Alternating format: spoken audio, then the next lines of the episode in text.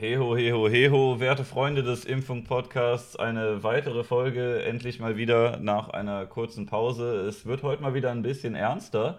Und zwar habe ich mir einen, ich weiß gar nicht genau, wie ich es nennen soll, ähm, Ex-Neonazi eingeladen, der jetzt als ähm, Extremismus, in der, Ex in der Extremismusprävention arbeitet. Ähm, ja, äh, ich, ich habe ihn einfach mal hier, Axel Reitz. Äh, ich weiß gar nicht genau, was, was warst du früher? Warst du ähm, Neonazi oder, oder rechtsextrem, rechtsradikal? Wie würdest du das definieren? Und gibt es da große war ich Unterschiede? ein Oder? klassischer, klassischer Neonazi. Ich meine, der Begriff Nazi wird heute recht inflationär verwendet. Das gilt ja für alles, egal ob äh, ja, rechter CDUler oder Pegida äh, oder sonst irgendwie. Da wird Nazi ja für alles verwendet. Aber ich war ein echter Nazi. Ich war jemand, der sich selber als Nationalsozialist gesehen hat, der Hitler geil gefunden hat und der ähm, Hakenkreuze verbreitet hat, der Sieg Heil gerufen hat auf Veranstaltungen. Also richtig so, ja, wie so ein HJ-Verschnitt auf Wish bestellt war ich damals unterwegs. Du Ne? hast das auch wirklich so nach offen, nach außen getragen, ne? Weil sonst gibt es ja sehr viele Leute, die sagen, ich bin ja kein Nazi, aber du hast, du hast es schon,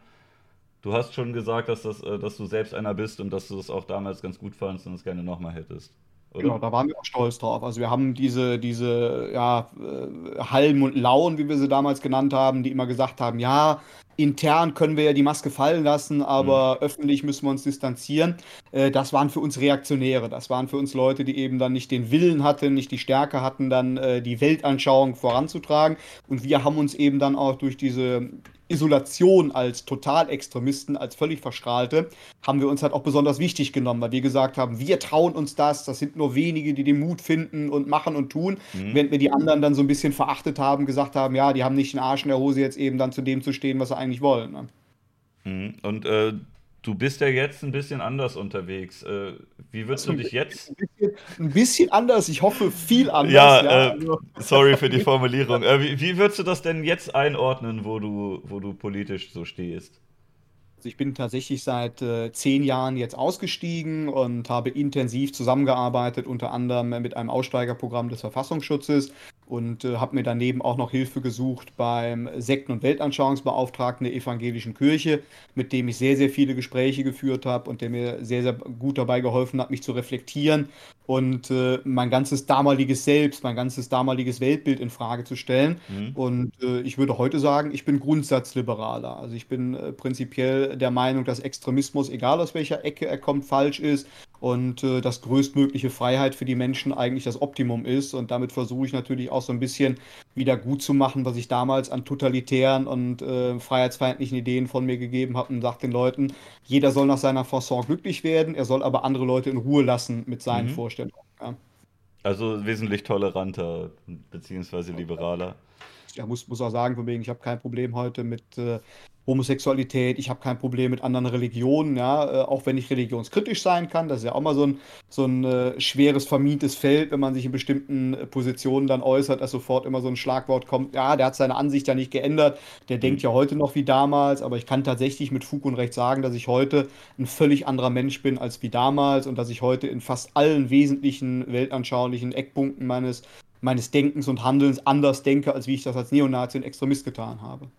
Ähm, was würdest du denn sagen, was so die Erfolgschancen sind, äh, jemanden davon zu überzeugen, dass er nicht mehr so radikal denkt, welche Extremismus auch immer das sein mag? Ich höre das ja oft, dass ähm, sich zum Beispiel, zum Beispiel stark Linke wünschen, dass ein stark Rechter dann auf ihre Seite kommt, beziehungsweise oder halt ihre nicht direkt auch nicht direkt neben ihnen steht, aber du weißt schon, dass der halt ne, alle, alle ihre Ideale teilt. Äh, Das klingt für mich so ein bisschen unrealistisch. Ich freue mich ja schon darüber, wenn, wenn ähm, Ex, Ex Rechtsradikaler schon mal aufhört, andere körperlich anzugehen oder dazu aufzurufen.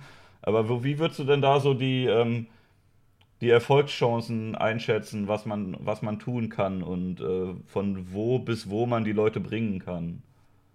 Also tatsächlich, jeder Ausstieg ist ein Prozess, ja, Mhm. und wir müssen das jetzt gar nicht auf den Extremismus fokussieren und sagen, okay, der Linke muss zum Rechten, der Rechte muss zum Linken werden.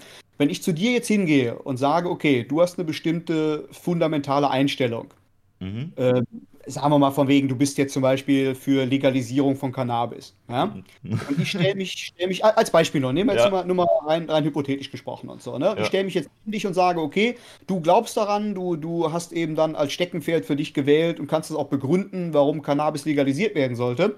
Du musst jetzt über Nacht die gegenteilige Position einnehmen. Du musst mhm. jetzt für ein komplettes und vollständiges Verbot von Cannabis eintreten. Das wird nicht funktionieren. Du wirst mich wahrscheinlich angucken wie ein Auto und wirst sagen, hä, wie soll das funktionieren? Ja, mhm. und ähnlich ist es natürlich und umso schwerer ist es natürlich, wenn Leute sich in extremistischen Gedankengängen verirrt haben und auch davon ausgehen, dass sie die Wahrheit mit Löffeln gefressen haben, dass sie davon ausgehen, ich habe den Plan, ich weiß alles, ich bin der Big Boy und alle anderen sind doof oder verblendet oder manipuliert oder äh, haben eben nicht die Cojones, um äh, auszusprechen, was ich ausspreche umso schwerer ist es natürlich, Menschen davon abzubringen, diese Ansichten zu vertreten. Und das funktioniert nur Step by Step, Schritt für Schritt. So ein Ausstieg ist ein langer, langer Prozess.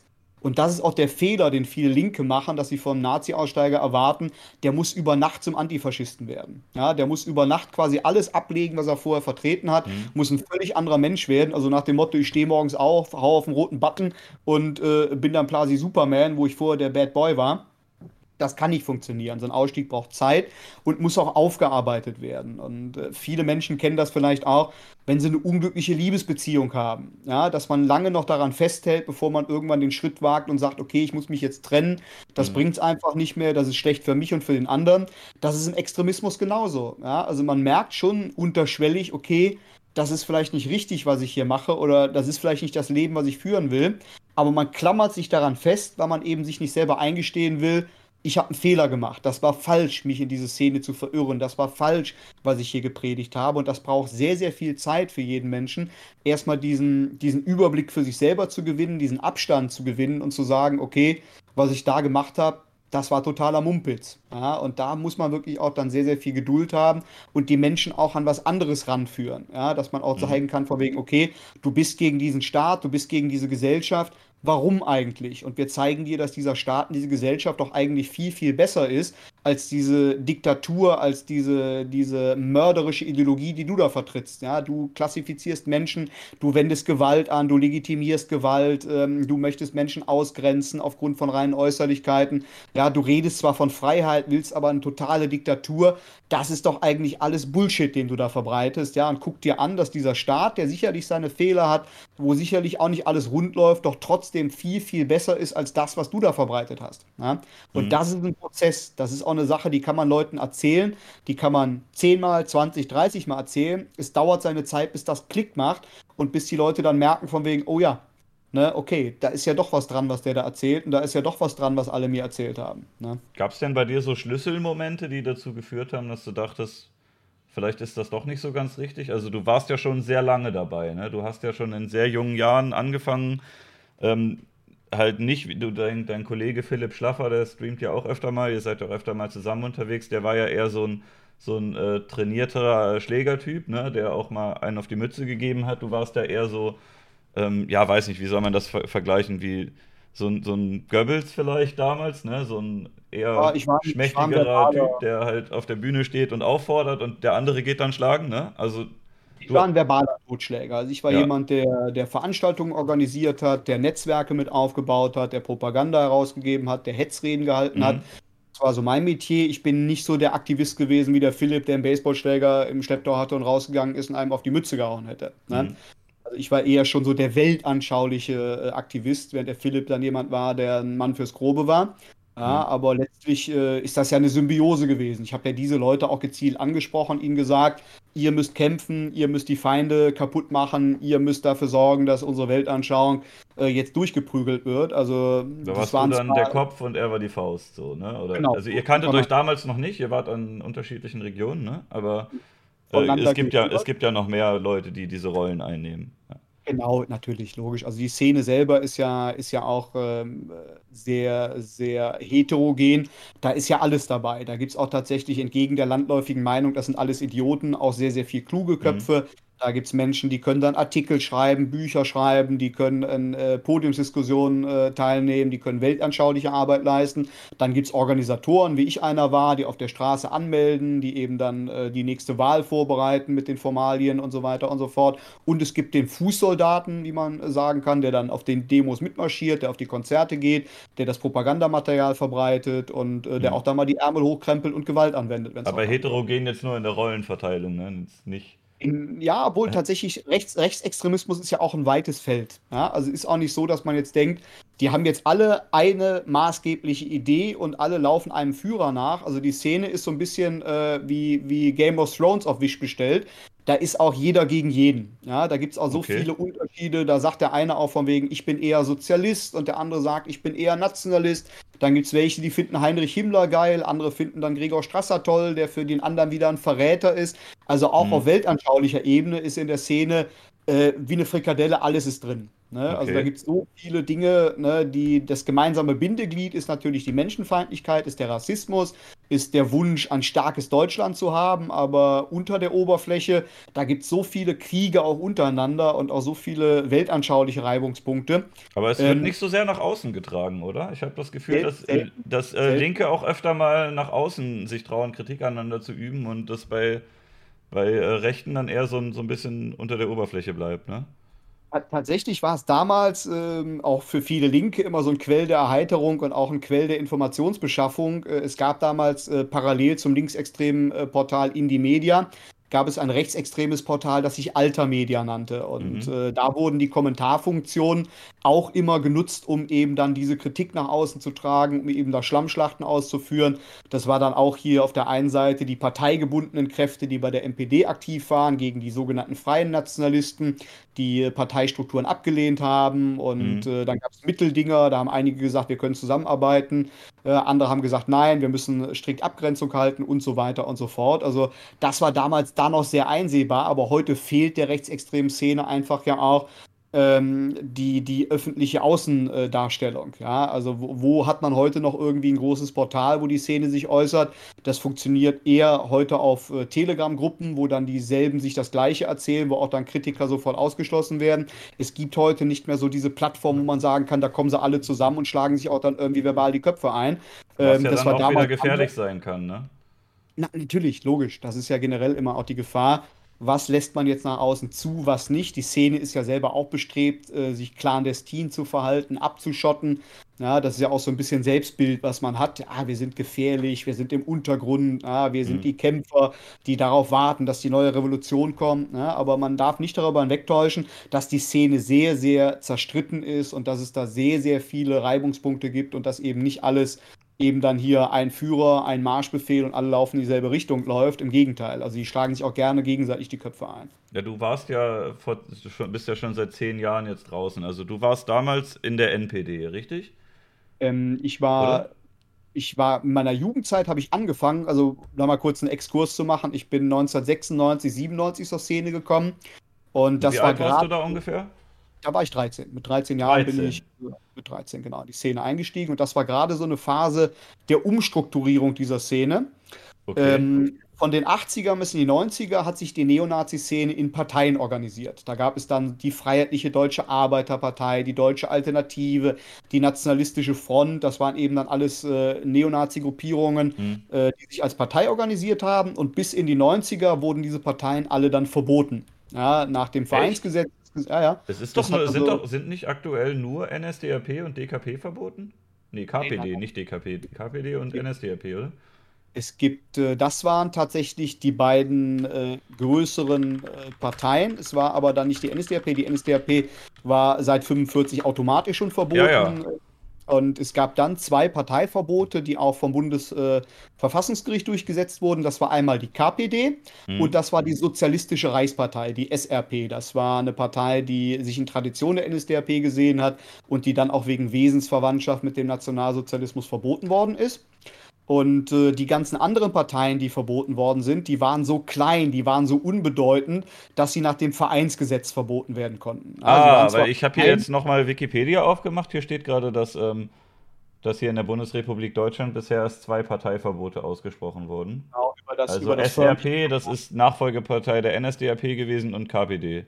Genau, und die anderen Parteien, die sich eben als Parteien verstanden haben, die aber eben dann nirgendwo gewählt worden sind, die in keinen Parlamenten saßen, da wurde eben dann gesagt, okay, die erfüllen nicht die Voraussetzung, als richtige Partei in Parteienverbotsverfahren eben dann aufgelöst zu werden. Das konnte dann der Bundesinnenminister mit einer Verfügung machen. Ja, Ach so, das, das war dann, dann über ein anderes, über einen anderen Weg, aber trotzdem genau, das ist ein anderer andere juristischer Weg und das geht einfacher, das geht schneller, weil dazu muss es keinen Antrag dann vom Bundestag und Bundesrat geben, wie im Fall vom Parteiverbot verboten, wie es auch bei der NPD dann versucht worden ist, äh, die ja dann auch nur nicht verboten worden ist, äh, weil sie eben auch nicht als Gefahr für die Demokratie angesehen wurde, weil sie so unbedeutend war. Na? Das mhm. ist ja auch so dieser Treppenwitz gewesen, dass gesagt wurde, okay, von der Ideologie her und vom Auftreten her, vom aggressiv-kämpferischen Habitus hätten wir die NPD verbieten können, aber es ist eben dann nicht die Voraussetzung erfüllt, weil sie keine Gefahr für die Demokratie darstellt, weil sie so unbedeutend ist und eben keinerlei Einfluss hat auf die Willensbildung der Menschen, abgesehen von einzelnen Rändern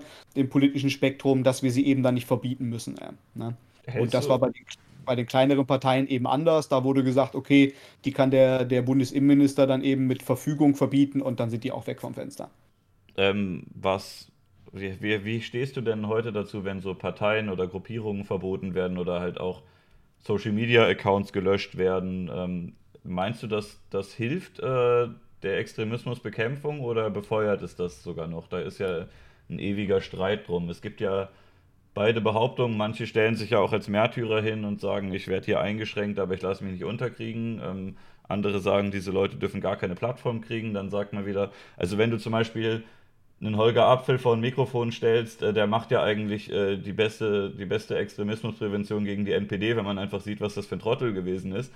Äh, gut, muss halt der Zuschauer dann auch noch verstehen, dass das ein Idiot ist, aber wenn der sich da einen zurechtstammelt und äh, ich habe den sogar mal live gesehen, ist schon etliche Jahre her. Äh, ich dachte, ich gucke mir das einfach mal an. Waren auch keine Zuschauer von seiner Seite, außer die Leute, die um ihn rumstanden. Dann Polizei, dann ewig lange nix und dann Gegendemo und ja, dann haut der irgendwie sowas raus, wie die Ausländer kommen alle her und nehmen uns die Arbeit weg und äh, einen Satz später sagt er, die Ausländer gehen alle nicht arbeiten und ich denke, ja, ja, was denn nun? Also, ne, wenn man sieht, dass, dass äh, das so die Spitzenfiguren sind, das kann ja sogar helfen, wenn sich solche Vollidioten dann als solche entlarven. Obwohl ich hier ganz, ganz, kurz, ganz kurz mal, mal einschalten muss, also der Holger ist auch ausgestiegen, ja, der hat auch. Ach so. Ein, ja, ja, also ich muss dazu sagen, ich habe heute, wir waren damals uns Spinnefeind. Ach, kanntet äh, ihr euch damals? Szene, ja, wir, wir, kannten uns, aber ich war halt jemand, der immer auf den historischen Nationalsozialismus gepocht hat. Und äh, für ihn war ich dann so ein NS-Verrückter und er war für mich, wie am Anfang erwähnt, ja einer dann von diesen Reaktionären. Wir mhm. haben uns auf den Tod nicht leiden können. Und äh, der Holger ist ja dann ausgestiegen und ich bin ausgestiegen. Wir haben uns dann nach unserem Ausstieg mal getroffen gut verstanden, konnten auch dann einzelne Punkte besprechen, wo wir ähnliche Erfahrungen gemacht haben in unseren Milieus. Und ähm, äh, Holger ist dann dafür harsch kritisiert worden, noch von seinen alten NPD-Genossen, ähm, äh, die gesagt haben, ausgerechnet mit dem Reiz, dem Umfaller, dem Verräter. Mhm. Und da hat er sich lang gemacht, da muss man sagen. Da hat er sich echt anständiger verhalten als viele meiner alten Kameraden, die mir dann immer dann die Todestreue geschworen hatten und äh, danach natürlich dann Kübel von Unrat über mich ausgegossen haben als Verräter, was ich ihnen jetzt gar nicht mal zum Vorwurf mache. Ich bin froh darüber, so weiß auch jeder, wo ich stehe und wie diese Leute zu mir stehen. Aber der Holger hat sich da anständig verhalten. Der sagte auch, pass auf, der Axel ist ausgestiegen, der reflektiert jetzt, was er damals gemacht hat. Ähm, der ist raus, genauso wie ich. Und warum sollte ich zudem keinen, keinen freundschaftlichen Kontakt haben? Das gab dann nochmal so einen Mini-Shitstorm in der Szene, wo dann auch dann tausende Kommentare und Hetzkommentare auf seine seine Wall da geschrieben worden sind auf Facebook und er hat sich davon nicht beeinträchtigen lassen. Das habe ich ihm sehr hoch angerechnet. Mhm. Er hat dann später auch ein Buch rausgegeben, Irrtum NPD, wo er selber reflektiert hat, ähm, dass es ein Fehler war, in diese Szene zu gehen und dass es auch Aber ein Irrglauben was denn war. alles? Also diese Szene an jetzt als extremistischer Arm oder reflektiert ja auch die Ideologie dahinter und sagt jetzt, hey, vielleicht sind. Äh auch, die, auch, die, Ideologie, ja, ja, auch das, auch das tut er. Ne? Also tatsächlich, ich kann jetzt das ganze Buch jetzt nicht hier wiedergeben, da ist der, der, der Stream zu Ende. Nur ich wollte nur sagen, er hat sich also durchaus kritisch auch mit seiner Vergangenheit auseinandergesetzt. Er hat den Absprung geschafft, er lebt mhm. heute ein ganz normales bürgerliches Leben, geht normal ist arbeiten. Der nicht auf, in Mallorca gerade und hat irgendwie nee, nicht, Kneipe nicht mehr, auch nicht mehr? Also, das, das war ja auch diese, diese, diese witzige Szene, dass der ehemalige NPD-Chef da steht und sagt, äh, man soll jetzt nicht irgendwie in andere Länder und den Leuten da die Arbeit wegnehmen und dann wandert er direkt erstmal nach Mallorca aus und macht da ein Lokal diese, auf. Diese, diese, Heuchelei war ja immer an der Tagesordnung. Ja? Also gerade auch im Osten hat die NPD ja dann auch Wahlkampf geführt mit äh, ja, deutsche Arbeitsplätze für Deutsche und äh, benutzt keine polnischen Billigarbeiter. Und wo mhm. haben sie ihre Plakate und ihre Parteizeitung drucken lassen? In okay. Polen. Ja, also diese Heuchelei ist in der Szene an der Tagesordnung und wird da auch gar nicht großartig thematisiert. Was ich nur jetzt sagen wollte, wie gesagt, der Holger ist ausgestiegen, hat sich auch öffentlich distanziert, hat ein Buch geschrieben. Na, also der ist heute auch nicht mehr der Mensch, den er damals gewesen ist. Ne? Also ist halt immer blöd, wenn er damals so groß auf den Topf gehauen hat und man ihn daher kennt. Ne? Dann das kommt ja nicht bei allen an, dass man aussteigt. Ich habe das zum Beispiel nicht gewusst ist ja, ist ja das Problem wie bei mir jetzt auch. Ich bin ja immer jemand gewesen, der die Öffentlichkeit gesucht hat, der die Fresse in jede Kamera reingehalten hat. Und äh, deswegen habe ich auch dann im Endeffekt keine andere Chance gehabt, äh, meine Rehabilitation auch nach außen zu tragen und zu sagen, pass auf Leute, ich bin ein anderer Mensch, ich habe mich geändert, ich denke nicht mehr wie früher. Ja, und äh, wenn man das nicht macht, ist man natürlich auch dann immer noch Opfer seiner extremistischen Prominenz, weil wie du schon sagst, mhm. die Leute kriegen nicht mit, dass du ausgestiegen bist und denken immer noch von wegen, ach, der Nazi und ach ja, hier, der, der ist immer noch der gleiche. Ne, das ist natürlich bei Menschen, die so prominent waren wie er und ich ja schon so ein bisschen auch dann ein Must-Have, dass man sich öffentlich distanziert und sagt, Leute, ich bin raus, ich habe damit nichts mehr zu tun. Ne, aber deine Eingangsfrage war ja, ja, die, ja ob das was bringt, äh, ob Verbote sagst, und Bans was bringen.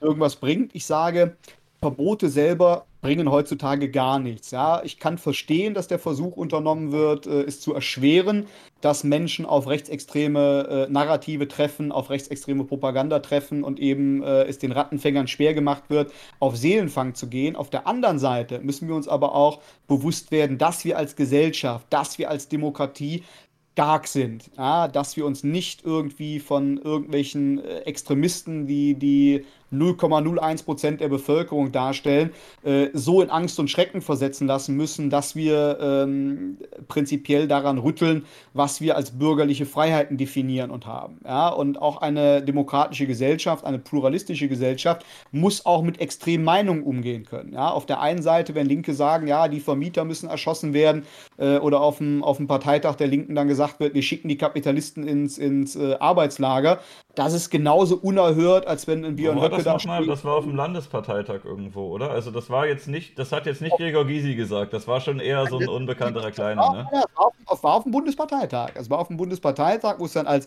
als Scherz deklariert wurde. Also mhm. erstmal wurde von äh, Erschießung gesprochen und dann äh, trat eben dann, ich glaube, der Rixinger war es, äh, ans Mikro und sagte, ja, nee, nee, das machen wir nicht, wir schicken die ins, ins Arbeitslager in Steinbruch, so nach dem Motto. Ne, also es wurde als Witz verkauft, nur es war meiner Ansicht nach schon ganz klar auch eine unerhörte Parole. Genauso als wenn, wenn sich Alexander Gauland hinstellt und sagt, die zwölf Jahre Nationalsozialismus waren ja nur ein Vogelschiss oder Björn mhm. Höcke seine rassistischen Theorien dann ins Mikrofon bläst oder dann von einem Schandmal im Herzen Berlin sprichst in Bezug auf das Holocaust-Denkmal. Das sind Denkmal alles der Schande war, glaube ich, das. Denkmal der Schande, ne? genau. Und das, das sind da Dinge, die jedem Demokraten und jedem Demokrat ist ja auch automatisch Antifaschist, ja, ohne jetzt zu einer linksextremen Organisation gehören zu müssen, natürlich dann die Zornesröte ins Gesicht treiben kann oder den Magen umdrehen lässt. Aber eine Demokratie muss das aushalten können, ja, mhm. weil das Problem ist, wenn wir jetzt anfangen, diesen, diesen Hypermoralismus, der von einigen an den Tag gelegt wird, äh, aufzupflanzen, dann fallen auch äh, andere Leute darunter, ähm, die, die trotzdem die Demokratie in Anspruch nehmen können, ja, und auch eine NPD hat das Recht zu demonstrieren, so wie jeder das Recht hat, dagegen zu demonstrieren und zu sagen, ich finde scheiße, was die da erzählen, ja. Ich bin nicht dafür, die vertreten mich nicht, die sprechen nicht für mich. Das ist das Wesen einer Demokratie, ja. Das gehört auch zum Meinungspluralismus. Und ich bin kein Freund davon, dass wir hier totalitäre Maßnahmen ergreifen, um eben bestimmte Meinungen oder bestimmte Positionen dann komplett zu verbannen, weil das sorgt auf der einen Seite nur, diese interessanter zu machen, ja, mhm. weil sie dann sagen können, wir werden unterdrückt, obwohl wir doch im freiesten Staat leben, den es jemals gegeben haben soll. Diese Demokratie offenbart damit ja, dass sie gar nicht echt ist. Wir werden verfolgt, weil wir die vermeintliche Wahrheit eben dann kundtun. Das ist für jemand, der unbedarft daran geht. Ja, ein junger Mensch, der sich das anhört, im ersten Moment klingt das logisch. Ne, der denkt sich dann auch, ja, ja, wieso werden die jetzt dann eben hier geblockt und die haben jetzt nichts Schlimmes gemacht und warum darf ich deren Seiten nicht aufrufen? Warum sind deren äh, äh, Parolen verboten? Und das ist immer verbotene Früchte schmecken am besten. Das ist dann so eine Position, die jemand übernehmen kann, wo er sich selber auch mit gefährlich machen kann, wo er sich selber wichtig mitmachen kann.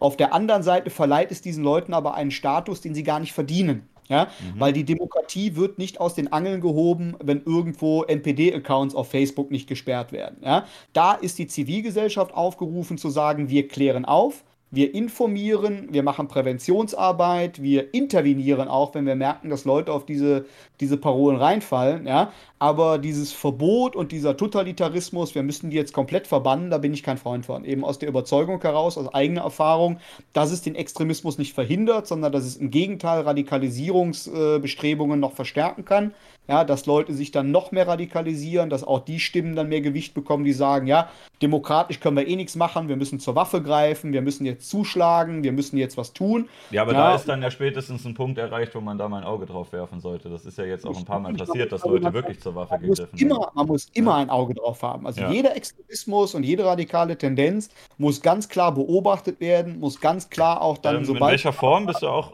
Freund von Verfassungsschutz oder würdest du da irgendwas anderes? Absolut. Ich halte den Verfassungsschutz, der, der mitunter natürlich, wir haben es ja im NSU-Verfahren gesehen, als sich auch viele ähm, Probleme eben dann zutage getreten sind, noch viele ähm, systemimmanente Probleme hat, halte mhm. ich trotzdem für alternativlos. Ja, weil die Alternative wäre, wenn wir jetzt sagen, okay, wir wollen jetzt eben dann den Verfassungsschutz nicht und wollen nicht, dass irgendwelche extremistischen Gruppen beobachtet werden, die einfach frei laufen zu lassen und äh, dann quasi andere Extreme sich daran hochschaukeln zu lassen. Ja, äh, ich denke schon, dass der Staat da auf jeden Fall ein Monopol haben sollte auf die Beobachtung, genau wie ich auch ein Verfechter bin, dass äh, die Waffengewalt beim Staat zu liegen hat. Ja, ich bin nicht dafür, dass jeder mit einer Wumme rumlaufen kann. Ja, äh, aber was machst du denn? Was machst du denn, wenn du bei Polizei oder Verfassungsschutz oder Bundeswehr Leute hast, die selber irgendwelche Todeslisten anfertigen oder so kranke Ideologien haben und die dann halt nur mal das Gewaltmonopol und eine Waffe haben und äh, wo selber Mitglieder sind, die dann vielleicht auch bei Fällen wie NSU mal ein bisschen wegschauen oder das äh, zufällig nicht mitbekommen haben oder sowas? Natürlich ähm, sind gesellschaftliche Institutionen wie die Bundeswehr, wie die Polizei, die Behörden immer ein Querschnitt der Gesellschaft. Natürlich gibt hm. es mhm. in der Gesellschaft Extremisten, natürlich gibt es ich Rassisten. Ich würde nicht sagen komplett, weil manche Leute würden da ja gar nicht hingehen. Also zum Beispiel ist ja die Bundeswehr, da, da würden ja die ganzen Pazifisten zum Beispiel schon mal rausfallen oder irgendwelche Hippies oder so, die gehen da ja nicht hin. Also es ist aber, ja nicht ein Querschnitt der ganzen Gesellschaft. Ne? Oder wenn du jetzt irgendwie bei linken Demos bist oder so, da hörst du ja dann auch oft äh, Kritik an der Polizei und äh, die gehen dann ja nicht direkt selber zur Polizei, die Leute, die da vorher im Publikum stehen, oder? Aber, aber auch, also das würde ich gar nicht so sagen. Also tatsächlich hat man natürlich immer so, so Steckenpferde und eine extreme Szene wird niemals sagen, okay, wir gehen jetzt zur zur Polizei, wenn wir The Fund the Police fordern. Ja, es gibt aber auch mhm. natürlich da auch wieder einen Querschnitt von moderat Linken, die kein Problem haben, zur Polizei zu gehen oder zur Bundeswehr zu gehen. Es gibt auch moderate Pazifisten, die sagen, okay, ich gehe zum Bund, nicht weil ich da die Waffe in der Hand habe, sondern weil ich an humanitären Einsätzen teilnehmen kann, mhm. weil ich als Friedensboote in, in anderen Ländern aktiv werden kann. Da gibt es ja auch ein breites Spektrum. Das ist ja immer nicht nur verengt jetzt auf eine Extremposition. Deswegen kann man schon sagen, dass natürlich auch diese Institutionen trotzdem einen Querschnitt der Gesellschaft darstellen, eben in der kompletten Bandbreite von, von Grau bis Schwarz und Weiß. Ne? Nur, dass es da natürlich eben auch Problemfelder gibt und dass es da Menschen gibt, die die Todeslisten anfertigen, die Rassisten sind, die sich als Extremisten gebärden. Das mhm. haben wir im Bund genauso gehabt, dass da Islamisten sich haben ausbilden lassen, um eben an Sprengstoff ranzukommen. Aber das wird von der Institution, Institution selber die per se nicht rassistisch, die per se nicht antidemokratisch, die per se nicht nationalistisch ist, ja, äh, eben dann auch aufgefangen, ja. Und wenn Kollegen dann eben Mist bauen, gab es ja auch sehr viele Polizisten, die da auch Anzeige erstattet haben, die dafür gesorgt haben, dass eben aufgeklärt werden konnte, dass mhm. eben die Leute Disziplinarverfahren bekommen haben, aus der Polizei ausgeschlossen worden sind, aus dem Bund ausgeschlossen worden sind und, und, und. Ich bin kein Freund davon, immer so einen Generalverdacht aufzuziehen, wenn es Problemfelder gibt und zu sagen, okay, wir haben jetzt ein schwarzes Schaf, deswegen ist die ganze Herde eben dann äh, in Misskredit zu bringen. Natürlich, es ja, gibt ja auch, äh, es gibt ja auch Polizisten, die absolut korrekte Leute sind, aber es ist ja leider in der letzten Zeit doch ein bisschen häufiger vorgekommen, dass da was ans Tageslicht kam, dass da intern irgendwelche Gruppen waren, die ordentlich Scheiße gebaut haben. Also, dass man da dann vielleicht äh, schon irgendwie schaut, ob es da ein strukturelles Problem gibt, was dazu führt, dass sich da Gruppen radikalisieren oder dass sich bestimmte Leute davon mehr angesprochen fühlen als andere. Ne, also aber auch wer, wer da Bock drauf hat, das zu machen. Von wie viel hunderttausend Beamten gab es jetzt Gruppen? Also wenn so eine Chatgruppe dann auftaucht von, von teilweise war es ja auch dann SEK-Leute, die ja generell schon sehr verschworen sind und die auch dann ein bisschen auch außerhalb des Blickfeldes der übrigen Kollegen stehen. Wenn es 10 Mann waren, ja, und 20 Mann waren, ja, es ist trotzdem immer noch ein minimaler Prozentsatz von den vielen anständigen, vernünftigen Beamten. Ich kenne auch sehr viele Polizeibeamte, auch durch meine Arbeit. Ich halte Vorträge eben mhm. dann auch bei ähm, Kriminalisten, bei Staatsschützern, äh, kenne auch aus dem privaten Bereich äh, viele Leute, die normal bei der Polizei aktiv sind. Also man muss wirklich sagen, in Deutschland ist die Polizei eine kerndemokratische und auch eine multikulturelle Truppe. Also gerade auch in Köln sind sehr, sehr viele äh, Migranten dabei, ja, sind Leute dabei aus verschiedensten Kulturkreisen. Da ist es nicht so, dass man sagen kann, wir einige dieses Bild haben, da sitzen jetzt die bösen Rassisten und planen dann den Putsch. Und, ja, aber äh, es sind halt immer noch Menschen, ne? Und die machen ja auch ihre Erfahrungen und die können ja auch so wie du damals ähm, auf die schiefe Bahn kommen. Und das kann ja auch passieren, dass jemand als als Demokrat bei der Polizei anfängt, aber äh, danach dann in irgendwelche Kreise gerät und dann hat er halt schon mal die Position und wenn es dann noch vielleicht eine höhere Position ist, wo der vielleicht noch andere Polizisten unter sich stehen hat, kann das halt wirklich gefährlich werden, ne? Natürlich, aber in, in jedem Bereich. Ja, das kannst du in, in jedem Bereich, kannst ja sagen, nehmen wir an, von wegen hier äh, ein ehemals Linker, der hat jetzt eine Jugendeinrichtung, der wird dann zum Querdenker und versorgt dann eben seine Mitarbeiter und, und die dort ihm anheimgestellten Jugendlichen mit irgendwelchen Querdenker-Propagandamaterialien. Ja, es, es gab es ja auch, dass ja. da Leute von einem Extrem in ein anderes gedriftet sind, aber ja. Ich denke nur, dass wir auch so viele Korrektive noch haben. Ja, und auch gerade auch das, das NSU-Versäumnisse des Verfassungsschutzes und der Behörden ist ja umfangreich und umfassend in Bundesausschüssen, in äh, Landtagsausschüssen, in Untersuchungskommissionen ähm, wirklich komplett aufgeklärt und komplett auch ausgeleuchtet worden. Mhm. Da sehen wir, dass der Rechtsstaat funktioniert. Ja, also es ist ja immer so ein Irrglaube, dass man sagen kann, wir können ein perfektes äh, System schaffen, wo es keine Probleme gibt. Ja, natürlich gibt es immer Probleme, natürlich gibt es auch in Institutionen immer systemimmanente Probleme, gibt es institutionelle Probleme, gibt es Fehlentwicklungen. Ja, das sehen wir auch gerade im Justizwesen sehr, sehr stark. Aber gerade da ist die Gesellschaft zum einen ja gefragt, einen Blick drauf zu haben und die Institutionen eben dann zu bemühen. Und das hat meiner Ansicht nach sehr, sehr gut im Nachgang auch funktioniert ja, dass eben viele Opferanwälte dann selber auch die Gelegenheit hatten, äh, äh, ihren Input einzubringen und zu sagen, okay, das muss aber noch aufgeklärt werden. Hier hat der Staat meiner Ansicht nach versagt. Hier ist nicht genau mhm. hingeguckt worden. Hier muss die Frage gestellt worden, warum hat die Behörde nicht nachgegriffen? Warum hat die Behörde so entschieden? Und da haben wir schon ein sehr, sehr gutes System und haben auch unsere Institutionen meiner Ansicht nach sehr, sehr gut geschützt. Ich finde aber eigentlich sollten solche Leute sogar noch stärker bestraft werden, als wenn, wenn ich jetzt zum Beispiel äh, als normaler Bürger irgendwas mache, weil der ja so einen Vertrauensvorschuss bekommt und auch ein Polizist, der äh, eine Todesliste anfertigt oder der ungerechtfertigt äh, harte Gewalt gegen jemanden anwendet oder sowas. Äh, ich finde, der gehört eigentlich eher noch stärker bestraft, weil der ja auch das Ansehen der ganzen anderen Polizisten schwächt. Ja, Ne, die Leute, mit denen du da gut klarkommst, mit denen du da redest, die leiden ja auch darunter, wenn die Gesellschaft ein Bild davon hat, dass das irgendeine radikale Schlägertruppe ist.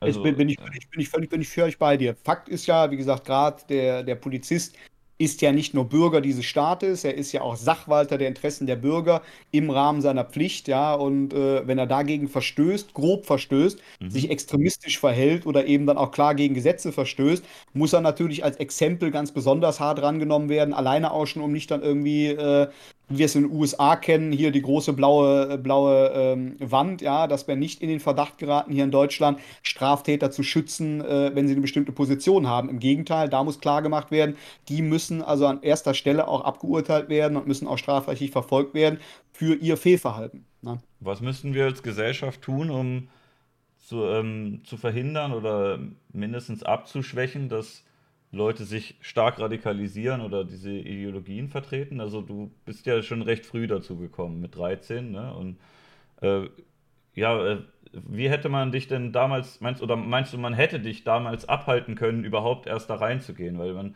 äh, ich rechne dir das schon an, dass du jetzt ausgestiegen bist, aber es wäre natürlich doch schöner gewesen, du hättest damit gar nicht erst angefangen. Jetzt ähm, ne, rückwirkend betrachten, siehst du wahrscheinlich auch so. Diese Frage wird mir auch oft gestellt. Die Leute fragen dann ja, was würdest du deinem damaligen Ich erzählen, damit mhm. er nicht diesen Murks macht? Ja, wäre das überhaupt möglich gewesen? Wenn du ich jetzt denk, zurückgehen ehrlich, würdest und du würdest mit dem kleinen Kerl reden und sagen, hey, mach das mal nicht, äh, gäbe es eine Möglichkeit überhaupt, den dazu zu bringen, das zu lassen? Ich weiß es nicht, ich bin ganz ehrlich, ich glaube, es wäre sehr, sehr schwer gewesen. Ja, weil damals war ich so fanatisiert, so extrem in meiner Haltung, in meinen Ansichten, dass ich mich selber heute total ablehnen würde. Ich sagen würde, oh mein Gott, was ist das für ein Verräter, für ein Umfäller. Ich hätte also genau die dieselbe äh, ganze Bandbreite von Beschimpfungen abgespielt, die mir heute aus der Szene eben noch an den Kopf geknallt wird, weil es für mich mhm. aus meiner damaligen Perspektive so gewesen wäre. Ich wäre ein Verräter gewesen, ich wäre ein Zionistenagent gewesen, ein Systemling, ja, einer, der den Volkstod befürwortet und, und, und, und, und. Und alleine deswegen wäre es für mich schon einfach nicht hinnehmbar gewesen, irgendwas von mir anzunehmen, was ich gesagt hätte. Ja? Mhm ich hätte da tatsächlich auch sehr viel Zeit aufwenden müssen, ist ja das, was ich meine. Es gibt leider nicht irgendwie den Masterplan, dass man sagen kann, kommt, pass auf, diese fünf Sätze, damit redest du jetzt mit einem Extremisten und der fällt von seinem Extremismus ab. Das ist ein langer Prozess, das ist ein schwerwiegender Prozess. Und das ist auch ein Prozess, der für Angehörige und Freunde mitunter sehr, sehr viel abverlangen kann. Ja, dass man daneben mhm. steht und sich da wirklich Grütze anhören müsste, jemand davon sich gibt, wo einem die Ohren bluten und man laut ausschreien möchte und sagen würde, oh mein Gott, was verbreitest du da bloß für einen Wahnsinn, du Idiot? Ne, das ist leider nicht möglich und da braucht es sehr, sehr viel Zeit. Und das hätte bei mir wahrscheinlich damals auch sehr viel Zeit gebraucht, um mich dann eben dann aus dieser Position herauszuholen. Ja, weil ich bin ja da auch nicht von Fremden hineingeprügelt oder hineingezwungen worden. Das war meine eigene Entscheidung. Also ich habe mich kommst nicht aus einer Familie, die das zum Beispiel. Nein, überhaupt nicht, gar nicht, überhaupt nicht. Also ich bin von meinen Eltern auch äh, dann äh, sehr, sehr schnell vor die Tür gesetzt worden, weil sie eben dann nicht mehr mittragen konnten, was ich da gemacht habe. Mhm. Und äh, das hat meine Radikalisierung natürlich ja noch dann beflügelt, weil ich eben dann der elterlichen Obhut entlassen gewesen bin. Und äh, familiär hatte ich überhaupt gar keinen irgendwie Background, dass der Opa jetzt Nazi gewesen wäre, mich daran geführt hätte. Das gibt's auch. Das war bei mir überhaupt nicht der Fall. Ne? Würdest du sagen, das ist äh, eher hinderlich oder förderlich, wenn man Leute quasi aus seinem Kreis verbannt? Weil ich habe da auch immer ein bisschen. Ähm, ja, ich bin mir da auch nicht ganz einig, was ich jetzt mache, wenn ein Freund von mir zum Beispiel äh, in, irgendwie auf die schiefe Bahn gerät. Ob ich dann, natürlich am Anfang versucht man es noch ein paar Mal mit dem zu reden und zu sagen, ey, meinst du das wirklich ernst, ne? Aber ähm, ob man dann wirklich sagt, okay, ich breche den Kontakt zu dir ab oder äh, ob man es weiter versuchen soll, damit er dann nicht nur noch Kontakt mit irgendwelchen Extremisten hat. Wie sollte also man da vorgehen? Individuelle Entscheidung. Ja? Also man kann auch nicht von jedem verlangen, dass man alles mitmacht, was dann Freunde machen. Man muss schon klare Grenzen setzen. Bei mir ist auch, wenn mich Extremisten anschreiben, diskutieren wollen, ne, immer auch der Punkt erreicht, sobald der Holocaust geleugnet wird oder mhm. bestimmte mhm. andere Dinge kommen, wo ich sage, ich so, pass auf, hier ist die Grenze erreicht, darüber diskutiere ich nicht, das ist indiskutabel, das gibt's nicht. Ne? Wir können über andere Sachen reden, aber hier ist der Punkt, wo ich dann auch für mich eine Grenze setze und die auch klar mache, ne? Hier ist the point of no return, das geht nicht. Okay. Ne? Das ist aber jeder individuell. Es gibt Leute, die gehen schnell an die Decke, es gibt Leute, die, die haben mehr Verständnis, es gibt Leute, die haben weniger Verständnis, eine individuelle Frage. Aber prinzipiell kann man sagen, ist es wichtig, den Leuten Brücken zu bauen und zu sagen, pass auf, was du da jetzt machst, bin ich gegen, verurteile ich, trage ich nicht mit.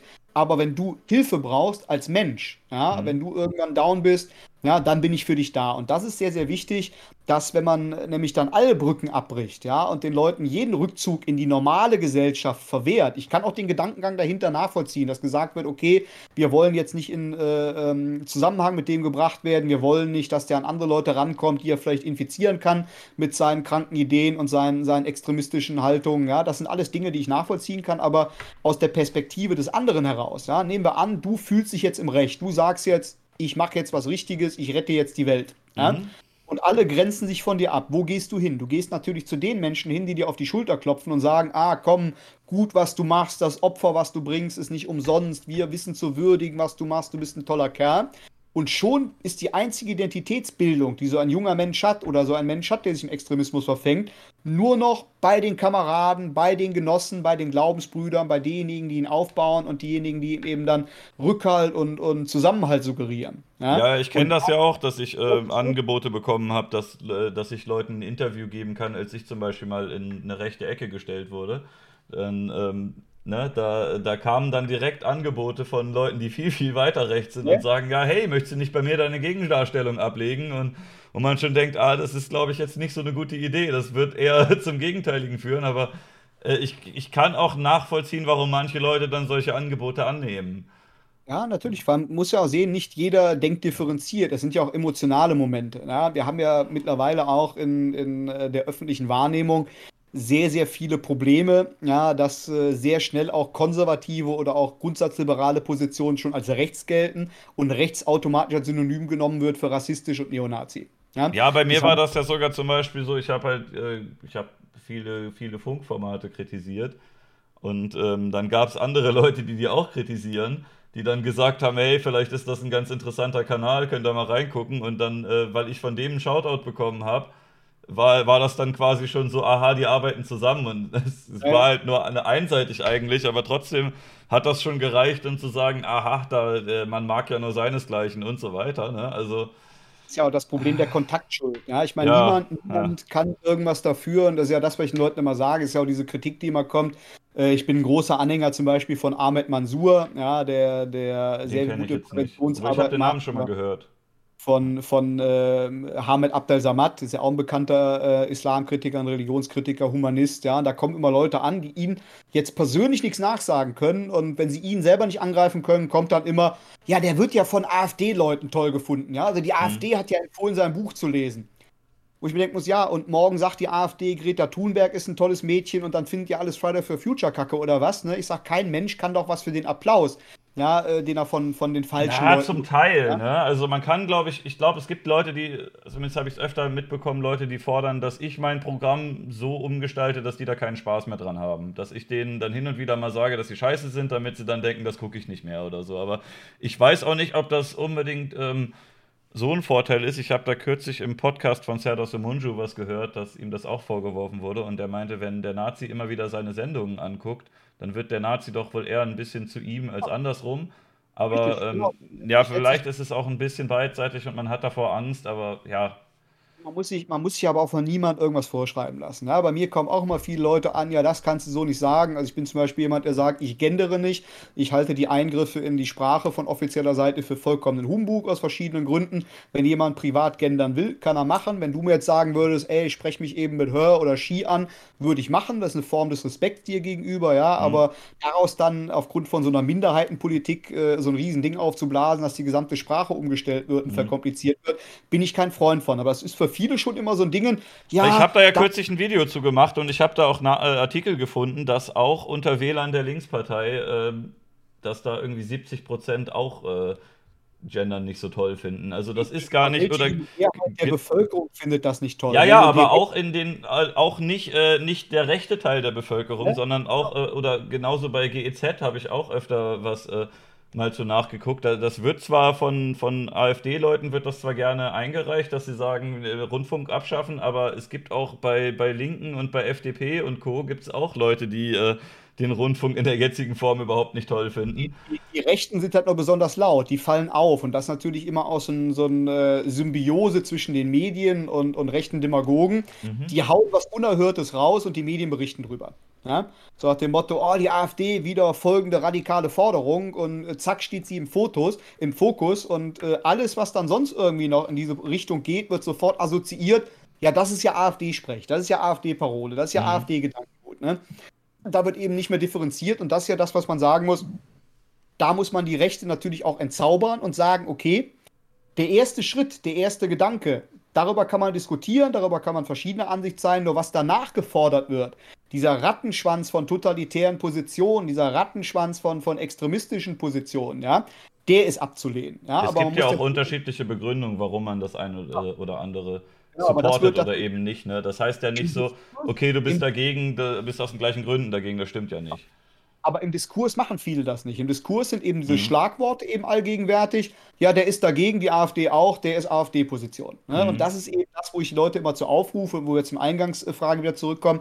Wir müssen wieder mehr Diskursräume ausweiten. Wir müssen wieder mehr über Problematiken sprechen können, uns genau anhören, wer sagt da was, aus welchen Gründen und welche Schlussfolgerungen zieht er daraus, anstatt bestimmte Positionen oder bestimmte äh, Dispute generell zu dämonisieren. Ja? Da kann man das auch eine Brücke schlagen zu dem, was du eben gesagt hast. Dass, äh, es wurde eben auch aus dem Chat korrigiert, das meinten Leute, das wäre nicht der linken Bundesparteitag, sondern einen linken Kongress gewesen. Ähm, gut, weiß ich jetzt nicht ganz genau, wo da halt gesagt wurde, äh, ich habe es nur im Chat gelesen, dass es halt irgendwie ein paar Leute meinten. Ähm, ja, also das ist auch ein, eine Aussage ohne Kontext ist halt auch ein bisschen schwierig. So, ich finde jetzt an sich, äh, man kann schon Scherze darüber machen mit, wir erschießen die Reichen nicht, sondern tun die ins Gulag oder so, aber das ist, äh, es ist ein Unterschied, ob das jetzt jemand auf einer Comedy-Bühne macht oder ob das äh, jemand äh, bei einer Parteikonferenz macht.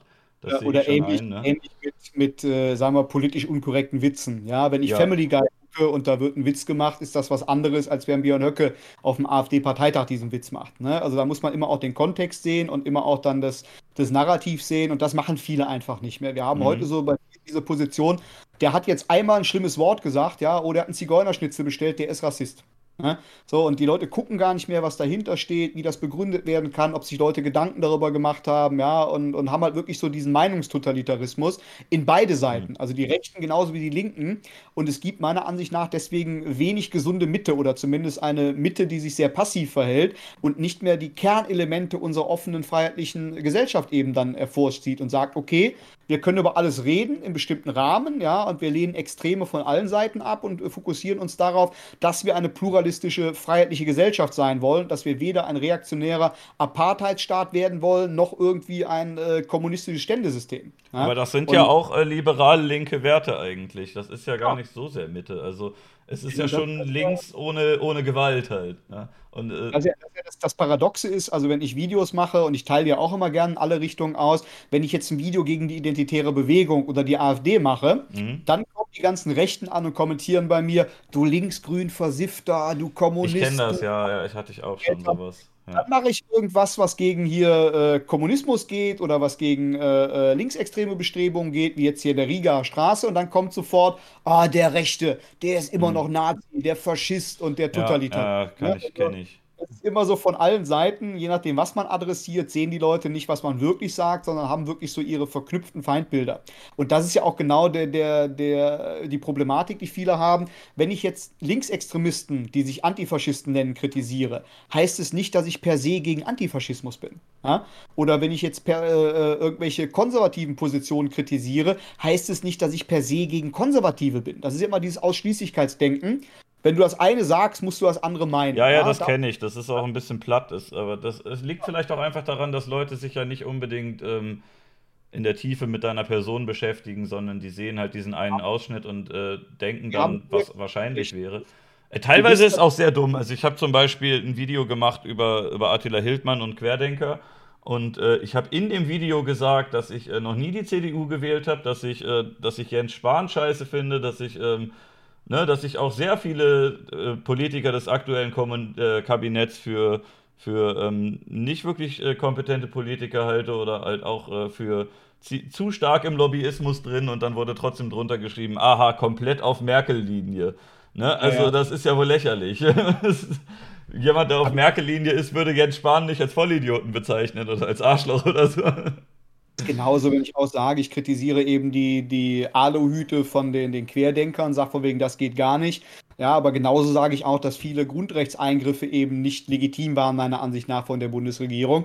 Trotzdem kommt dann eben von diesen Kreisen halt immer, ah, der, der Merkel-Bückling, hier der, der Gates-Jüngling, mhm. wo man einfach sagen muss, Leute, ihr hört gar nicht zu, ihr habt nur eine Projektionsfläche, ihr wartet auf irgendein Stichwort, das ihr dann rausgreift, ohne irgendwie das drumherum zu sehen, wo ihr dann wirklich eure eigene Narrative mit pushen wollt. Ah, da habe ich auch gar keinen Bock mehr drauf, mit solchen Leuten zu diskutieren. Ne? Weil mhm. da, die hören gar nicht zu, die wollen wirklich nur ihren Tunnelblick dann durchsetzen, wo ich immer sage, okay, man kann über alles reden, aber nicht mit jedem. Und sobald ihr rum, anfangt rumzupöbeln, sobald ihr nicht hört, was ich sage, äh, ist für mich auch keine Grundlage mehr, vernünftig zu diskutieren. Also da suche ich mittlerweile auch aus, mit wem ich rede und mit wem nicht. Äh, das mögen einige dann als arrogant oder elitär auffassen, aber ich mache das ehrenamtlich in meiner Freizeit und man muss auch nicht mit jedem wirklich jeden Scheiß dann besprechen. Ja, du hast ja eben das. Äh mehrmals auch gesagt, dass, ähm, dass du gegen sämtlichen Extremismus bist. Findest du das denn, dass man das wirklich gut vergleichen kann oder dass man, ähm, oder auf was würdest du das runterbrechen? Es wird ja jetzt nämlich auch oft gesagt, dass ähm, Linksextreme findet man halt auch zum Beispiel nicht gut, wenn die mal irgendwo was anzünden oder sowas oder ähm, bedrohen, aber von rechter Seite gab es ja jetzt äh, halt schon Fälle, wo Leute durch die Stadt gegangen sind und andere erschossen haben, ne? Halle Hanau oder Walter Lübcke oder so, dass man das wirklich, meinst du, man kann das wirklich vergleichen oder ist da äh, doch so ein bisschen die Tragweite und ähm, die die Gefahr äh, an der einen Seite höher als an der anderen. Oder bei religiösen Extremisten zum Beispiel. Diese Frage, diese Frage, darf sich gar nicht stellen. Weißt du, selektive Moral ist immer Unmoral. Ja, ich kann jetzt nicht werten und sagen, naja, der eine hat jetzt nur fünf Schädel eingeschlagen, der andere zehn oder zwanzig. Nee, nee, das will ich gar nicht sagen. Das verurteilt man natürlich beides, aber dass, äh, dass die Gefahr oder das Risiko bei der einen Seite vielleicht höher ist und man deswegen ein bisschen mehr Auge drauf werfen sollte. Dass es natürlich nicht in Ordnung ist, einen Stein zu werfen oder ein Auto anzuzünden, ist ja klar, da sind wir uns ja alle einig, aber ähm, ne, ich finde, jemanden, einem Polizisten einen Stein gegen Helm werfen, finde ich natürlich nicht gut, aber es ist nochmal es ist nicht, ich finde es nicht ganz so schlimm, wie wenn jetzt jemand durch eine Stadt geht und zehn Menschen totschießt. Ne? Ja, logisch, natürlich logisch. Aber wie gesagt, ich finde es ich schwer, einen Vergleich zu ziehen, weil wer sagt denn, dass nicht irgendwann da mal der Molly, der äh, am 1. Mai in Berlin dann auf eine Polizeiwanne äh, geschmissen wird, nicht auch zu Toten führt? Ja, ja, ja klar. Die, die in Berlin dann unter Brücken bestellt werden, unter falschen Voraussetzungen dann mit Pflastersteinen beschmissen werden, nicht auch dann äh, tatsächlich hops gehen. Mhm. Na, letztlich der Extremist selber, der davon überzeugt ist, das Richtige zu tun und dabei auch Gewalt legitimiert. Ja? Kann auf linker Seite zur RAF führen, kann auf der rechten Seite mhm. zur NSU führen. Ich denke, es ist immer auch eine Frage von unheimlich vielen ähm, äh, Angelegenheiten, warum jetzt der eine zu mehr Morden und zu mehr Totschlag führt als der andere. Ich denke, beide Ideologien sind mörderisch und beide totalitär. Ja, klar. Ich will auch die DDR nicht gutheißen, aber ich finde die DDR dann noch mal ein bisschen besser als Nationalsozialismus, weil man jetzt nur die beiden Möglichkeiten hätte, ne? Natürlich, nur, nur letztlich, wenn du dann das runterbrichst auf Einzelschicksale. Ja, scheiße ist natürlich trotzdem, ja frag jemanden, der, der beim Überqueren äh, der Grenze erschossen worden ist, frag jemanden, dessen ganze Familie in Foltergefängnisse der Stasi gelandet ist aus sippenhaft Gründen, der wird äh, äh, auch nichts damit anfangen können, dass du sagst, und, ja, beim Dritten Reich äh, war es noch schlimmer, da hätte dir noch mehr passieren können. Ich denke, Leid lässt sich da nicht irgendwie jetzt qualifizieren. Ich finde, das ist auch immer so eine Herabwürdigung mhm. von Opfern, wenn man sagt von wegen, oh ja, guck mal, dir ist ja gar nicht so viel passiert. Oder in dem nee, Staat nee, nee, das will ich gar nicht machen, das verstehe ich auch. Also das ist ja natürlich immer subjektiv, auch wenn ähm, auch wenn du in einer Schulklasse bist in Neukölln und wirst als einziger Deutscher da verarscht dafür, dass du Deutscher bist, das ist natürlich dann äh, in dem Fall für die Einzelperson auch sehr unangenehm und absolut abzulehnen. Aber ich meine jetzt, äh, wo gesamtgesellschaftlich halt mehr drauf geachtet werden muss, weil man da mehr, mehr Gefahrenpotenzial sieht. Ich, ich denke, man sollte generell sich als äh, Gesellschaft wieder in der Mitte zurechtfinden und wie wir sagen, jeden Extremismus ablehnen und deswegen auch präventiv in jede Richtung arbeiten. Ja? Mhm, Weil das Problem ist, in dem Moment, wenn wir jetzt sagen, äh, wir fokussieren uns jetzt nur auf einen Extremismus, kann der andere erstarken oder kann sogar Bündnisse eingehen und äh, kann sich dann selber auch gesellschaftlich legitimiert äh, im männlichen umhängen und sagen, ja, wir sind ja nicht so schlimm, was willst du jetzt eigentlich von uns? Wir haben ja, ja andere Probleme. Ja, ja, klar. Ja? Das ist so eine Form von Gesinnungsethik. Also ich bin da Verantwortungsethiker. Ich sage, jeder muss daran gemessen werden, was er macht. Ja, und es spielt keine Rolle, ob jetzt die, die Mafia mehr Leute umbringt oder eben dann ähm, äh, eine deutsche kriminelle Vereinigung. Fakt ist, sie begehen Straftaten. Fakt ist, sie mhm. arbeiten gegen unsere Verfassung. Fakt ist, sie sind Extremisten und müssen als solche gewertet werden. Und dann diese ideologischen Verschiebungen noch vorzunehmen und zu sagen, ja, der ist jetzt aber ein rechter Extremist, der ist ein linker Extremist, der ist ein islamistischer Extremist, der ist ein christlich-fundamentalistischer Extremist. Mhm. Völlig egal, Extremismus ist Extremismus. Und wenn du einen Pflasterstein an den Kopf geschmissen bekommst, spielt es für dich auch keine Rolle, ob jetzt ähm, die eine Szene schlimmer ist oder es öfter macht. Fakt ist, du hast einen an die Rübe bekommen. Ja? Und das muss abgelehnt werden, das muss adressiert werden, das muss bekämpft werden. Und da bin ich also ganz grundsätzlich gegen jede Form von Extremismus und weigere mich auch dann immer so, so Scheingefechte zu führen und darüber zu reden, ja, welcher Extremismus ist denn jetzt schlimmer oder welcher Extremismus kann eher verstanden werden oder nachvollzogen werden. Extremismus ist immer schlecht und immer abzulehnen, mhm. egal woher. Ja. Würdest du denn einen Unterschied machen zwischen Radikalismus und Extremismus? Da gibt es ja auch Leute, die da. Natürlich, also tatsächlich radikal ist immer noch im Rahmen des demokratisch Machbaren. Mhm. Kommt von radix, lateinisch an die Wurzel gehend. Also radikal ja. ist immer auch noch im Verfassungsbogen und sehr nah an der Grenze zum Extremismus, ja, aber halt immer noch legitim. Da muss man schon differenzieren. Findest du, dass es bei manchen Themen legitim ist, radikal zu sein? Also gibst du, gibst, würdest du auch von dir selber sagen, dass du in manchen Themen radikal bist? Gut, ich bin radikal liberal. Ich meine, radikal mhm. kann man in jeder Hinsicht sein. Ich kann auch radikal sein, ich will nur Wasser trinken und ähm, baue mir zu Hause einen Brunnen und trinke nur daraus Wasser. Auch das ist ja schon radikal, weil ich alles andere ablehne, mhm. schädigt aber niemand anderen. Ich finde es immer problematisch, wenn radikale Tendenzen ja, äh, sich selber erwählen, ich habe Recht, so muss das gemacht werden, deswegen zwinge ich alle anderen, habe auch das moralische Recht dazu, die anderen zu zwingen, weil ich ja so gründlich und weil ich ja so im Recht bin. Ja, ja das ist immer das Problem, wo ich sage, da hört es auf. Für sich persönlich radikal zu sein, kann jeder machen, wie er will. Wenn du jetzt sagen würdest, ich will nur noch eben dann von einer bestimmten Raupe ähm, äh, mir die Klamotten selber häkeln und damit durch die Gegend laufen, verweigere den Konsum von anderen, Kannst mhm. du machen, du kannst dafür werben, du kannst das in Webshops anbieten, du kannst aber niemanden angreifen oder niemanden zwingen wollen, es genauso zu tun, wie du es machst. Ne? Ähm, auch nicht bei, bei Leuten, wo Gefahr im Verzug ist. Also du, du zwingst ja jetzt nicht direkt, du gehst ja auch ähm, mit deiner Aufklärung den Weg, Leuten zu sagen, äh, pass mal auf, ich war da in den Kreisen, war nicht gut, mach das mal nicht. Aber äh, du würdest auch keinen dazu zwingen. Ne? Also wenn jetzt jemand sagen möchte, sagen würde, er möchte ich weiß nicht, ähm, ich, ich, bin nicht so ganz im Bilde mit den aktuellen rechten Parteien. Sagen wir zum Beispiel Dritter Weg, die sind ja äh, auch nochmal relativ krass unterwegs, ne? wenn man sich so deren Auftreten anschaut. Wenn dir jetzt einer sagt, Axel, ich habe äh, hab Bock dabei zu treten, ich finde das gut, äh, du würdest den davon nicht aufhalten wollen, außer zu sagen, ähm, ich fände es besser, wenn du es nicht machst, aber äh, den Weg muss er alleine gehen, oder habe ich das richtig das, verstanden? Problem ist ja, ich habe ja keine andere Möglichkeit, als mich mit dem hinzusetzen, anzuhören, warum willst du da rein, ihn versuchen aufzuklären, ihn versuchen wirklich mhm. dann klar zu machen, diese schönen Bilder, die du im Kopf hast, die treffen A in der Realität nicht zu oder B sind Trugschlüsse. Mhm. Ja? Wenn er dann trotzdem sagt, ich will da hingehen, was kann ich da machen? Ich kann den nicht im Keller einsperren, ich kann den nicht zusammenschlagen und sagen, du kriegst jetzt jeden Tag ein paar auf die Fresse. Moment mal, du hast gerade, glaube ich, irgendwie dein Handy neben das Mikrofon gelegt. Das nee, äh, macht Störgeräusche. Also äh, zumindest höre ich da gerade immer wieder welche. Ich weiß nicht, äh, Chat, hört ihr das auch? Äh, das waren so ein bisschen so Geräusche, wie wenn man ein Handy neben das Mikro legt. Ich habe es auf Flugmodus gestellt. Jetzt okay. Also ich, ich habe nichts gehört. Bei mir war alles okay, klar. Okay, gut, gut. Nee, alles gut. Okay, ja, gut. Entschuldigung, vielleicht war es auch bei mir. Weiß ich habe keine, keine, Wahl. Wenn ich jetzt hingehe und danach wirklich Gewalt anwende ja, und hau dem jetzt jeden Tag ein paar vors Brett und sag von wegen, Jung, du trittst da nicht ein, sonst kriegst du wieder eine. Ne? Mhm wird er sich doch umso mehr radikalisieren. Dann wird er sich doch natürlich als Opfer fühlen, dann wird er sich bevormundet fühlen, dann wird er se sehen, von wegen mir wird Gewalt angetan, ja, und wird doch umso radikaler versuchen, eben da Anschluss zu finden und sagen, jetzt erst recht, jetzt mache ich es trotzdem. Ne? Ja. Und wenn man fünf Leute abhalten kann, die dann sagen, okay, ich habe jetzt keinen Bock, so wichtig ist mir es nicht, jeden Tag ein paar vors Brett zu kriegen, werden vielleicht fünf andere sagen, jetzt werde ich umso radikaler, ja, jetzt werde ich umso extremer.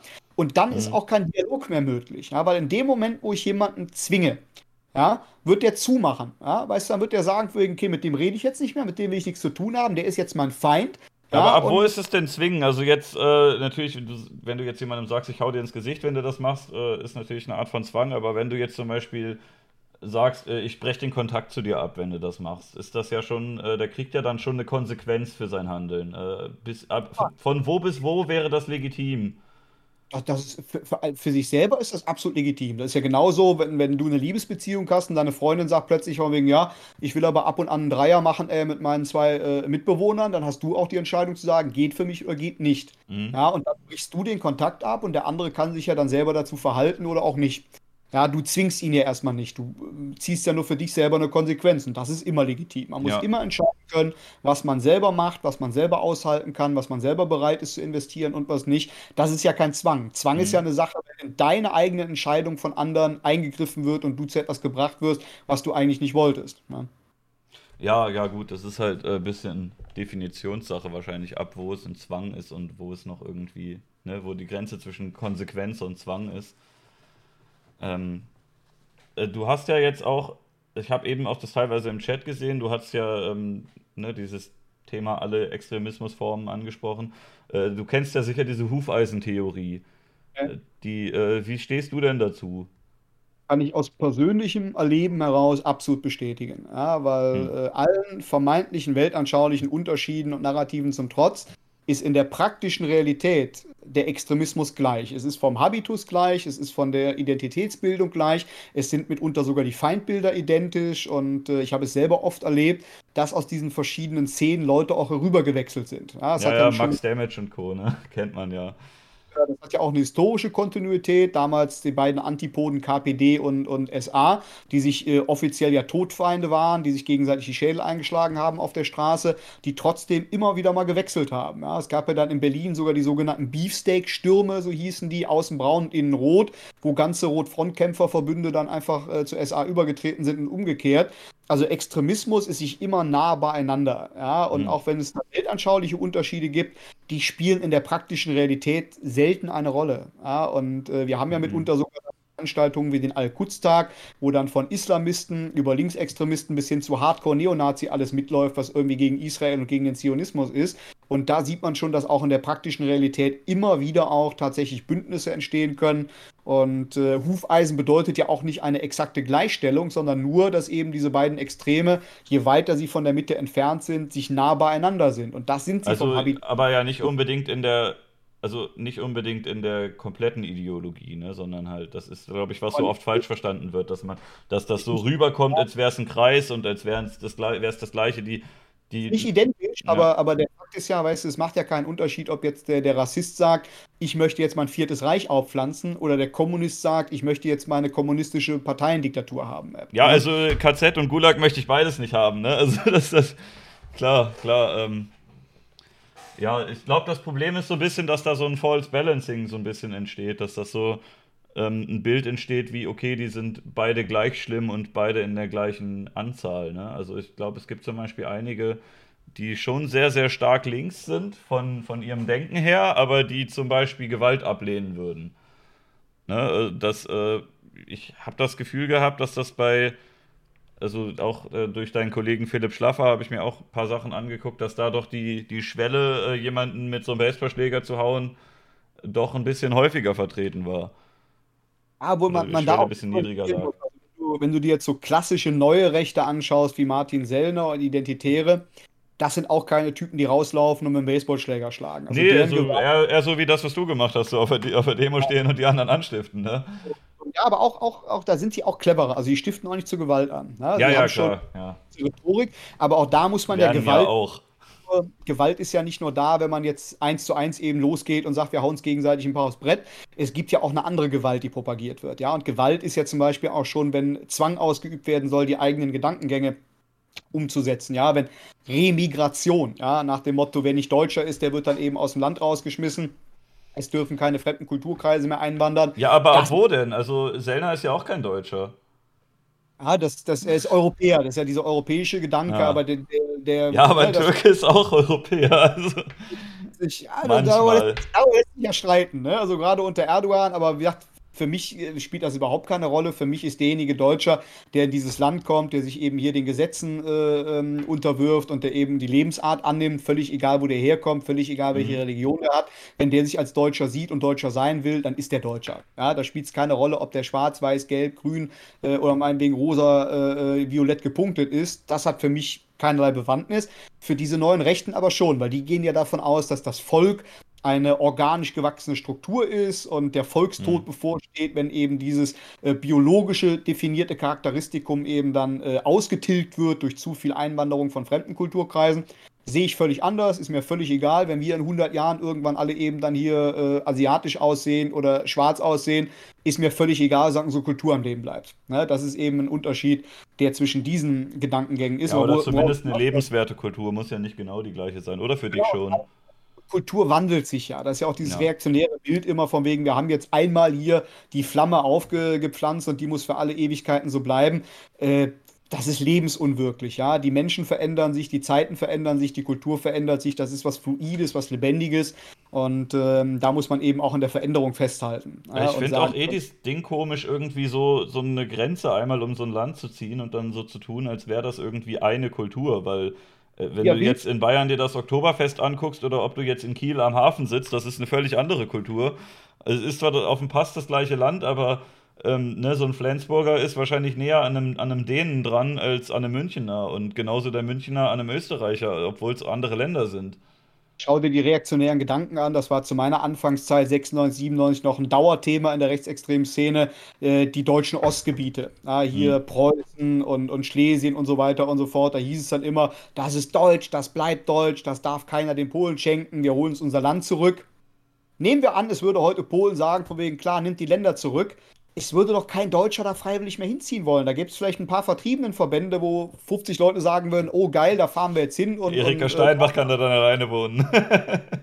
ich letztlich ist es ja. unwirklich. Ja, das ist jetzt vorbei, das hat sich so getan und, und äh, das ist jetzt eben polnisches Gebiet, da leben größtenteils Polen. Da gibt es ja auch Symbiosen zwischen Deutschen, die da äh, ähm, eben dann äh, sich angepasst und eingelebt haben warum sollte man da jetzt irgendwie noch dann so einen revanchistischen Gedanken haben und sagen, oh, dieses Land, das ist unseres, das muss zurückgeholt werden? Da muss man auch ein bisschen globaler denken können. Da muss man auch sagen können, okay, da denken wir im europäischen Geiste. Es kommt jetzt gar nicht mehr darauf an, was jetzt hier nationalstaatlich zugeschlagen wird. Es kommt darauf an, wie wir als europäischer Verbund leben können. Es kommt darauf an, wie wir als Nationalstaaten definieren.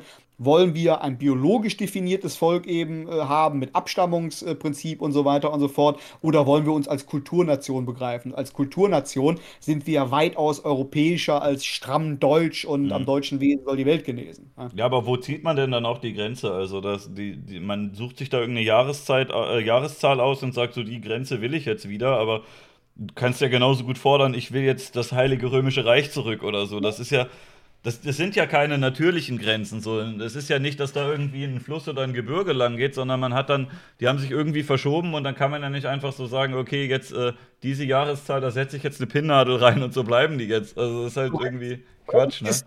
Florenz ist deutsch, nach dem Motto, ja, weil im 16. Ja. Jahrhundert äh, irgendwelche Kurfürsten deutscher Abstammung waren.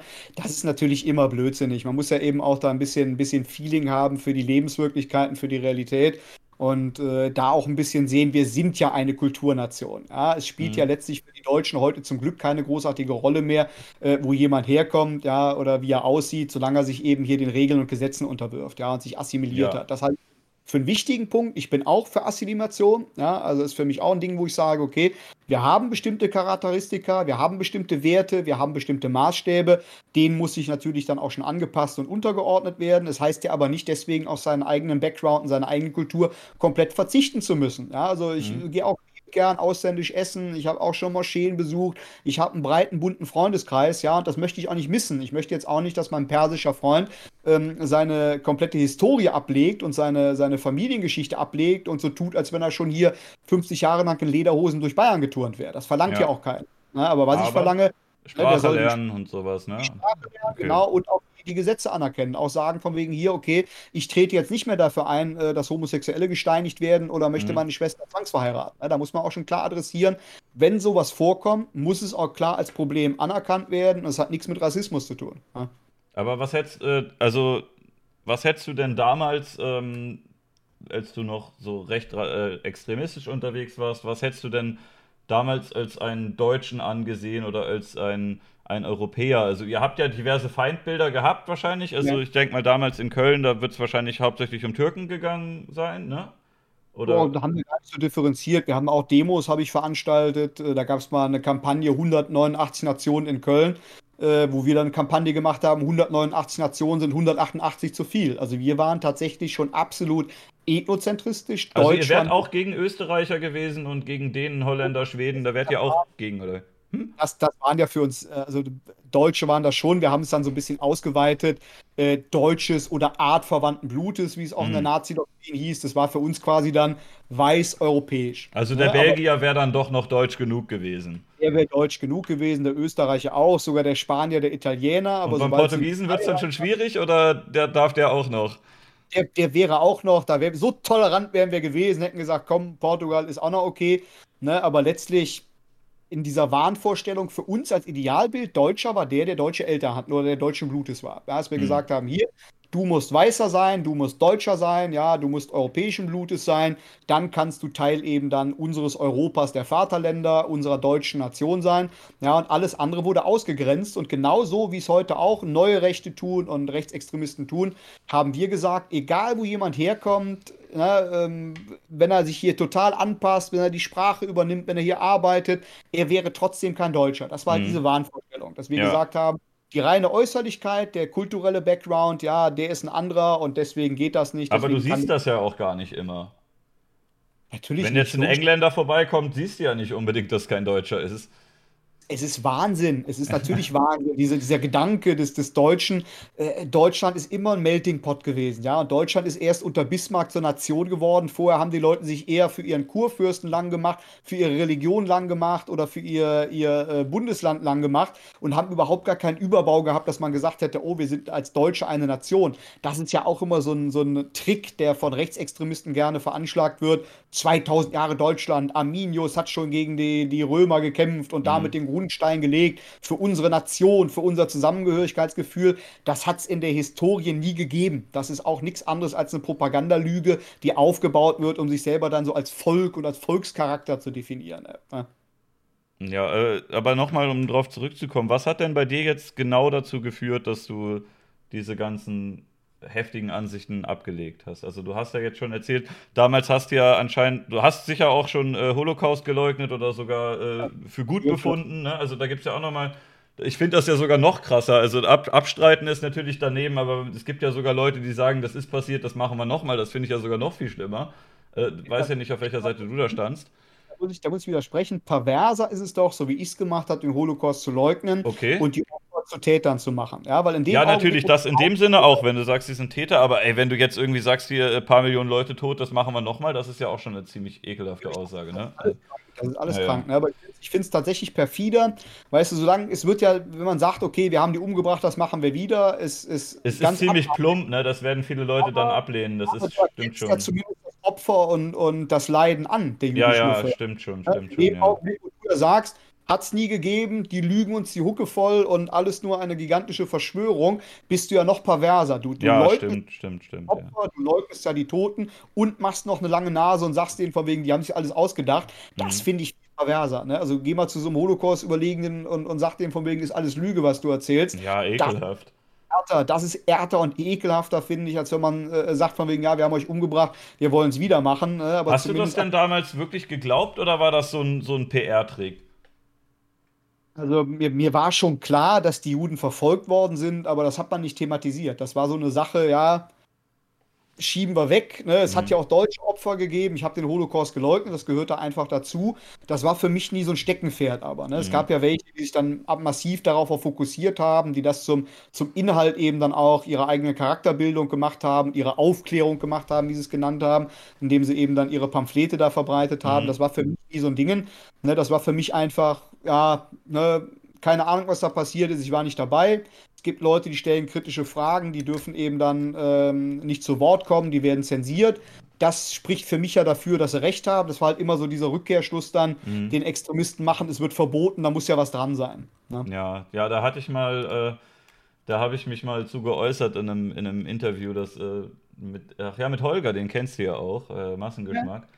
Da, da hatten wir noch äh, die These vertreten, so ja, lass die Spinner halt reden, das glaubt denen eh keiner und äh, sollen die paar Idioten das halt sagen. Ähm, und wenn du denen das verbietest, dann sind sie bloß noch Märtyrer. Äh, ich weiß gar nicht, ich weiß echt nicht mehr inzwischen, wie ich dazu stehen soll. Ich habe beide Seiten gehört, ich verstehe beide Seiten. Ähm, du bist ja auch im Knast gewesen wegen sowas, oder? Also nicht wegen. Wegen Volksverhetzung, oder? Aber wegen Volksverhetzung, ja. Ich habe äh, schon früh angefangen, mich strafbar zu machen als, als Jugendlicher, habe eben Hakenkreuzaufkleber verbreitet mit ganz widerlichen Parolen mhm. und äh, bin später dann als Erwachsener nach Erwachsenenstrafrecht äh, wegen Volksverhetzung auf einer NPD-Demo verurteilt worden, wo ich gegen Steuergeldausgaben für den Bau einer Synagoge äh, dann zum Anlass genommen habe, um gegen äh, die jüdische Bevölkerung zu hetzen und Antisemitismus zu verbreiten. Mhm. Und dafür bin ich dann verurteilt worden. Es gab dann keine Gesamtstrafe, sondern zwei Haftstrafen, also ein Jahr Jugendstrafe, die ich noch offen hatte, zusätzlich zu 21 Monaten äh, Erwachsenenstrafe die ich dann äh, zu zwei Dritteln verbüßt habe. Also ungefähr zwei Jahre war ich dann in Haft. Und äh, ja, das war damals für mich aber auch dann so identitätsbildend. Das war nichts, was mich abgeschreckt hat. Ich meine, klar, Haft war scheiße, mhm. aber war etwas, wo ich dann auch sagen konnte, ach, ich gehe für meinen Glauben in Haft und ich werde eingesperrt, weil ich meine Meinung sage. Das hat damals also auch einen gegenteiligen Effekt gehabt. Das war nicht ja, so, das wollte ich, ich nämlich gerade fragen, ob du denn meinst, dass, äh, also du kannst natürlich aus deiner eigenen Erfahrung sprechen, aber vielleicht auch von aus deiner Prävention oder vielleicht auch von früher aus der Zeit, äh, ob denn jetzt wirklich, wenn du jemanden für ein Jahr einsperrst, äh, ne, fiktive Zahl kann ja auch kürzer oder länger sein, ob das, äh, wenn, ob das dazu führt, dass derjenige da in der Zelle sitzt und äh, denkt, fuck, ich habe echt Mist gebaut, oder ob der sich noch eher bestärkt fühlt und denkt so, okay, jetzt haben sie mir einen gegeben, aber ich schlage jetzt zurück, wenn ich rauskomme. Also tatsächlich ein Umdenken hat bei mir auch dann stattgefunden, wo ich äh, in Urhaft gegangen bin wieder, wo ich einfach meinen Glauben nicht mehr hatte. Ja, mit Glauben ist ja so eine Sache. Der kommt religiöser Glaube oder wie? Äh, Glaube an die Sache, an die. Ach so, ach so okay, okay. Ich dachte, an die Welt zusätzlich. Das ist ähnlich wie religiöser Glaube, weißt du, wenn, wenn du Atheist bist, kann ich dich nicht davon überzeugen, dass es Gott gibt. Mhm. Ne, wenn du äh, Katholik bist, kann ich dich davon überzeugen, dass es keinen Gott gibt. Es hat eben eine, eine Glaubenssache. Und genauso mhm. ist es in diesen Szenen mit der Weltanschauung auch. Ne? Du hast den Glauben an die Richtigkeit deiner Sache oder du hast den nicht. Mhm. Wenn du den hast, machst du auch alles mit. Ich habe mich zusammenschlagen lassen, ich habe den Schädel aufgeschlagen bekommen, ich habe äh, wie ein Penner gelebt, weil ich keinen Job mehr bekommen habe als prominenter Extremist. Ich habe dem allen untergeordnet. Und mhm. äh, wäre auch dann, wenn der Glaube noch gewesen wäre, würde ich heute noch hier als überzeugter Neonazi sitzen und wäre noch zehn Jahre in Haft gegangen, wie Horst Mahler, wie Michael Kühn, wie andere Extremisten, die eben ihren Glauben nicht verloren haben ich hatte meinen Glauben verloren, ich wollte das nicht mehr, ich konnte das nicht mehr, habe dann mich entschieden, eben auch dann reinen Tisch zu machen, mit den Behörden zusammenzuarbeiten bei meiner zweiten Haftzeit und das war so der Point of No Return. Das ist in der Szene gerade für einen führenden Aktivisten, wie ich das gewesen bin, ähnlich unverzeihlich wie der Bruch der Omerta bei der Mafia. Also wenn du einmal mit den Behörden kooperierst, dann wirst du zum Verräter, mhm. dann bist du durch und dann ist die Brücke auch kaputt, dann kannst du nicht mehr Teil der Szene sein. Ja. ja? Das habe ich dann damals ganz bewusst gemacht, weil ich eben einfach auch dann abschließen wollte. Und das war für mich auch dann so ein totaler Bruch der Biografie. Also ich habe mich wirklich wie das allerletzte Stück Dreck gefühlt. Ich habe eine, eine, tiefe Sinnkrise gehabt, ich habe eine tiefe Depression gehabt und habe mich da erst dann langsam wieder darauf rausarbeiten müssen. Mhm. Aber der Glaube, der fällt nicht von heute auf morgen ab. Ich meine, das wäre einfacher und schöner jetzt vom Storytelling her zu erzählen. Mensch, ich habe Whoopi Goldberg kennengelernt, die war schwarze Jüdin und Kosmopolitin und habe dann gemerkt, dass meine ganze Gesinnung einfach für einen Eimer ist. Ne? Mhm. So funktioniert das nicht. Das ist tatsächlich so, man merkt sehr schnell in der Szene, dass die riesigen Ideale, die man aufbaut, von Solidarität, Kameradschaft und ganz toll und alles wunderbar und besser als das System, was ja ganz böse, schlecht und schlimm ist, dass das mit der Realität nicht in Einklang zu bringen ist. Und schon hat mhm. man dann so kleine, kleine faserige Risse in seinem Weltbild, ja, und die weiten ja. sich im Laufe der Zeit natürlich aus. Die weiten sich aus, wenn man merkt, ja, es wird Kameradschaft gepredigt, trotzdem arbeiten alle gegeneinander. Ja, äh, es wird Solidarität gepredigt, trotzdem wirst du im Stich gelassen und, und, und, und, und. Mhm. Ja, und irgendwann bist du so ausgefasert und bist du von diesen Nadelstichen so zerlöchert, dass das ganze Ding zu reißen droht. Ja, und du hältst dich natürlich eine ganze Zeit lang noch unglaublich daran fest und willst das nicht einsehen, weil du kommst ja dann selber als schwach vor. Du hast ja, ja. anderen immer gepredigt, du musst hart sein, du musst Kämpfer sein, du musst durchziehen, ja, du musst eben hier der Rebell sein, der Revoluzer sein. Und wenn du dann selber merkst, du kannst das nicht mehr, bröckelt ja dein Weltbild, bröckelt ja auch nicht nur dein Weltbild, sondern auch deine Persönlichkeitsstruktur. Ja, du lebst ja in dieser Szene für diese Szene als politischer Kämpfer, als Revoluzer, als Soldat, der für die Sache an die Front geht und den Kampf führt. Und wenn du dann merkst, okay, das ist gar nicht das, was du bist, oder du bist doch schwach oder du bist doch nicht mehr in der Lage oder bereit, das durchzuziehen, suchst du die Schuld erstmal bei anderen. Dann sind es ja. die Kameraden, die nicht mehr richtig mitziehen. Dann sind das die anderen, äh, die eben dafür gesorgt haben, dass alles so schlimm ist. Du suchst erstmal die Schuld nicht bei dir.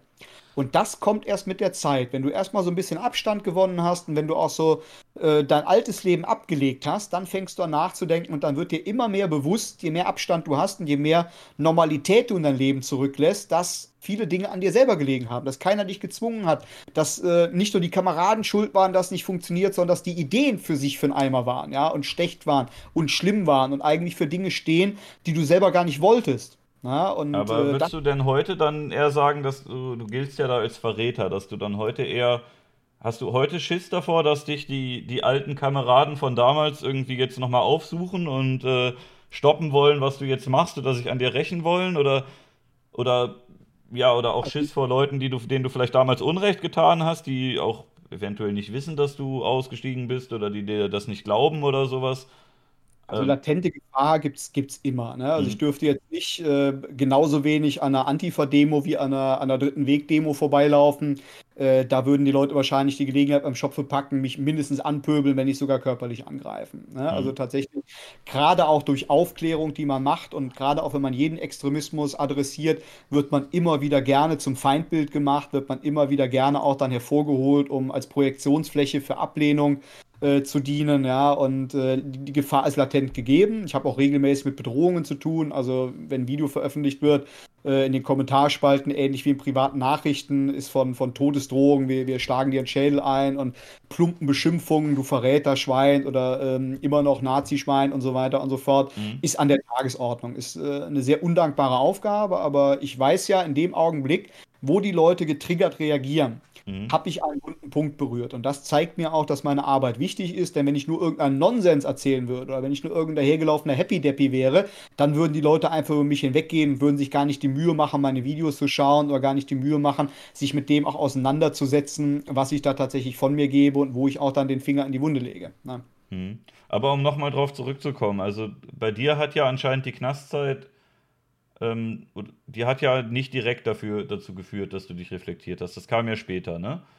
Wie man, man muss auch ganz kurz, weil du die Frage auch gestellt hast, wenn jemand dann äh, mit Knastzeit dazu gebracht wird, aufzuhören. Mhm. Selbst wenn jetzt jemand dabei ist, der sagt, ich habe jetzt ein Jahr abgemacht, das war so kacke für mich, ich habe keinen Bock mehr jetzt auf Nazi-Demos mitzulaufen, der ändert deswegen ja nicht seine Gesinnung. Ja, ja, manche lernen vielleicht ja auch im Knast noch irgendwie neue Kontakte kennen, wo es dann auch noch schlimmer werden kann.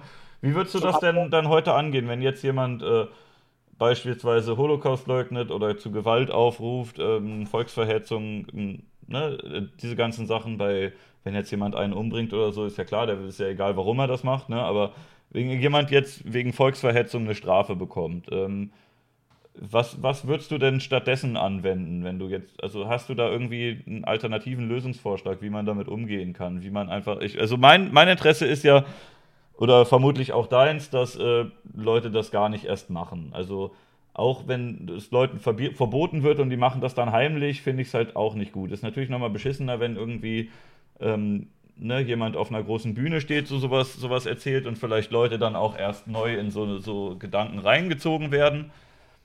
Ne, aber wie, wie würdest du damit umgehen? Was, was äh, könnte man tun?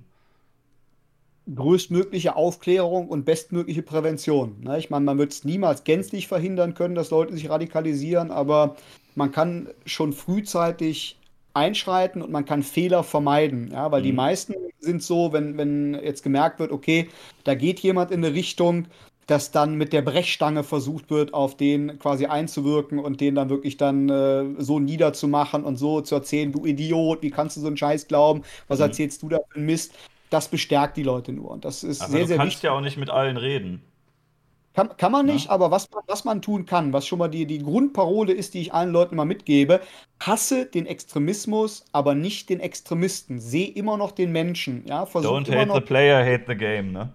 Genau, ne? Versuch ja. immer noch zu verstehen, was treibt den eigentlich dazu. Ja, weswegen ist der jetzt so? Was versucht der zu kompensieren? Was hat der für eine Geschichte hinter sich? Und wenn man das so ein bisschen bei vielen erkennt, ja. Ja, was war das denn bei dir? Also du warst 13 und wolltest irgendwie auf der großen Bühne stehen und eine Bewegung anführen, vermutlich, oder?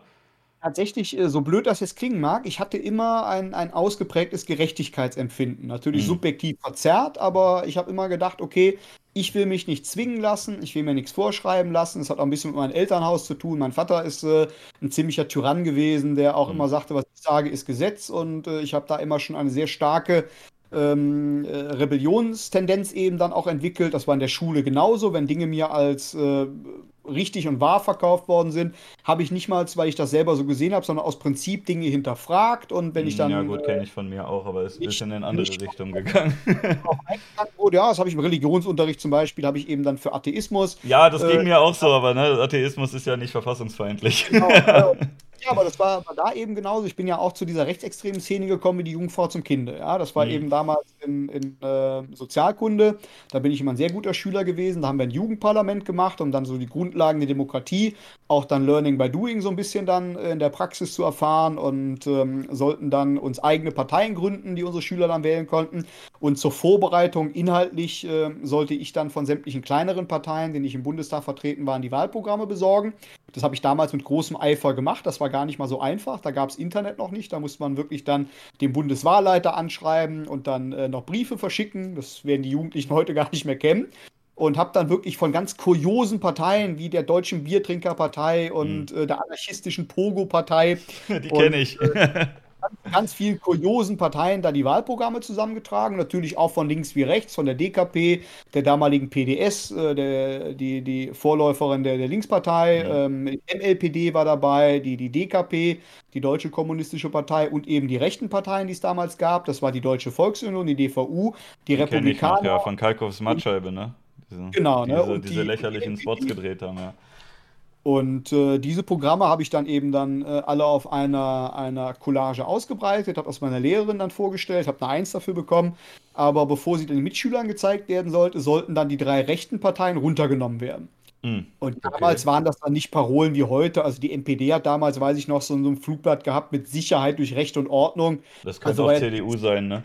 Genau, ne? Das, das war auch das, was ich dann gesagt habe. Ich sage, okay, warum werden diese Parteien jetzt runtergenommen? Nach meinem Dafürhalten steht da jetzt nichts großartig Schlimmes drauf. Auf der gegenüberliegenden äh, Seite sind die linken Parteien.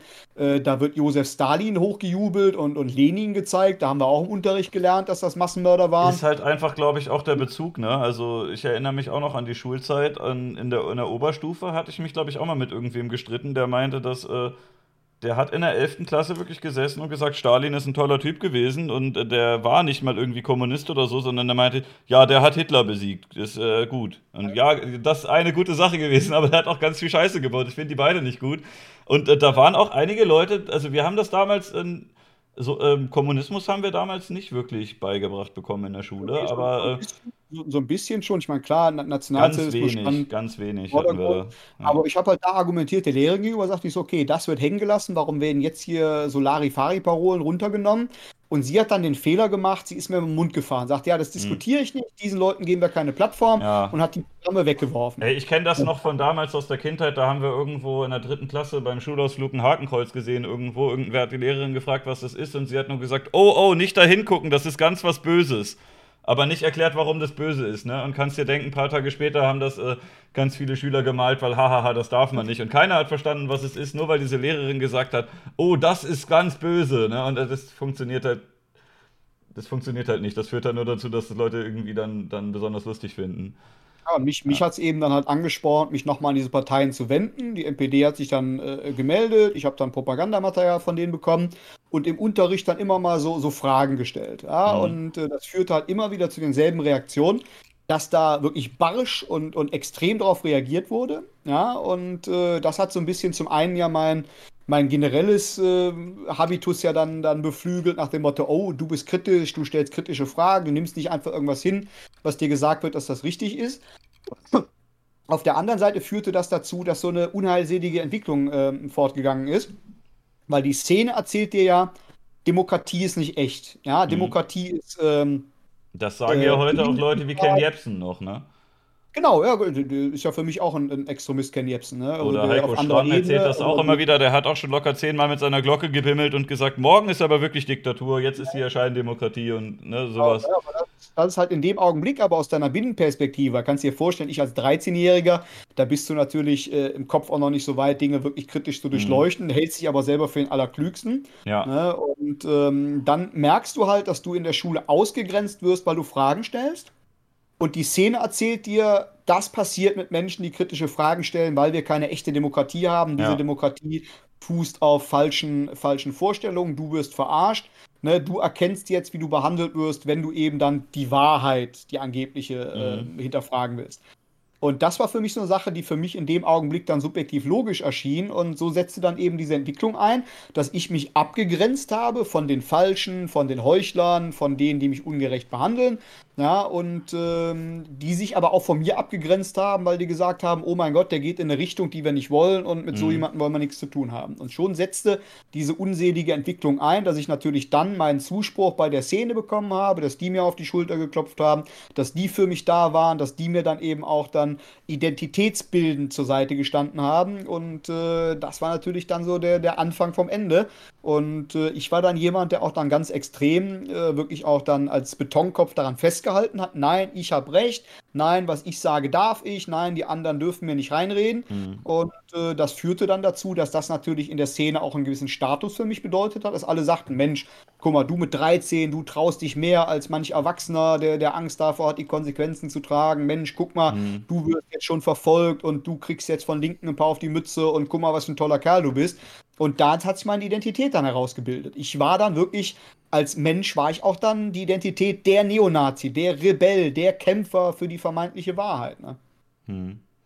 Ja, ich, äh, ich habe das auch teilweise mit, ähm, ähm, wirklich mit, äh, mit großem äh, Erschrecken gesehen, dass jetzt ähm, bei anderen Themen, die die, zum Beispiel Artikel 13, dass es da mehrere Videos gab von YouTubern, die sich natürlich auch in ihrer Existenz da bedroht gefühlt haben, dass da Wörter gefallen sind wie Scheindemokratie und Volksverhetzer und sowas.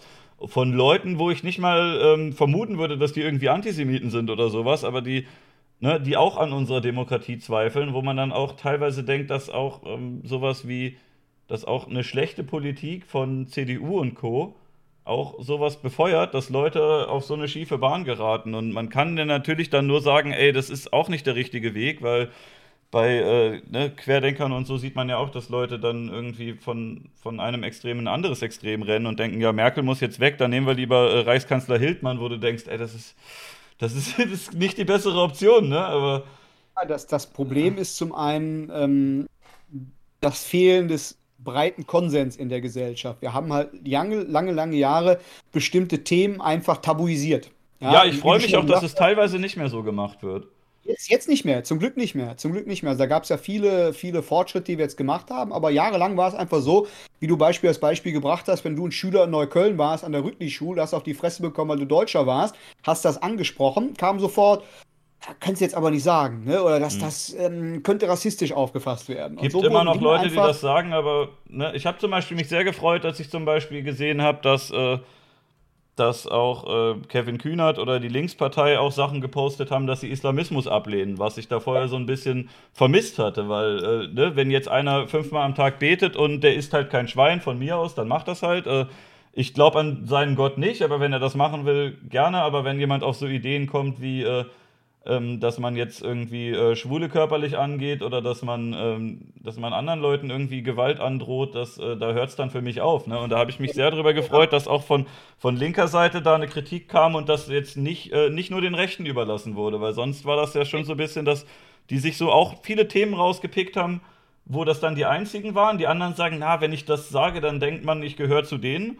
Ich freue mich auch, wenn es jetzt oder ähm, äh, das war ja auch von den, von den Querdenkern, war ja auch äh, sehr viel Kritik an, an CDU und Co. Und da habe ich sehr viel von linker Seite gehört, na, erstmal abwarten, Lockdown ist ganz gut und so weiter. Und da gab es jetzt auch von linker Seite ähm, jetzt doch vermehrt Kritik auch an Sparen und an Maskendeals und sowas, wo man dann ähm, sich nicht irgendwie fühlen muss, als, als wäre man auf der rechten Seite oder sich das anhören muss, weil man gegen einen konservativen, vermutlich korrupten Politiker ist ne, dann, äh, dass, man, dass man den kritisieren kann, ohne jetzt auf der anderen Seite zu sein. Das finde ich auch wichtig, dass es das gibt oder dass äh, auch, auch Funkformate zum Beispiel, die sich ja gerne als feministisch und links hinstellen, dass die auch von unserer Seite kritisiert werden können, ohne dass das jetzt äh, nur Rechten überlassen wird, weil da siehst du teilweise Sachen wie, also ich fand das, das Allerkrasseste war, war Karakaya Talk, ich weiß nicht, ob du den kennst ja. wo äh, unter anderem gesagt wurde von einer dunkelhäutigen Person,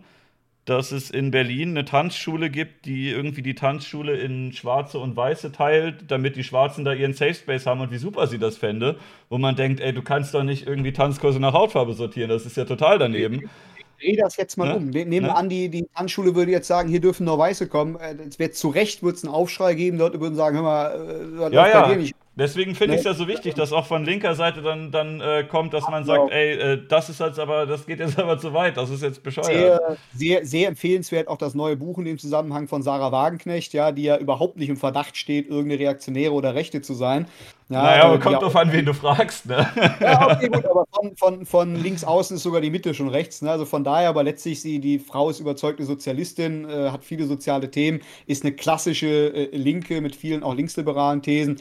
Ne? Also da wird keiner auf die Idee kommen, der jetzt nicht ganz weit links außen steht, zu sagen, die ist eine klassische Rechte. Ne? Aber ihre Abrechnung mit den sogenannten Lifestyle-Linken fand ich auch sehr wichtig. Und ich fand auch sehr, sehr wichtig, dass das von ihr kam und nicht aus der, der Ecke der üblichen Verdächtigen, damit da keine Frontstellung aufgemacht wird, sondern die Leute einfach mal lernen, ich muss nicht immer in irgendeine Schublade springen, ja. Ich kann vieles Kacke finden. Ich mhm. kann die CDU genauso kritisieren wie die SPD und morgen die FDP und übermorgen die AfD und dann wie die Linkspartei. Ich muss nicht immer Partei für eins ergreifen. Und das ist ja dieses Schubladendenken so weit verbreitet, dass viele denken, wenn ich das eine sage, tritt ein Dominoeffekt äh, in Kraft und ich muss andere Dinge mitvertreten und andere Dinge mit äh, äh hinterm Berg halten. Ne? Und das ist einfach ziemlich fatal. Da müssen wir auch wieder klar erkennen, wir sind divers, auch in unserer Meinungsfindung. Wir können alles Kacke finden. Wir müssen nichts toll finden, nur weil irgendjemand meint, uns das vorschreiben zu können, oder nur weil irgendjemand eine Erwartungshaltung daran knüpft. Ne? Ja, ich finde das auch äh, sehr wichtig, dass man generell Identitätspolitik ähm, wieder ein bisschen zurückfährt. Das ist mir das jetzt wieder ein bisschen zu viel geworden. Die Identitätspolitik ist nichts anderes als eine Spaltung, ist nichts anderes als eine Fokussierung auf Äußerlichkeiten.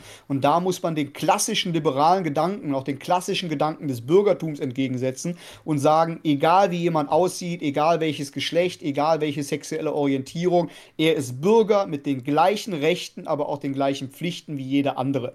Und dann hinzugehen und zu sagen, ja, der ist aber schwarz, der ist aber weiß, der hat deswegen weniger oder mehr Rechte oder eine besondere Verpflichtung, das ist alles eine Aufspaltung der Gesellschaft, die auch wieder jenen Kreisen auf der anderen Seite in die Hände spielt, die genau davon träumen und sagen, mhm. ja, hier, äh, wer schwarzer ist, kann kein Deutscher sein, der sieht sich nicht als Deutscher, der, der soll kein Deutscher sein und das wird von der Gegenseite her unter umgekehrten Vorzeichen genauso befeuert, wenn gesagt wird, ein Schwarzer kann in Deutschland eben kein Deutscher sein, weil er eben äh, vom rassistischen System anders behandelt wird. Das darf nicht sein. Da müssen wir an Martin Luther King denken und sagen, von wegen, wir haben alle ein Blut, das ist rot. Völlig egal, wie die Hautfarbe ist. Wir müssen uns alle als eine Gesellschaft, eine Nation und auch ein Staatsvolk begreifen. Na? Ja, oder eine Menschheit, je nachdem, wie man. Also Martin Luther King finde ich auch gut. Ich habe auch die, die Rede gehört, da gab es ja auch. Äh das hatte ich das, das letzte hatte ich sogar mal in einem Video, da ging es um, um, da hat der Tarek Tesfu diese komische, ihr seid einfach nur Weißrede ähm, wo er dann auch Martin Luther King zitiert hat. Und äh, da hatte ich mir die Rede nochmal angeguckt und der hat in der Rede gesagt, äh, hey, wir waren jetzt die ganze Zeit unterdrückt, aber wir dürfen uns nicht verleiten lassen zu sagen, alle Weißen sind böse und schuld, sondern da gibt es auch viele, die auf unserer Seite sind. Äh, lass die ganze Scheiße mit den Hautfarben mal. Ich finde es ein bisschen schade, dass das jetzt wieder zurückgeht. Weil auch wenn du damals wahrscheinlich in Hättest du damals äh, bei deinen Reden irgendwie auf der Bühne gesagt, äh, Weiße dürfen keine Dreadlocks tragen, da hätte wahrscheinlich die ganze Menge gejubelt, ne? Und ja, jetzt siehst du es aus anderen Motiven und denkst, was ist denn los mit euch? Es, das ist doch, das ist doch scheiße.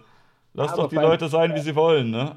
Umgekehrt vom Rassismus wird da ja auch wieder so eine, so eine kulturelle Aufspaltung vorgenommen. Ne? Weißt du, Multikultur bedeutet doch, jeder kann von anderen Kulturen das annehmen, was ihn weiterbringt, was er schön ja. findet, in den Austausch gehen, dadurch ja auch lernen und erleben. Ja? Dass man nicht nur sagt, von wegen, okay, der kann seinen Schuhen laufen, ich laufe in meinen, wir laufen nebeneinander her, haben gar kein Verständnis von dem anderen Menschen, sondern dass man dann sagen kann, Mensch, geil, die Kultur, das kann ich auch mal leben, das kann ich adaptieren, das kann ich bei mir einbauen, das ist lebendig, das ist multikulturell. Ja. Und dann zu sagen, du bist ein Rassist, weil du ein Weißer bist und Dreadlocks hast. Das ist rein für Schwarze vorbehalten. Was für ein rassistischer Unsinn ist denn das? Ich weiß auch gar nicht, wo da die Grenze sein soll. Also, das ist ja nicht so, dass es irgendwie eine weiße und eine schwarze Gruppe gibt. Da äh, kriegen ja auch mal Leute miteinander Kinder, wo der eine, weiß ich nicht, aus Nordafrika kommt, andere aus Deutschland oder so. Und, willst, du, willst du Eminem ja. jetzt verbieten, äh, äh, Rap zu machen? Ja, natürlich nicht, ne?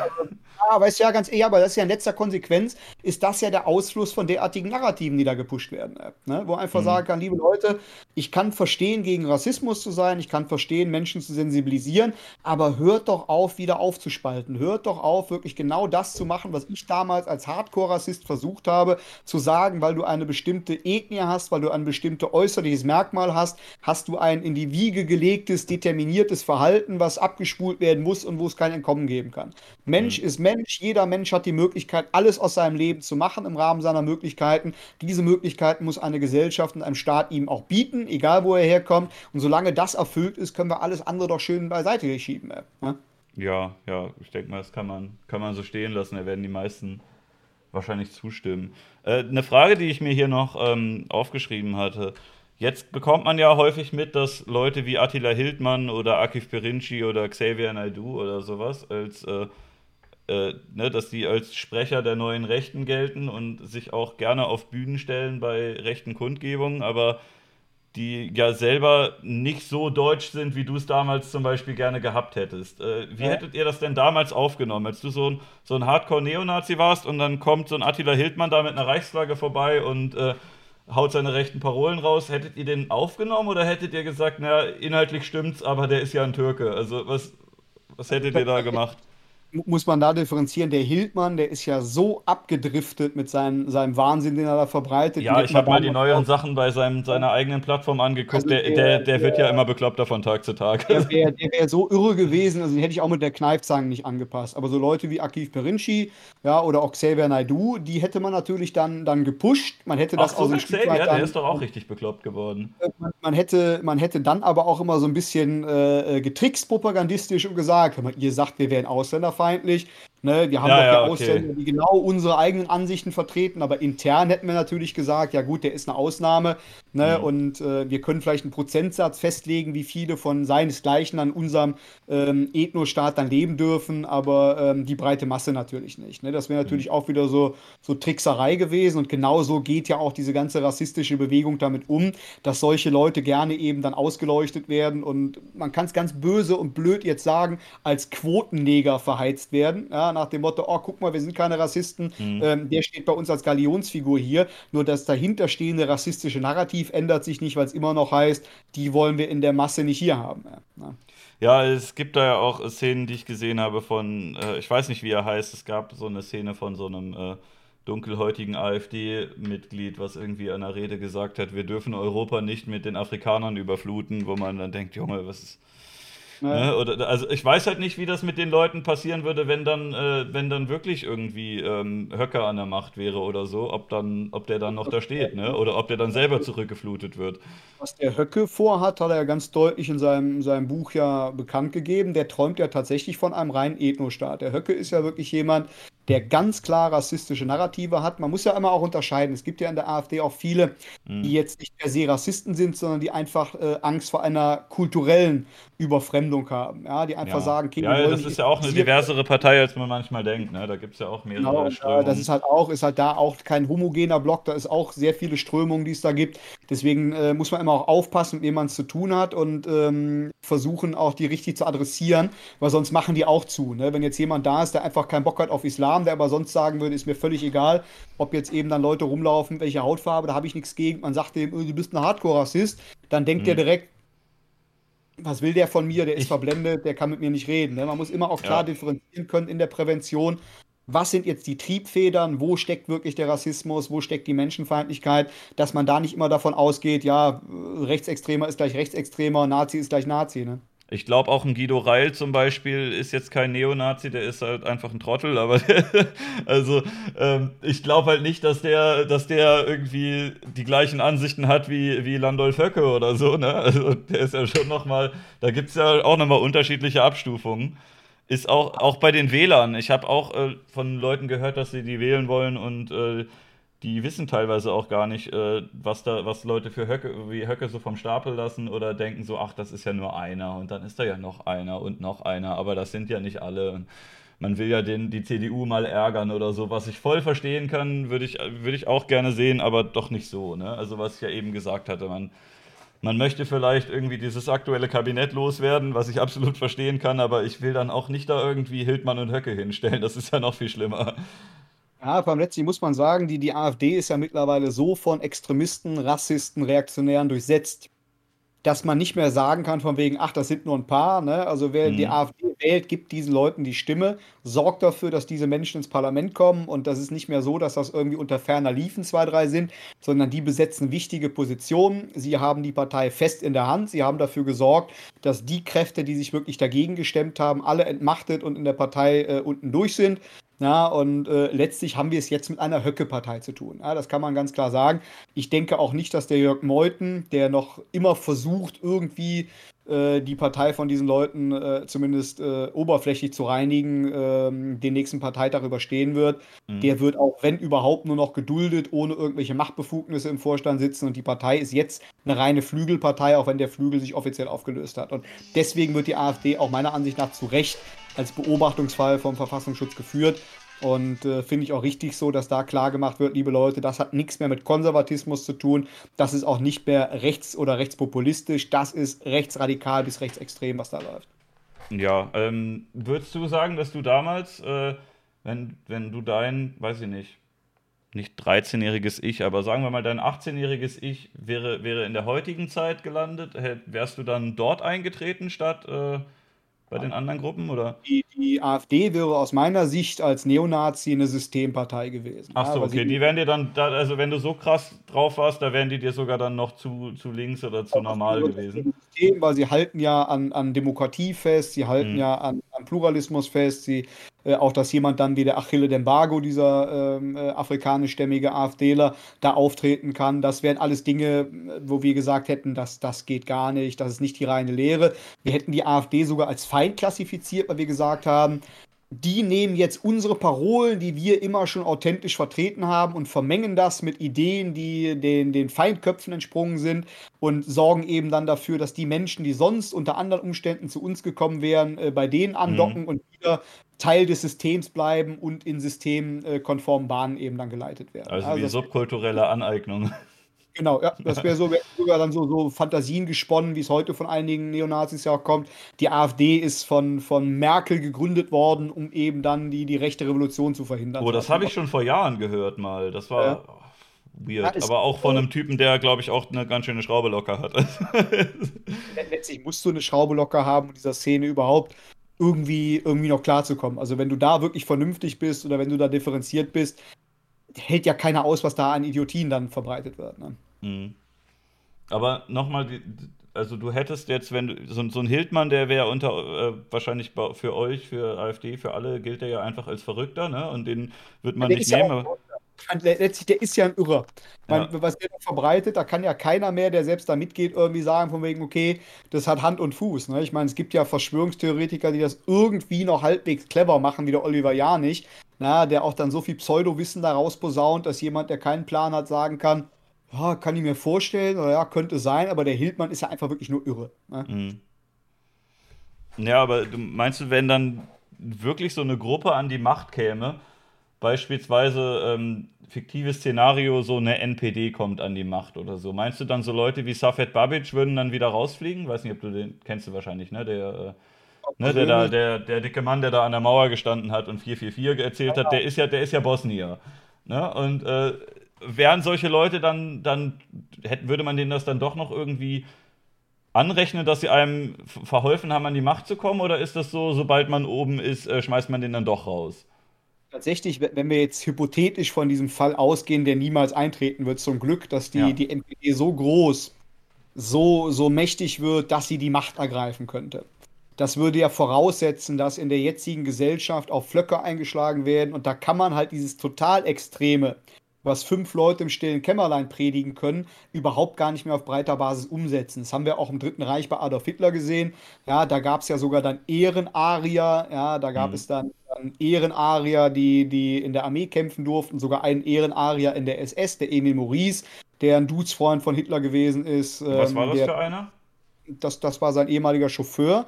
Der ist in Ungnade gefallen, weil er eine Liebschaft mit seiner, seiner Nichte Gedi Raubal hatte, an der Hitler ja auch äh, offensichtlich mehr Interesse als bloß familiäres hatte und äh, war aber immer halt im engsten Kreis von Hitler, damals schon äh, in der ersten Kampfzeit, wie es hieß. Der war Gründungsmitglied der SS und später kam dann raus, dass er eben dann auch, ich weiß nicht, Vierteljude oder Achteljude war, mhm. was natürlich dann äh, sofort zum Ausschluss aus Partei und, und SS äh, geführt hätte, aber er durfte dann aufgrund äh, Hitlers persönlicher Intervention als Ehrenarier in der SS bleiben. Völlig, völlig irre. Ja. Aber so gab es ja viel. Er hat Milch, ja, ähm, äh, hat ja auch dann eben dann Göring äh, den Spruch ja dann getätigt, wer Jude ist, bestimme ich.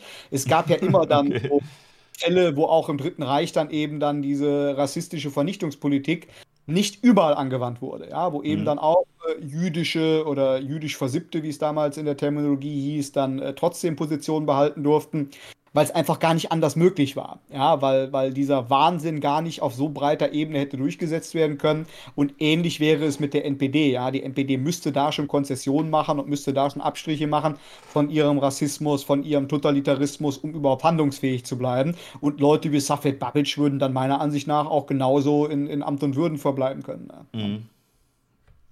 Ja, gut, das wäre dann vielleicht ja auch wieder, dass man sagt, na gut, der ist ja irgendwie ein, ein Bosnier, das ist ja immerhin noch ein Weißer oder wird da irgend so ein Scheiß erzählt wahrscheinlich, ne? Es gab ja das damals auch unter Hitler gab es ja auch schon enge Beziehungen mit, mit Scheichen und sowas. Also da hat man ja auch mit, mit Ausländern kooperiert, so, wo man das jetzt vielleicht sagen würde, da steht jetzt irgendwie, stehen die Rechten da und sagen, ja, aber doch nicht mit den Arabern oder nicht mit den Japanern oder so. Damals äh, ging das ja anscheinend auch, solange man irgendeine andere gemeinsame Gruppe hatte, die man hassen konnte. Es gibt eine sehr widerliche Hetzrede von Josef Goebbels, der sich damals darüber beschwerte, ähm, ja, dass nach der Einführung des Gelben Sterns für, für Juden in Deutschland ja plötzlich so viele Deutsche und auch Parteigenossen kommen würden und sagen, naja, ich habe da aber einen guten Juden. Ne? Mhm. Dann sagt er dann ganz höhnisch, ja, bei so vielen äh, äh, Leuten, die sich hier für die guten Juden verwenden, haben wir anscheinend ja nur gute Juden in Deutschland. Ne? Also da, mhm. da äh, zeigt ja aber auch, dass da ja, in der Bevölkerung so dieser später umgesetzte Vernichtungswille, wenn es um persönliche Bekanntschaften genauso wenig da gewesen ist, wie jetzt in der Neonazi-Szene, wenn es eben dann um die guten Ausländer geht. Ja, also was glaubst mhm. du denn, wie viele, viele Hardcore-Neonazis die Ausländer rausplakatieren ähm, bei irgendwelchen äh, Menschen aus dem, aus dem arabischen ähm, äh, Raum äh, ins Kampfsportstudio gehen, ja, oder da mal mhm. ihren Döner gehen, ja? Oder ja, ja, da gab, ich habe da eine Doku gesehen über, äh, du kennst dich ja SS-Sigi, ich weiß nicht, ob du den damals auch kennengelernt hast, äh, Siegfried Borchert, ne? Da gab es auch irgendwelche Szenen, wie der, wie der ähm, einem, einem äh, äußerlich ähm, orientalisch aussehenden Menschen gegenüber äh, stand und dann den irgendwie nett begrüßt hat und die haben sich super verstanden. Ja. Ne, aber äh, da weiß man dann vielleicht auch nicht, was, äh, was, also jetzt, jetzt sind sie noch Freunde, aber wenn dann, wenn dann der Sigi irgendwie eine Machtposition hätte, sähe es für den Typen wahrscheinlich nicht mehr so gut aus, der ihm die Hand gegeben hat. Oder der hat irgendwie diesen Sonderstatus und man sagt, okay, bei dir drücken wir ein Auge ja. zu, ne? Aber ja, das ist halt dieses, weißt du, die persönlichen Bekanntschaften, da, wenn man da dann sagt, ja, du bist doch für alle Ausländer raus, ja, der nicht, weil der ist in Ordnung. Mhm. Ne, weil diese Feindbilder, die in diesen Szenen in den Köpfen sind, die sind halt abstrakt. Ne? Die sind mhm. nicht persönlich. Das ist einfach wegen der Ausländer. Dann hat man irgendwelche Zeitungsartikel, die man sich zusammenklaubt. Ja, da war ein Messerstecher, da war ein mhm. Vergewaltiger, mhm. da hat einer was Böses gemacht. Es ist nicht mittelbar.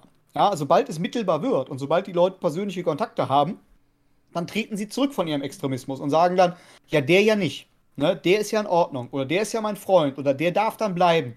Ne, und da sieht man schon, dass dieser ganze Idiotie, dieser extremistische Wahnsinn in den Köpfen in der Lebenswirklichkeit schon gar nicht umsetzbar ist. Ne? Oder ähnlich ist es ja mit der Ablehnung dann vom äh, Juden Zuckerberg, ja, die jüdischen Medien, die jüdischen Social Media Plattformen. Mhm. Die alle haben ihre Facebook-Accounts gehabt, ja, die alle mhm. haben die Social Media genutzt, haben ihr iPhone in der Hand, partizipieren vom Kapitalismus, genau wie die linken Antikapitalisten, ja, weißt du, die, die neuesten äh, Turnschuhe, ja, das, das neueste. Äh, finde ich auch sehr, ja? sehr schwierig, habe ich auch einige gesehen. Halt, ja. so diese, diese Gedankengänge, die haben nichts mit der Lebenswirklichkeit zu tun. Die Lebenswirklichkeit ist eine andere. Ne? Und das ist auch, wo man sie irgendwo auch packen kann, dass man auf ihre Widersprüche hinweist und sagt, pass auf, das eine forderst du, das andere machst du, das eine behauptest du, das andere trifft zu. Ne, aber das sind so Dinge, die kann man auch nicht überspielen, weil Extremisten sind meistens hochideologisch und gehen gerne auf abstrakte Felder, dass über Grundsätzliches gesprochen wird, über weltanschauliche Themen, wo sie sich dann auch auskennen, wo sie auch dann selber äh, ihre eigenen Steckenpferde zu reiten wissen, ja, aber wenn man in die Lebenswirklichkeit geht, wenn man sagt, wegen, du lebst doch jetzt so, du sagst jetzt, es darf kein Ausländer hier in Deutschland arbeiten, wenn du einen Wasserrohrbruch hast und die Scheiße suppt dir eben durch die Bude und dann steht ein Türke vor der Tür vom Notdienst, schickst du den weg, sagst du dann von mhm. wegen, nee, schick einen deutschen Kollegen. Ne, da, da kann man die Leute schon mit packen, da kann man immer auch schon sagen, von wegen, liebe Leute, guckt euch doch mal an, was ihr da fordert, wie blödsinnig und wie lebensunwirklich das eigentlich ist. Ja, hm.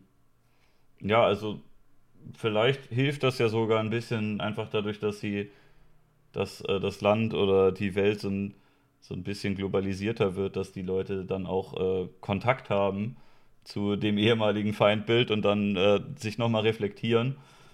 Äh, ja, äh, keine Ahnung, also ich weiß nicht, wie soll man, wie soll man das äh, ich, man kann ja nicht jedem irgendwie einen vorbeischicken und sagen, hier guck den doch mal an, der ist doch ganz nett. Also, weiß ich nicht, vielleicht kann man irgendwas durch Medien oder so bewirken, aber dann muss man das auch vernünftig machen. Ne? darf man auch nicht so diese Holzhammer-Methode anwenden, ne? weil irgendwann auch Leute, die, die selber völlig äh, überhaupt nicht in Gefahr sind, äh, rechtes Gedankengut anzunehmen oder Vorurteile anzunehmen, die einfach irgendwann nur angenervt sind, wenn sie überall äh, ständig hören, Diversity, Diversity, Diversity. Ne? Da muss man auch so ein bisschen die Kirche im Dorf lassen und ich denke mal, dass sich die Lebenswirklichkeit der Menschen ähm, nicht von oben überstülpen lässt, sondern einfach durch die, die organische Entwicklung der Gesellschaft vollzieht. Ja? Mhm. Und äh, das sehen wir gerade auch hier in Ballungsgebieten so, in denen es keine Probleme gibt mit Parallelgesellschaften, sondern wo eben dann die, die ausländischen Mitbürger sich hier sehr gut integriert haben, zu Bürgern geworden sind, sich selber als Deutsche sehen. Ja? Da gibt es auch kein Problem mit Rassismus. Ja? Da gibt es mhm. das auch nicht mehr, dass die Nachbarn wie noch vor 30 Jahren vielleicht sagen, so, äh, den Türken wollen wir aber nicht hier haben oder äh, der kann kein Deutscher sein, sondern ah, da ist der, der Ali eben dann der Kumpel, mit dem man abends Skatkloppen geht und Bier trinken geht. Ne? Das ist ja so, aktuell auch eher so auf Dörfern. Ne? Also Vermieter sind doch schon noch teilweise so, aber äh, also jetzt, wer in einer Großstadt wohnt, der hat ja auch immer mit ein paar, mit ein paar ähm, Migranten zu tun, die in der Nähe wohnen und äh, versteht sich dann vielleicht auch mit denen ganz gut. Da wäre ja vielleicht eine kleine Hoffnung, dass sich da irgendwas tut, aber was würdest du Aber denn sagen, ist es, oh, sorry, du wolltest irgendwas. Entschuldigung, aber es wird ja immer auch so ein bisschen, bisschen dargestellt, als wenn Deutschland immer noch ein rassistischer Staat wäre, ja, oder Hm. die Deutschen tiefe rassistische Vorurteile hatten. Also das glaube ich nicht, das sehe ich auch nicht so. Hast du die Ja, auch nicht mehr? Gar nicht mehr? Also du hast ja damals wirklich aktiv was gemacht, wenn du jetzt äh, durch die Straßen gehst und du, du siehst einen Dunkelhäutigen und einen Schwulen oder jemanden, der vielleicht irgendwelche linken Symboliken auf dem T-Shirt hast, dass du dann innerlich doch so denkst, äh, oder so und dann, dann erst reflektierst, äh, eigentlich ist das ja nicht schlimm, dass man vielleicht noch von, von damals irgendwie die alten Gefühle noch irgendwie verankert hat oder würdest du sagen, du hast es hundertprozentig abgelegt? Homosexuelle hatte ich nie irgendwas, deswegen war ich in der Szene auch hoch umstritten, weil ich immer Okay. gesagt habe, was erwachsene Menschen im gegenseitigen Einverständnis machen, das, das hat mich nicht zu interessieren und Auch natürlich ich damals schon? Auch damals schon, ja, ja. Also Okay. muss dazu sagen, also mein, mein äh, ideologisches Leitbild war Michael Kühnen, äh, der auch an HIV gestorben ist, der auch ein Verfechter war, ähm, der Vereinbarkeit von Nationalsozialismus und Homosexualität. Äh, Mhm. ideologische Vorbilder waren für mich eher die linken Nationalsozialisten, Gregor Strasser, Ernst Röhm. Ernst Röhm war ja auch bekennender Homosexueller. Linke Nationalsozialisten? ja, okay. also Na Nationalsozialismus, der linke Flügel, also eher der Ach sich so, als ja gut. Äh, obwohl man sagen muss, dass der Nationalsozialismus ja nie eine klassische rechte Bewegung gewesen ist. Aber Ja, also sehr du, autoritär halt, ne? autoritär, klar, aber das waren die Kommunisten ja damals genauso. Ne? Also von daher, Autorit Autoritarismus ist ja kein äh, Synonym für, für rechtes Gedankengut. Kann es sein, Law and Order und so weiter und so fort, aber der, der Nationalsozialismus ist ja immer eine Symbiose gewesen, so zwischen diesen Welten, der deswegen auch sehr interessant war, Ich finde es halt auch generell schwer, einfach irgendwie alles nur in links und rechts einzuteilen. Das ist ein bisschen zu platt. Also wir hätten nicht 50 Parteien oder wie viele wir gerade haben in Deutschland, wenn es nur zwei Richtungen gäbe, ne? Oder nur, wenn man noch Mitte dazu nimmt, drei. Also so einfach ist es ja nicht. mittlerweile auch für überlebt, weil das auch so divers geworden ist und mittlerweile auch so viele Positionen sich auch durch die gesellschaftliche Interpretation verschoben haben. Ja, also man, man äh, hat ja heute viele Linke, die treten dann dafür ein, äh, Kopftücher tragen und diejenigen, die sagen, nee, wir unterstützen die Frauen im Iran, die auf die Straße gehen, dass sie nicht tragen müssen, die werden dann schon so ein Stück weit in eine rechte Ecke geschoben, obwohl es eigentlich eine Mhm. urlinke Angelegenheit ist, eben Emanzipation von Frauen und so weiter und Und so ja, fort. Ja. Ablehnen von Religionen ist ja auch eigentlich eher immer so eine linke Sache gewesen. Und jetzt Und ist es oft irgendwie so, ja gut, unsere eigene, die wir hier im Lande haben, aber die anderen finden wir dann doch alle toll. Also ja. ja, ich, ich finde das auch nicht so, so toll. Also Religionen finde ich generell, wenn das Leute gemäßigt für sich machen, von mir aus, aber ich möchte auch Nein, lieber, dass die so wenig Einfluss wie möglich haben. Rein- Ich bin auch dafür, dass hier absolut auch keine Kirchensteuer mehr vom Staat eingezogen wird, dass auch äh, religiöse Körperschaften eben keine Sonderrechte bekommen, ja, sondern hier muss wirklich äh, äh, das Bibelwort gelten, äh, gebt dem Kaiser, was des Kaisers ist, ne? Und äh, da bin ich auch kein Freund von. Also wenn ich religionskritisch bin, kann ich auch nicht Cherrypicking machen und sagen, ja, hier gegen Islamismus habe ich was, ich muss genauso auch gegen äh, Mhm. ähm, fundamentales Christentum sein und gegen die, die Einmischung eben dann in die privaten Angelegenheiten. Ich plädiere auch dafür, dass in der Schule der Religionsunterricht abgeschafft und gegen Ethikunterricht Ja, ausgetauscht fände wird. ich auch gut. Ich fand es auch immer ekelhaft, wenn die, wenn äh, die Grünen äh, öffentlich äh, zum, beim, viel Glück, äh, viel Spaß beim Opferfest gewünscht haben, weil da will ich sagen, ey, viel, beim Beten könnt ihr gerne viel Spaß wünschen, aber ne, wenn Kern dieses Festes ist, dass man da irgendwelche Tiere schlachtet und ihr seid die, die, äh, die grüne Ökopartei, wo die einen Veggie Day fordert und so, dann fordert den bitte für alle. Ne? Dann, äh, Öst, Özdemir hat das gemacht. Der hat als einziger, glaube ich, irgendwie gesagt, äh, äh, hier schönen Ramadan und schönes Opferfest, aber ihr könntet statt ein Lamm zu schlachten noch mal einen Baum pflanzen. Und viele andere haben einfach nur gesagt, ja, hier viel Spaß dabei und äh, ja, weiß nicht, also ich finde, da, da kann man dann auch ein bisschen, bisschen konsequent bleiben und sagen, nee, äh, wir, wir haben hier, wir haben hier Frauenrechte, äh, Homosexuellenrechte und Tierschutz und das gilt halt für alle. Ja. Ja, manche Leute sind sich da vielleicht noch nicht so einig oder wer weiß, vielleicht kommt es ja noch. Angst, dann haben wir eben schon besprochen, in die falsche Ecke dann zu kommen mit anderen Leuten, die das dann kritisieren, um eben ihre rassistischen äh, Positionen darunter zu verbreiten unter diesem Deckmantel. Da muss man immer genau hinschauen, wer jetzt was verbreitet, aber da sind wir auch wieder beim Thema, was wir vorhin hatten. Je mehr die normale, vernünftige Gesellschaft diese Themen offen diskutiert, ja, mhm. umso mehr wird eben Extremisten die Grundlage entzogen, äh, sich als alleinige Alternative darzustellen und dann eben mit einem vernünftigen Vorsatz wahnsinnigen Nachsatz zu verbreiten. Man hat ja, ja halt auch Angst, einfach mit denen irgendwie Überschneidungen zu haben. Ne? Man möchte ja am liebsten, dass da ne, dass da der Hildmann steht oder so und dass ich wirklich in allen Punkten 100% genau das Gegenteil von ihm bin. Aber wenn er dann sagt, ey, ähm, veganes Bio essen, dann kann ich das ja trotzdem gut finden und das hat ja nichts damit zu tun, dass er, dass er sonst halt bekloppt ist. Ja, genau. Ne? Richtig. Das ist halt das, was diese, diese viele eben dann auch Angst haben, wenn sie gegen bestimmte Dogmen verstoßen, der Political Correctness an den Pranger gestellt zu werden. Das geht ja sehr schnell. Ne? Und das wollen viele dann auch dann durch größtmögliche Abgrenzung erreichen und dann geht es auch gar nicht mehr darum, was eigentlich gesagt wird. Die Hauptsache ist, ich grenze mich ab. Und das ist ja Blödsinn. Man darf ja auch so Themenfelder nicht Extremisten überlassen. Ja? Man muss ja sagen, wir müssen auch als, als offene Gesellschaft darüber sprechen können, von einem humanistischen Standpunkt aus, wie beurteilen wir etwas ergebnisoffen und verfallen nicht in diese diesen pavloschen Reflex, der eine sagt was, da muss ich was dagegen sagen, damit mhm. ich sicher bin, auf der richtigen Seite zu stehen. Ne? Ja.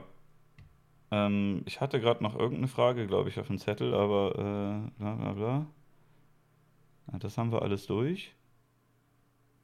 Ja, eigentlich haben wir, äh, die Fragen habe ich alle, alle durch. Gibt es vom Chat noch was? Es gab noch ein paar. Äh, eine Frage kam öfter mal. Ähm, es, es gab, glaube ich, äh, ich habe eine Kritik mal gelesen an, an deinem Kollegen, an Philipp Schlaffer. Es gilt aber eigentlich ja von der, von der Sache auch für dich, dass dem unterstellt wurde, dass er jetzt, ähm, jetzt quasi sein, seine Marke darauf aufbaut, äh, früher viel Mist gebaut zu haben und dass, ne, dass man jetzt quasi Kapital daraus schlägt, was man früher ähm, für, für negative Sachen gemacht hat. Wie würdest du dem, ähm, dem entgegentreten oder dem das beantworten? Ich kann sagen, ich bin ehrenamtlich tätig. Ich werde nicht bezahlt für meine Tätigkeit. Wenn ich vom Verein eingeladen werde, also über den Verein gebucht werde als Referent, geht das Geld als Spende an den Verein. So, das mhm. ist mein Beitrag, den ich leiste. Ob ich irgendwann auch mal tatsächlich daraus Kapital schlage, das heißt für meine Arbeit dann auch meinen Lebensunterhalt bestreite, kann ich nicht sagen. Ich weiß nicht, wie es weitergeht. Ich halte es aber auch nicht für schlimm. Ja, weil jeder mhm. hat mal Mist gebaut und äh, Fakt ist ja, wir sind heute andere Menschen und wir können eben dann aus unseren eigenen Erfahrungen, unserem eigenen Erleben, unseren eigenen Einsichten her Menschen davon abhalten, dieselben Fehler zu begehen, die wir begangen haben, können andere darüber aufklären, wie effektiv Extremismus enttarnt und dagegen angegangen werden kann. Warum sollte man daraus nicht dann auch in Anführungsstrichen Kapital schlagen? Ja, mhm. ich sage, jeder muss ja von etwas leben. Der Philipp macht nichts anderes als seine Präventionsarbeit. Der ist auch sehr glaubwürdig darin, weil er eben nicht irgendjemand ist, der mal ein bisschen was Mist gemacht hat und äh, sich dann mhm. großartig mhm. darstellt. Das hat bei ihm ja alles Hand und Fuß. Und ich finde es wichtiger, dass Menschen, die Scheiße gebaut haben, dann auch die Chutzpe haben und sagen von wegen, Mensch, ich war damals eine ganz arme Fritte, das war nicht heldenhaft, das war nicht toll. Mach das bitte nicht, ja. ja. Ich bereue es heute zutiefst, als wenn sie einfach ins normale Leben zurückgehen und irgendwo anders Geld verdienen. Das könnte er mühelos auch, der ist ein guter Geschäftsmann. Ja, hätte damit aber dann keinen Benefit und keinen Mehrwert für die Gesellschaft. Ja, und mhm. ich krieg's ja selber mit. Ich habe eine relativ geringe Reichweite mit meinem Kanal noch, den gibt es auch noch nicht so lange. Das sind jetzt, glaube ich, 3500 Abonnenten, die ich habe. Nur ich kriege teilweise äh, am Tag auch schon an die 80, 90 Zuschriften von Leuten, die wirklich Probleme haben, die auch sagen, Mensch, du hast mir sehr geholfen, das hat mir, mich weitergebracht, ich habe da Dinge erkennen können, ich habe mit meinem mhm. Bruder besser sprechen können und, und, und. Ich habe jetzt auch schon mehrere Leute in Ausstiegsprogramme begleitet. Ja, also hier wird ja tatsächlich auch etwas getan. Ja, ja ist ja nicht so, dass wir uns jetzt hier hinsetzen und sagen, so, ey, Mensch, spend mal Kohle und wir gehen lecker davon äh, an durchziehen, Jungs. Ne? Hier wird ja auch entsprechende Arbeit geleistet und entsprechend gute Arbeit sollte immer auch gewürdigt werden. Ne? Mhm.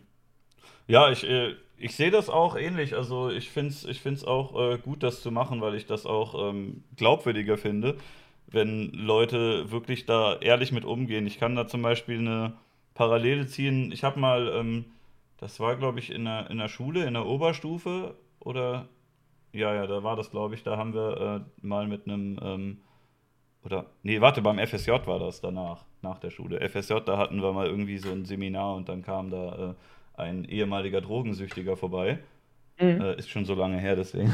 Jedenfalls da, äh, der, der hat uns dann halt auch erzählt, dass äh, Heroin nehmen für ihn bis heute das geilste Gefühl überhaupt war, aber dass er das nicht nochmal machen würde, weil er halt äh, kaum noch Zähne im Mund hat und äh, sonst körperlich total verfallen ist. Und das, äh, das fand ich viel effektiver, als wenn jetzt einfach so ein Lehrer irgendwie äh, einen Projektor anmacht und sagt, guck mal, wie schlimm, mach das bloß nicht. Ne? Wenn dann einer kommt, der wirklich sagt, ey, ich habe das gemacht und äh, war nicht gut. Also das fand ich, äh, fand ich, auf mich hat das einen äh, viel besseren Effekt gehabt. Auch dass der das nicht, äh, nicht so hingestellt hat wie, ja, das ist alles schlecht, sondern dass der auch gesagt hat, nee, das hat, äh, hat sich schon geil angefühlt damals, aber es ist es halt nicht wert.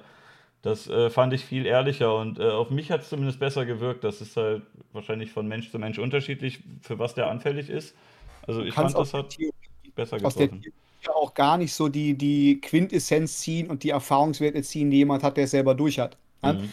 Ich, kann, ich, kann, ein Buch lesen, wie es ist, einen Herzinfarkt zu haben, kann mir vielleicht irgendwie ausmalen, ja, so könnte sich das anfühlen. Nur wenn ich selber einen hatte, kann ich authentisch darüber sprechen, kann sagen, das ging in mir vor, das ist mit mir passiert. Und genauso ist es ja mit Extremismus auch. Ja? Es gibt unheimlich viele kluge Leute, ja? die in der Theorie sich Dinge ausmalen, die aber mit der Lebenswirklichkeit gar nichts zu tun haben. Mhm. Ja? Wir kennen die Szene, wir haben uns in der Szene bewegt, wir wissen, wie die Leute gedacht haben, wir haben die Leute teilweise gesteuert, ja, und wissen deswegen auch ganz genau, wie jemand denkt und wie, wie jemand anzusprechen ist, der jetzt noch in der Szene ist. Ne, mhm. Ne, weißt du, Prävention kannst du auch machen, wenn du keine Erfahrung hast. Ja, da kannst du als Nicht-Junkie kannst du sagen, komm, Drogen nehmen ist aus folgenden Gründen Kacke.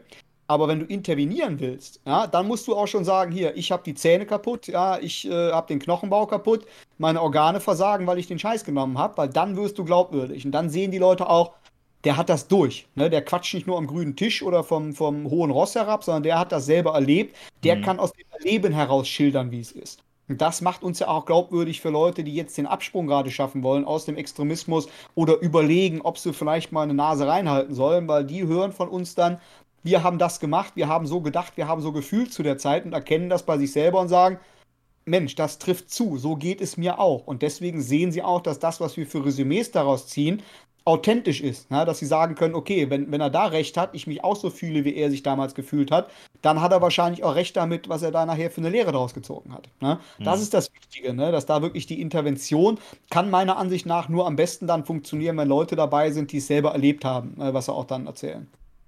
Ja, äh, ich fand es auch schade, dass wir damals in der Schule immer nur im Geschichtsunterricht nur uns Geschichten angehört haben. Ich war nicht einmal in so einer Gedenkstätte. Ich hätte das eigentlich sogar ganz gern mal gesehen. Ich weiß nicht, wie, äh, ob es da irgendwie Forschungen gibt, äh, welchen Effekt das denn wirklich hat, aber ich denke, dass äh, das könnte schon doch auch Teil des Schulstoffs sein, dass man dann mit einer, weiß ich nicht, 8., 9. Klasse oder so, auch für die Leute, die, die früh abgehen, dass die alle mindestens einmal da gewesen sind und sich das auch mal vor Ort anschauen.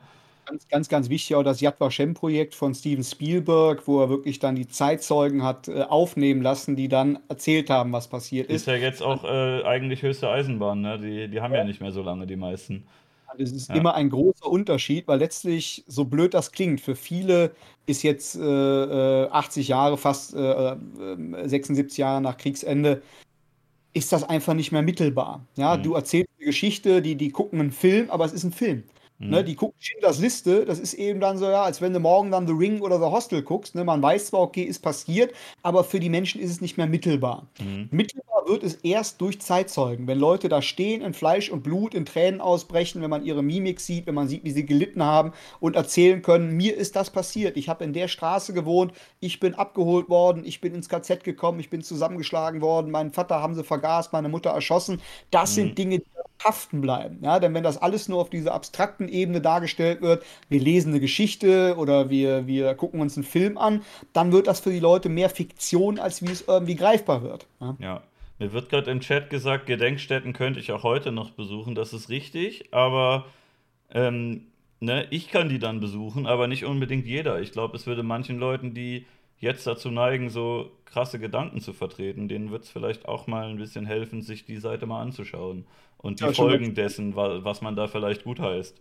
Diese, aber auch diese auch auf anderer Ebene, ja, diese ganzen Corona-Verrückten, da habe ich auch ein Video drüber gemacht hier, äh, die sich dann eine Reihe stellen mit Sophie Scholl, ja, oder sagen, ja, bescheuert, wir, ne?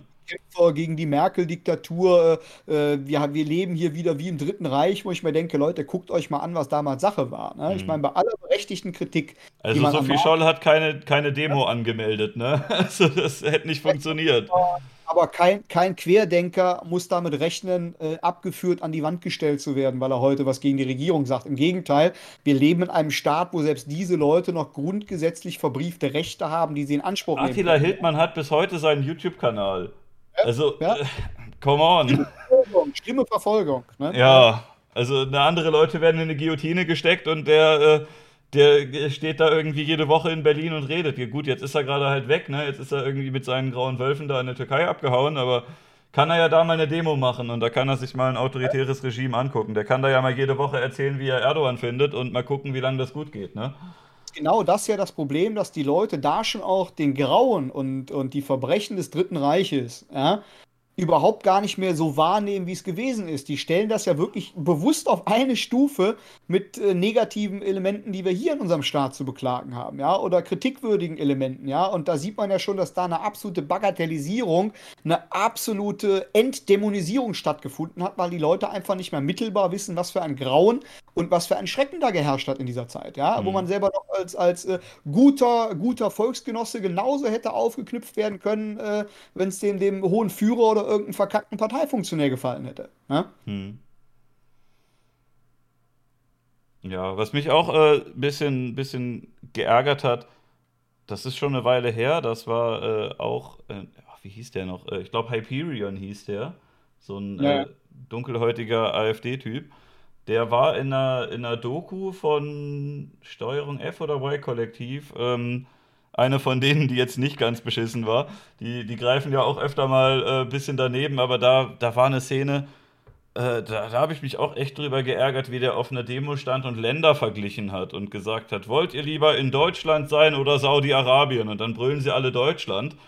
Ne, aber man sucht sich dann mit Absicht nur irgendwelche, ähm, irgendwelche ähm, irgendwelche so, so Länder, wo es halt überhaupt nicht gut läuft gerade, aber man fragt die Leute nicht, wollt ihr in Deutschland sein oder in Neuseeland oder, oder Finnland oder irgendwie ein Land, wo es lebenswert ist, sondern man sagt dann ja Saudi-Arabien, Somalia und so, wo man halt irgendwie wirklich ein scheiß Leben führt. Aber dann, dann äh, wirkt das am Ende so wie, oh, Deutschland ist das beste Land der Welt und alles super hier. Das, das ist ja nicht so viel, noch viel interessanter ist ja, wenn man sich da mal anschauen würde, diese ganzen Totalitaristen, Reaktionäre von der neuen Rechten, zu denen ja auch der Hyperion mit seinem Kanal und, und ähm, der, der Teile der AfD gehören, äh, wo würde unser Land landen? Wie würden wir denn aussehen, wenn wir diesen, diesen Sozialpatriotismus, der nichts anderes als nationaler Sozialismus ist, von Höcke und Co. umsetzen würden? Ja? Dann hätten wir hier Zustände wie Nordkorea. Ja? Wenn wir das Parteiprogramm der AfD, was jetzt äh, nicht mehr nur EU-kritisch, sondern anti-EU ist, ja, äh, komplett umsetzen würden, dann hätten wir auch wieder Probleme hier mit unserer Wirtschaft. Wir sind als Binnenland abhängig mhm unseren Staaten, ja. Das wird alles so völlig weggeschoben, so nach dem ja, das Motto, ganz ja, Neue war ja auch ein bisschen gruselig. Die wollten ja auch direkt Wehrpflicht wieder einführen und sowas, ne? Das ist schon. ja, aber so diese, diese Illiberalität, ja, dieses, dieses äh, Darstellen von wegen, ja, wir müssen jetzt dies und jenes machen, führt ja genau zu Strukturen, die wir in totalitären Systemen haben. Ja, ist ja mhm. genauso, guck wie viele AfDler sich einen von der Palme webeln, weil sie Putin geil finden. Ja, und da einen, oh toll, das ist so ein Staatsmann. Oder Aber Erdogan. China findet man dann irgendwie nicht mehr cool, obwohl die das ja sogar gerade betreiben, dass sie da irgendwelche Lager aufbauen, wo Leute umgebracht werden. Ne? Also das, das, sind ja Kommunisten. Ne? ja, aber das wäre ja eigentlich das, was sich so mancher wünschen würde, ne? dass du da wieder die Lager hast oder die Leute reinsperrst und sowas. Und dass du irgendwelche, irgendwelche äh, Grenzländer, die, die bisher autonom waren, dass du die einfach wieder vereinnahmst und die einfach überrollst. Also das, das würden sich ja einige auch wünschen, aber da, da kommt es dann wieder von der falschen Seite, dann findet man es doch nicht gut. Ja, aber es ist eben dann diese Gesinnungsethik, ne? Weißt du, wenn der Falsche was Richtiges sagt, bleibt es falsch, ne, weil es eben dann äh, von der falschen Seite kam. Umgekehrt, wenn von deiner Seite einer was Falsches sagt, ist es trotzdem richtig, weil es deine Seite ist. Es ist eben dann diese Gesinnungsethik, die Leute im Kopf haben, keine Verantwortungsethik. Ne? Das ist ja das, was ich immer sage. Ich gehöre heute keiner Struktur mehr an. Ich kann heute alles kritisieren, ich kann alles loben, ich mache meine eigenen Gedanken und das rate ich jedem an. Lasst euch nicht vereinnahmen. Ja? Mhm. Macht nicht, was wo er keinen Bock drauf hat. Und viel wichtiger ist es auch, als immer den Gegner zu kritisieren, auch den kritischen Blick nach innen zu richten und auch die mhm. eigenen Leute zu kritisieren und da auch Selbstreflexion zu halten, anstatt immer nur sich selber zu überhöhen. Ich bin der Geilste, ich bin super und alle anderen sind blöd und die muss ich jetzt aufklären oder eben niederringen. Ne, das ist auch die Problematik, die viele haben, dass viele verlernt haben, auch wirklich den Blick mal ein bisschen auf sich selbst zu richten und mal vor der eigenen Tür zu kehren, bevor andere mit dem Finger immer dann äh, gemaßregelt und geschulmeistert werden sollen. Ne? Ja, also ich habe zum Beispiel auch damals, äh, ich habe auch öfter Leute kritisiert, die eigentlich, ähm, mit denen ich schon auch Überschneidungen hatte, aber einfach auch, weil ich dachte, da ist noch ein bisschen irgendwie Diskussionsstoff. Wenn einer jetzt einen Holocaust leugnet, dann äh, muss ich dem eigentlich nicht mehr erklären, warum er ein Idiot ist. Und ich gehe auch davon aus, dass die meisten meiner Zuschauer das eigentlich äh, eh schon wissen. Ne? Das, das auch irgendwie, da, da, mühen sich auch andere Leute schon dran ab, die das äh, wahrscheinlich viel besser machen. Äh, dass ich dann eher eine Kritik an der, an, ähm, ja, an, an der Machart sehe und äh, das jetzt aber nicht immer nur, immer nur schwarz-weiß sein muss, äh, wird dann leider aber auch öfter mal falsch verstanden, dass dann Leute denken, okay, ähm, ne, wer, wer gegen mich ist, der muss, äh, der muss von der hundertprozentigen Gegnerseite sein. Ist halt auf keinen Fall der Fall. Das, du kannst ja auch ähm, äh, radikale Strömungen zum Beispiel im Feminismus kritisieren, ohne dass du jetzt findest, dass Frauen weniger Rechte bekommen sollten oder sowas, nur dass du halt irgendwelche identitätspolitischen Sachen daran ablehnst.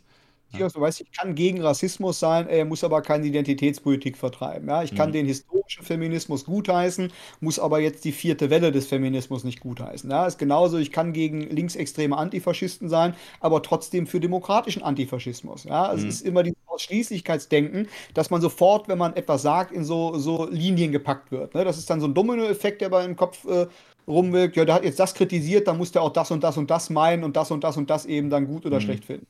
Und ja, das ist nicht so. Wenn ihr was wissen wollt, fragt nach, hinterfragt Dinge auch, dann könnt ihr sehen, habt ihr recht damit, aber hört auf, immer diese Vorurteile an den Tag zu legen. Ne? Ja, auch wenn ich äh, öffentlich-rechtliche kritisiere, das äh, heißt ja nicht, dass ich jetzt irgendwie will, dass sämtliche Formate von denen 100% alle eingestampft werden und dass es jetzt nie wieder Tagesschau geben darf oder so, ne? Aber also ich finde sowas wie auf Klo äh, muss jetzt nicht unbedingt sein oder Fernsehgarten oder, äh, oder Traumschiff. Also warum? Guck dir, weißt du, das ist ja auch das, was wir auch da nicht abkönnen, auch wenn du mal siehst, diese Hengame und, und andere, die wirklich da auftreten in von, von uns GZ zwangsfinanzierten Formaten und dann von heteronormative Lebensstil-Scheiße labern und äh, wo ich mir auch denke, Leute, das ist eure Meinung, die könnt ihr haben, die könnt ihr aber auch privat vertreten. Sowas muss ich nicht in einem eigentlich auch wertneutral äh, verpflichteten äh, ähm, Format dann haben. Ja, ich fände es okay, die einzuladen und mit denen zu diskutieren, aber äh, dann sollte es schon eingeordnet werden. Ne? Die prägen ja, die sind ja Moderatoren, die prägen ja. Ist ja nicht so, dass man sagen kann, okay, ne, den laden wir jetzt ein und morgen laden wir einen Höcke ein und setzen uns kritisch damit auseinander. Das wäre eine Sache, die fände ich gut. Da hat man Leute, die mhm. ihre Narrative spinnen oder die auch dann in offiziellen Kanälen verbreiten können. Äh, es gibt keinen Rassismus gegen Weiße. Ähm, äh, wenn es äh, gegen Weiße geht, ist es kein Rassismus, wo ich mir denke, ja, da war auch aber irgendwie so eine. Ah. Da war so ein Problem auch dran an der Sache, dass es oft so ein, so ein Wortdefinitionsproblem war, dass die Leute sich ein, eigentlich in der Sache schon einig waren, aber der eine nennt es halt Rassismus und der andere nennt es Diskriminierung und dann kloppt man sich nur noch um das Wort. Aber wenn du jetzt äh, dann wirklich äh, in der Praxis darauf gehst, dass äh, jemand sagt, äh, Weiße sind irgendwie minderwertig oder so, dass da dann auch die Leute sagen würden, hey, das ist nicht in Ordnung, nur der eine nennt es halt anders als der andere. Aber das äh, finde ich auch nicht zielführend, wenn man sich da nur um das Wort prügelt. Da gingen ja auch in manchen Fällen dann, ähm, jetzt nicht bei Funk, aber bei anderen Kanälen, gingen da etliche Videos hin und her, wo man dann gesagt hat, ja, du hast es Rassismus genannt, das heißt aber Diskriminierung und zurück und ja, weiß ich nicht, ob das jetzt äh, irgendwie zielführend ist, wenn man sich in der Sache einig ist, sich dann um Wörter zu prügeln. Totalitarismus aber Wörter und Begriffe letztinstanzlich für alle verbindlich definieren zu dürfen. Ja, da muss man auch mal sagen, da gibt es so viele äh, Dinge, wo man auch, selbst wenn man super politisch korrekt sein will, sich immer in die Nesseln setzt. Ja? Nehmen wir mhm. zum Beispiel mal, mal ähm, äh, Mumbai, ja, hieß früher Bombay, ähm, das kam von den, den Briten, das darf man heute nicht mehr sagen, weil es eben dann ja Ausdruck ähm, des Imperialismus gewesen ist, aber dass eben jetzt hier äh, Mumbai äh, unter Ausschaltung der, der dortigen islamischen Bevölkerung von Ultranationalisten als äh, Wort gewählt worden ist, ähm, ist ja auch nicht so das Gelbe vom Ei. Ne? Oder wenn wir mhm. Zigeunerspitzel nehmen, ja, also ist natürlich nachvollziehbar, man sagt, Zigeuner ist äh, von vielen als diskriminierend verwendet worden. Es gibt aber viele Sinti und Roma, die wollen Zigeuner genannt werden. Die sagen von wegen, wir sind keine Sinti, wir sind keine Roma, wir sind stolze Zigeuner und die gucken dich in Rumänien mit großen Augen Augen an, wenn du mit Sinti und Roma ansprichst. Ja, und da muss ja, man auch sagen. Äh, die Leute sind ja auch nicht alle in jedem Feld so komplett gebildet. Da wird ja vielen dann auch schnell ein Vorwurf gemacht, weil sie irgendwas nicht gewusst haben. Das ist, glaube ich, auch nicht so der richtige Weg. Also, wenn jemand vielleicht weniger im Thema ist als du, dann kannst du dem das ja auch irgendwie nett erklären, aber wenn man direkt sagt, du bist irgendwie ein, ein Böser und ein Nazi und ein Arschloch und so weiter, dann machen viele ja auch direkt dicht und sagen dann so jetzt erst recht, wo ja. man denen vielleicht eigentlich auch was näher bringen könnte. Dass, wenn die erstmal das komisch finden, heißt es ja nicht, dass sie äh, schon ihre Meinung komplett gefestigt haben. Gefahr ist aber auch dabei. Ne? Weißt du, wenn, wenn jeder Nazi ist, ist keiner mehr Nazi. Und in dem mhm. Augenblick, wo so inflationär. Ja, der so Junge, der Wolf schreit, ne?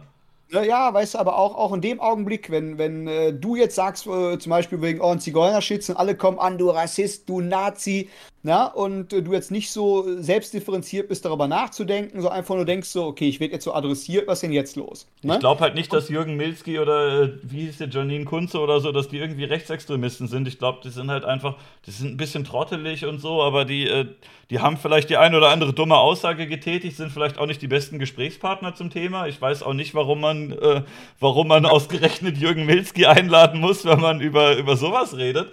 Ne? Ja, aber, aber letztlich hat es da ja aber auch wieder so einen Shitstorm gegeben, der eigentlich gar keiner hätte sein müssen. Da hätte man sagen können, wie du sagst, okay, das war jetzt vielleicht eine unbedachte Äußerung oder okay, die kann man anders betrachten, aber sie waren ja nicht per se falsch. Ne? Ja, aber ja hat, das hat mich ja auch nicht äh, verwundert. So. Also der, der, der Typ ist bekannt dadurch, dass der war erst im Big Brother Container, dann hat er einen neuen Live moderiert und auf dem Ballermann gesungen. Und jetzt fragt man den zu irgendwelchen. Äh, irgendwelchen äh, linguistischen oder, oder soziologischen Themen und dann wundert man sich, dass der da vielleicht irgendwie ein paar dumme Sachen sagt. Also, das, das ist ja, hat ja gemacht, was ich von ihm erwartet habe. Genauso bei Michael Wendler. Also, man hat den. Man hat den jahrelang als Idioten betrachtet. Äh, man, es gab natürlich ein paar Fans, aber äh, der wurde ja auch so vermarktet von seinem Manager und so, dass der dann äh, in die Sendung eingeladen wurde als Witz, dass man gesagt hat, oh, der lächerliche Mann ist ein Vollidiot und äh, der sagt jetzt die ganze Zeit dumme Sachen. Dann macht er sein Handy an, sagt zwei Minuten dumme Sachen und alle sind total überrascht. Also der hat doch eigentlich das gleiche gemacht wie vorher. Der ist halt ein Idiot gewesen. Sozialporno. Ne? Und letztlich ja. auf, auf, der anderen, Seite haben wir da auch wieder so eine, so eine äh, wirklich Heuchelei, so ein Cherry-Picking. Ne? Wenn, wenn das in eine bestimmte Richtung geht, dann schreien alle auf und stellen sie am medialen Pranger. Wenn sich andere Leute hinstellen, die die Aussagen tätigen, wie alle Männer sind potenzielle Vergewaltiger und, und anderen Schwachsinn, da wird drüber weggegangen. Ne? Da wird dann gesagt, ja, ja, ja, kann man sagen. Ne? Und da muss auch wieder so ein bisschen mehr äh, Diversität auch reinkommen in der Kritik. Ja, dass, dass Aber ich habe auch das Gefühl, dass das ein bisschen wieder zurückgeht langsam. Ja. Kommt, kommt, also man muss auch sagen, also da leisten auch wirklich auch hier, sind wir wieder beim Holger, hier mit Massengeschmack äh, eine große Pionierarbeit, die auch dann zeigen, ich kann kritisch sein, ich kann Dinge auf den Prüfstand stellen, ohne in irgendeinen Extremismus abzudriften. Ja, ich muss dieses Feld nicht der AfD oder irgendwelchen Querdenkern oder irgendwelchen Neurechten überlassen, die da auch Kritik üben, aber das wieder mit Extremismus verknüpfen. Ne? Ich wüsste bei dem auch nicht genau, welche Partei der wählt oder so. Das finde ich auch eigentlich ganz gut, mal ein paar Leute zu haben, die man nicht so klar einordnen kann. Ja, aber selbst, selbst wenn man wüsste, heute hat er Grüne gewählt, morgen FDP, ist ja auch legitim. Ja, man muss mhm. ja nicht immer so, so festgelegt sein auf ein Klientel. Man muss ja wirklich auch anschlussfähig bleiben, man muss ja viele Leute erreichen können. Mhm. Und viele listen sich halt gerne ein in ihrer Fanbase und das ist immer die Gefahr, wenn du eine bestimmte Base hast, auf die du festgelegt bist, die musst du bespielen. Ne? Mhm. Ne? Und, äh, deswegen kommen auch gar keine anderen Gedankengänge mehr zu Wort oder die werden dann niedergeschrien, niedergeknüppelt und das ist immer eine große Gefahr. Mhm. Ja, es, äh, ich weiß nicht, ich habe einfach die Hoffnung, dass sich das jetzt ein, ein bisschen widerlegt und äh, die Leute ein bisschen, bisschen äh, toleranter und entspannter werden. Da wird es natürlich immer noch ein paar Extremisten geben bei Twitter und Co., aber ähm, die wird man wahrscheinlich nie loswerden, ne? Nein, aber letztlich muss ja unabhängig jetzt vom politischen oder religiösen Kontexten sehen, Twitter war von Anfang an äh, immer auch für Trolle natürlich eine Hochburg. Es ne? sind ja nicht nur Trolle. Ein Troll ist ja auch, äh, das ist ja auch mit dem Wort ein bisschen in den letzten Jahren so ein bisschen verkommen. Also für mich ist ein Troll, glaube ich, was anderes als für die meisten. Weiß nicht, wie du das definieren würdest. Ich würde jetzt definieren, dass da jemand ist, der einfach dann Anonymität, der Sicherheit der Anonymität einen raushaut ne, und sagen kann, ich mache mir einen Spaß daraus, ohne Sinn und Zweck einfach zu provozieren oder zu mhm. pöbeln. Ja, schon auch. Also das, ich würde auch sagen, das ist eigentlich jemand, der, der halt Schabernack treibt, der andere vielleicht ein bisschen veräppelt und auch versucht, äh, eine Reaktion zu provozieren. Aber das wurde ja jetzt auch äh, in, in Dokus oder in Beiträgen öfter auch so dargestellt, als wären das immer irgendwelche Aktivisten oder so, die damit eine Agenda verfolgen. Teilweise, teilweise postet der Troll den einen Tag was Linkes, den anderen was Rechtes, je nachdem, welche, welche Zuschauerschaft er da hat, einfach weil er die ein bisschen aufs Korn nehmen will oder die ein bisschen veräppeln will. Das heißt nicht immer unbedingt, dass die ein krasses Narrativ vertreten und da ne, irgendwie eine Agenda durchbringen wollen. Teilweise sind das einfach auch irgendwelche Jugendlichen oder so, die ein bisschen ihren Spaß dabei haben wollen, ein bisschen Leute zu triezen. Ja, oder einfach mal auszubrechen aus den, den ähm, konformen Lebensstil, den sie zu Hause vielleicht haben müssen. Halt, ne? Weil es ist klar, Schule musst du machen, Eltern sind vielleicht streng, ne? da kannst du im Internet natürlich da mal richtig die Sau rauslassen, nicht wie eine offene Hose benehmen und äh, dadurch auch so ein bisschen dann auftanken und sagen, oh, boah, ne, jetzt habe ich mal einen rausgehauen und geil, ne? einfach ohne Sinn und Zweck. Also es steht nicht überall immer eine politische Agenda dahinter. Ja, ich habe zum Beispiel damals auch mal äh, vor ewigen Jahren, da gab es äh, mehrere so, so rechte Musiker auf YouTube. Ich weiß gar nicht, ob die Kommentare noch da sind einfach mal äh, bei, bei denen irgendwie in die Kommentare Deutsche raus aus Deutschland geschrieben, einfach nur, weil du wusste, da kommen dann 200 Antworten von wegen, du, du linke Sau, warum schreibst du sowas? Und ey, ich würde natürlich nicht fordern, dass die wirklich irgendwie ausgewiesen werden, weil wohin auch, das ist ja eine total dumme Forderung. Aber einfach um zu sehen, dass die dann alle da da auf die Barrikaden gehen und ich glaube, so, das sieht man bei allen Seiten, auch wenn jetzt Leute sagen, Bomber Harris, do it again oder so, die wenigsten werden wollen, dass da wirklich eine ne Bombe fällt, aber ne, äh, man, man weiß halt so, du sagst sowas und dann geht bei den anderen, geht dann der Hut hoch und die regen sich auf und da freut man sich vielleicht auch mal drüber. Das, das ist ja sollte man vielleicht einfach nicht so ernst nehmen manchmal ja heute auch unerhört sein, weil du sonst einfach nicht wahrgenommen wirst in der Flut von, von Schlagzeilen und von, von Triggermeldungen, die wir haben. Ne? Ist ja so, du, wenn ich jetzt einen Artikel schreiben würde, würde ich auch mal eine, eine, dicke, fette Headline nehmen, die Leute eben dann triggert, weil ich will, dass sie gucken. Ne? Wenn du irgendeine stinklangweilige akademische Überschrift hast, da werden die meisten Leute schon gar nicht mehr das zur Kenntnis nehmen, weil eben dann die Bildschlagzeile oder die mhm. Google-Schlagzeile oder die, die Twitter-Meldung äh, viel interessanter einfach auch für die Menschen ist. Ja, ne? ja also äh, kommt auch aufs Klientel an, aber man, die Bild ist, glaube ich, immer noch die auflagenstärkste Zeitung des Landes. Ne? Und ist eine totale Scheißzeitung meiner Meinung nach. Ich mag die überhaupt nicht, aber ähm, äh, ja, es funktioniert. Ne? Man geht ja schon am Kiosk oder im Supermarkt mal dran vorbei und dann, äh, dann steht da irgendwie wieder keine Ahnung was, äh, von unserem Geld wird das und das gemacht, ihr müsst jetzt alle Angst haben und da guckt man dann schon mal drauf und schmunzelt vielleicht mal oder fasst sich die Stirn oder so, aber es funktioniert ja schon, dass man erstmal drauf guckt, ne? Ja, na klar, aber letztlich ist es ja so, große Lettern, einfache Botschaften, ne? das, das wollen viele Menschen ja auch, dass eben die Komplexität des Lebens, was für uns alle echt kompliziert ist in unserem Dasein, äh, da auch wirklich dann der ganzen Komplexität beraubt werden kann. Ja? Dass man einfache Erklärungen für mhm. komplexe mhm. Sachverhalte hat, dass man nicht erstmal fünf Bücher lesen muss, um mitreden zu können. Das ist für viele Menschen natürlich auch elementar, aber auch verständlich. Ne? Dass man sagen mhm. kann, okay, ich kann nachvollziehen, ja, wenn du jetzt äh, malochen gehst wie sonst irgendwas, selber jetzt kein Intellektueller bist, nebenher noch Frau, Kind, Hobby hast, äh, ja, was willst du machen? Ne? Du setzt dich nicht hin und guckst dir fünf Talkshows an, guckst dir zwölf, zwölf äh, äh, Fachzeitschriften an. Du bist froh, wenn du mal mitlesen kannst, um mitreden zu können. Zumindest so, so einen groben Überblick zu haben, was geht in der Welt eigentlich vor. Ne? Mhm, und am besten auch noch mit einem Schuldigen. Ne? Ich weiß noch damals, wie man, wie die Bild jeden Tag was getitelt hat, dass der Grieche uns unser Geld wegnehmen will. Und äh, ja, es ist, äh, ist halt ist irgendwie zu platt und zu, zu simplifiziert. Aber es funktioniert ja trotzdem. Wenn man dann jemandem das zeigt und sagt, ey, du, du hast wenig, aber äh, hier ist der Schuldige, da gibt es dann viele, die darauf anspringen und die das interessant finden. Ist ja ähnlich, aber genauso wie, wie RTL 2 funktioniert. Ne? Warum mhm. gucken die Leute Frauentausch, dieser Sozialporno, weil man sich dann selber besser fühlt? Wenn man sieht, oh, guck mal, ne, die Assis da, guck mal, denen geht's viel schlechter oder die sind total und ne, das ist immer auch so ein bisschen dann so, so Psychohygiene für viele, dass man einen Schuldigen braucht oder dass man ein, ein Bild braucht, wo man sich dann abarbeiten kann, damit man sich selber nicht schlecht fühlt. Ne? Ja, aber das ist ja eigentlich relativ ähnlich zu dem, was, was du ja damals auch gemacht hast, eigentlich, ne? Extremisten leben natürlich ja auch von Schuldigen, von Feindbildern. Ja, ist ja immer ganz, ganz wichtig, allein für den Zusammenhalt, dass man ein Feindbild hat und dass man dann auch sich selber ja aller Verantwortung entkleidet. Ne?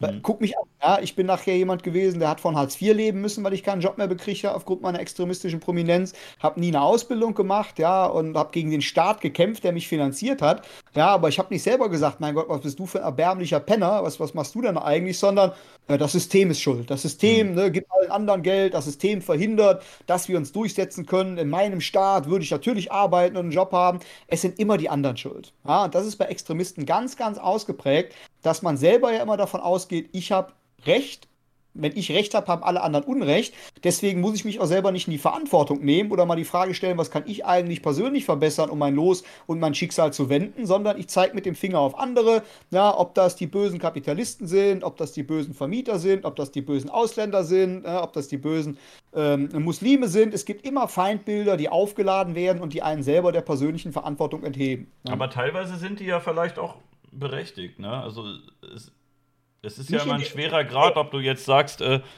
das Feindbild ist Feindbild, um, um eins zu haben, oder ob dir wirklich jemand Unrecht getan hat. Das kann ja auch sein. Dann, dann darf man nicht pauschalisieren.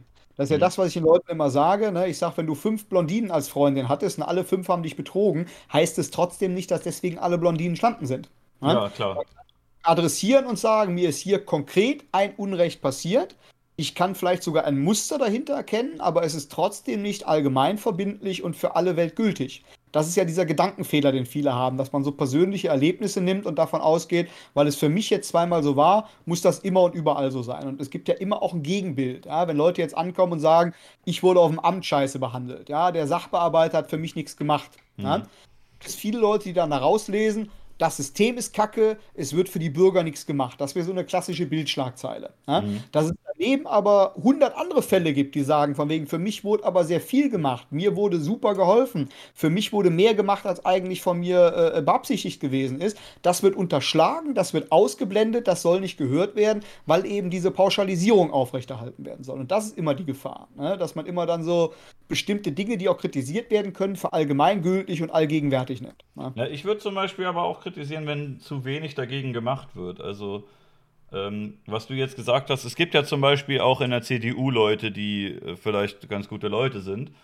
Aber wenn ich jetzt so sehe, wer das aktuelle Kabinett ist und wie viele Leute da drin sind, die da irgendwelche Lobbyismus-Skandale gemacht haben oder die äh, auf sonst was für, für Arten ähm, Dinge getan hat, die ich, ähm, die ich absolut nicht richtig finde, dann finde ich schon auch legitim, wenn man dann irgendwann sagt, okay, ich finde diese Partei als solches irgendwie unwählbar. Und da sind, äh, oder wie du es eben bei der AfD gesagt hast, dass da zu viele drin sind, die irgendeine krasse Meinung vertreten und dass man zu wenig äh, getan hat oder vielleicht auch zu wenig tun konnte, um das zu unterbinden.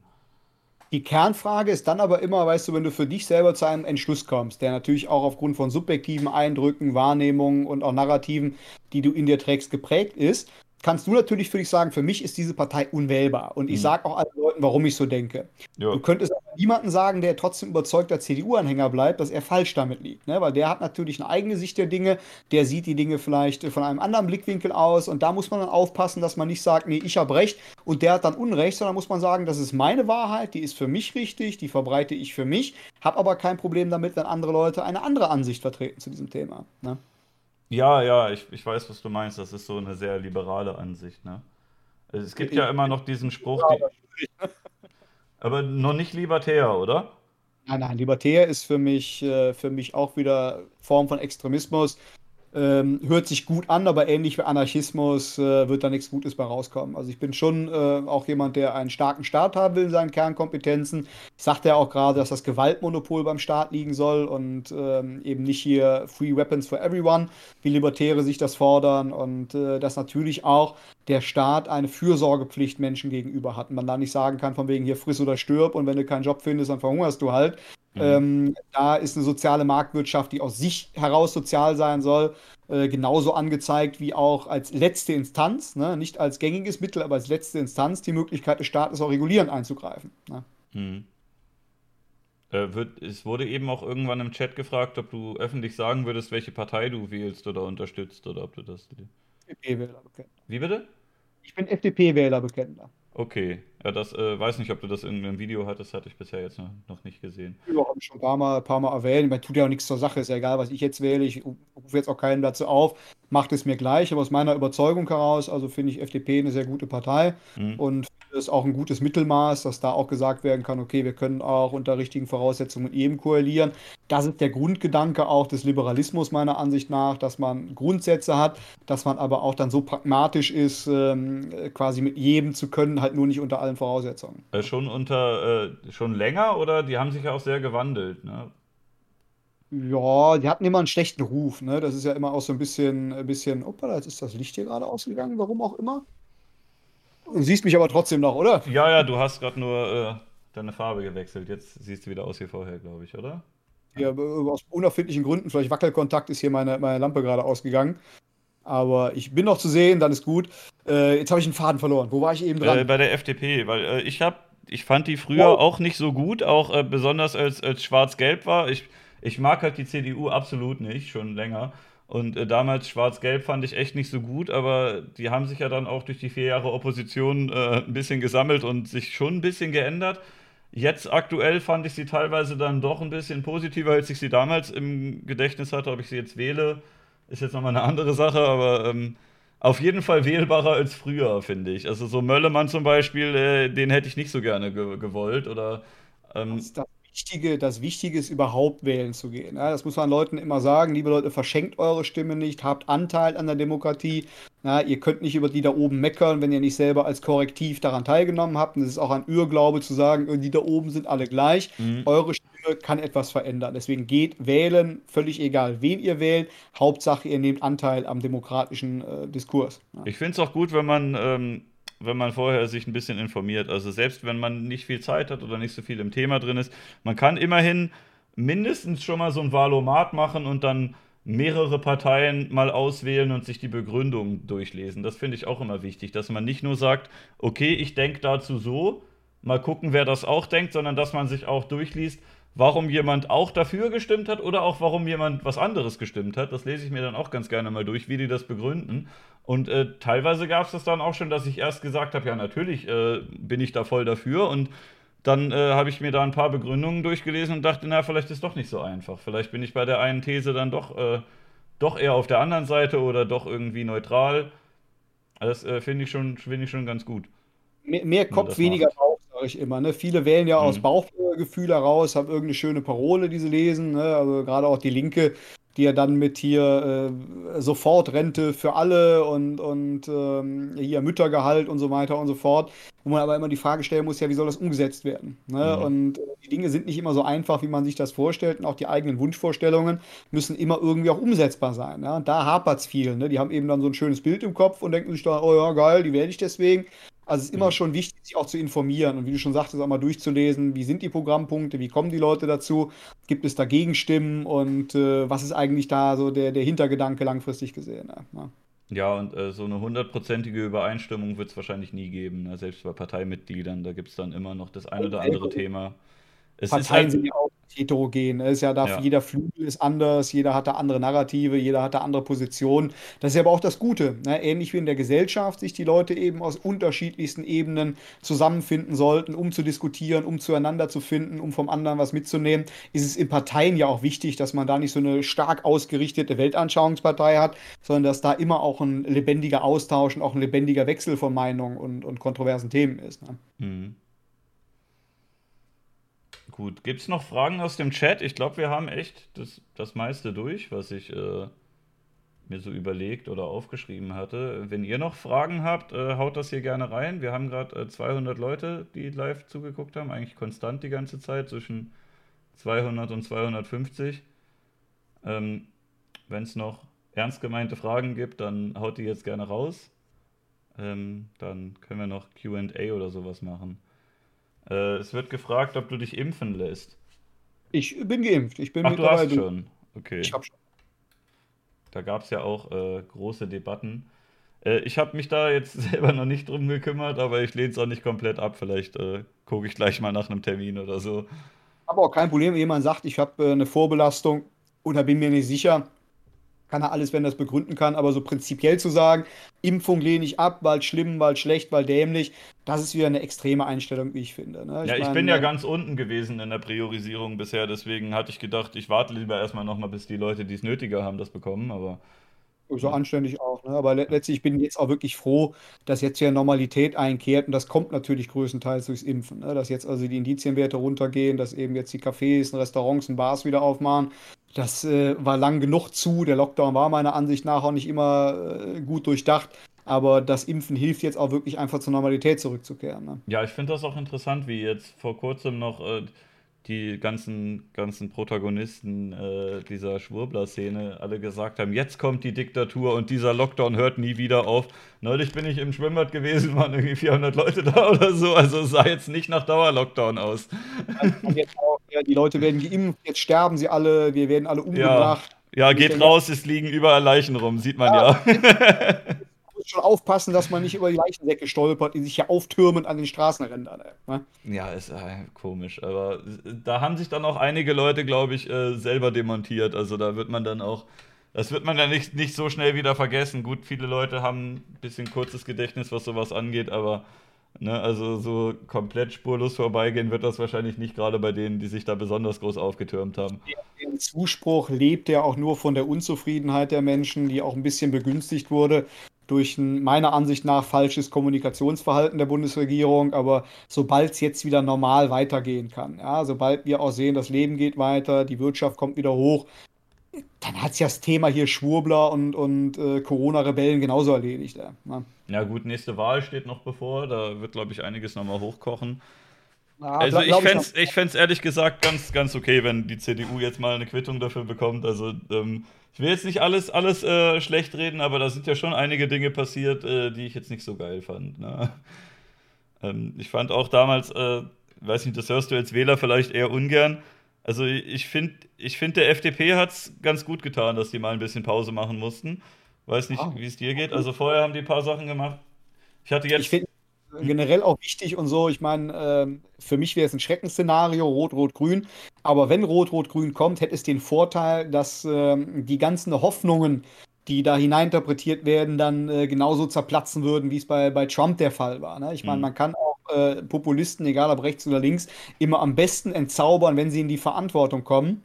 Äh, nach vier Jahren wird dann abgerechnet, dann kann eben geschaut werden, na, sind die Leute damit zufrieden, haben sie eben dann ihre, ihre Punkte erfüllt oder nicht und dann kann neu abgestimmt werden und in den Jahren kann nicht so viel Schaden angerichtet werden, dass es nicht mehr reparabel wäre. Ne? Das ist ja auch mal so ein bisschen mhm. äh, Untergangsszenarien, die dann von rechts wie links äh, ähm, gezeichnet werden so schnell geht Deutschland nicht unter, ja, so schnell gehen die Lichter nicht aus. Und auch wenn dann schon mal extreme Positionen äh, an die Tagesordnung kommen, dann werden sie in der Realität eben überprüft, ob sie durchsetzbar sind. Wir haben es in Berlin gesehen, äh, wo die Roten dann eben auch eine völlige Bauchlandung gemacht haben. Und äh, da tut es auch mal ganz gut, dass auch äh, ans Regieren gewöhnte Parteien wieder merken, wie es ist, Oppositionsarbeit zu leisten und da auch wieder so ein bisschen mehr vielleicht auch in der Realität der Menschen ankommen und nicht nur eben diese Binnenperspektive ähm, aus der Sicht der Herrschenden haben. Ne? Wir wurden gerade aus dem Chat noch ein, ein bisschen angepöbelt von jemandem, der uns lächerlich findet. Äh, die Warnungen vor Geimpften ist lächerlich. Okay, das ist nicht nachvollziehbar. Das würde ich gar nicht mal so sagen. Ich finde, ähm, Skepsis ist immer schon äh, eigentlich angebracht. Auch Pharmaunternehmen sollte man schon skeptisch gegenüberstehen. Ähm, ich, ich kann das verstehen, dass man das ein bisschen unheimlich findet, aber diese Panikmache von wegen äh, jetzt äh, überall liegen die Leichen rum, wie das manche gesagt haben, von weiß weiß ich, wie viele Impftoten die geredet haben, das halte ich für übertrieben. Das, äh, das glaube ich einfach nicht, dass das äh, so stimmt. Ich glaube schon, dass da auch ein, äh, ein Großkonzern hintersteht, ne, bei vielen Medikamentenfirmen, die auch so, äh, auch so ihre Dinge auf dem Kerbholz haben. Das heißt aber jetzt nicht, dass das, äh, dass das jetzt irgendwie ein Gifthersteller ist, der alle umbringen will, ne? Ich, ich wollte gerade sagen, ich sage, Kritik ist immer, immer gut, solange sie sinnvoll ist, solange sie faktenbasiert ist. Aber dieses dogmatische, nee, impfen generell macht die Leute krank und äh, Liebe Leute, das ist doch Bullshit. Das ist ein Glaubenskonstrukt, was ihr im Kopf habt. Man sieht ja auch, wie aggressiv dann die Leute reagieren. Also wir haben ja jetzt nicht dazu aufgerufen, lasst euch alle impfen. Wer sich nicht impfen lässt, ist ein Idiot.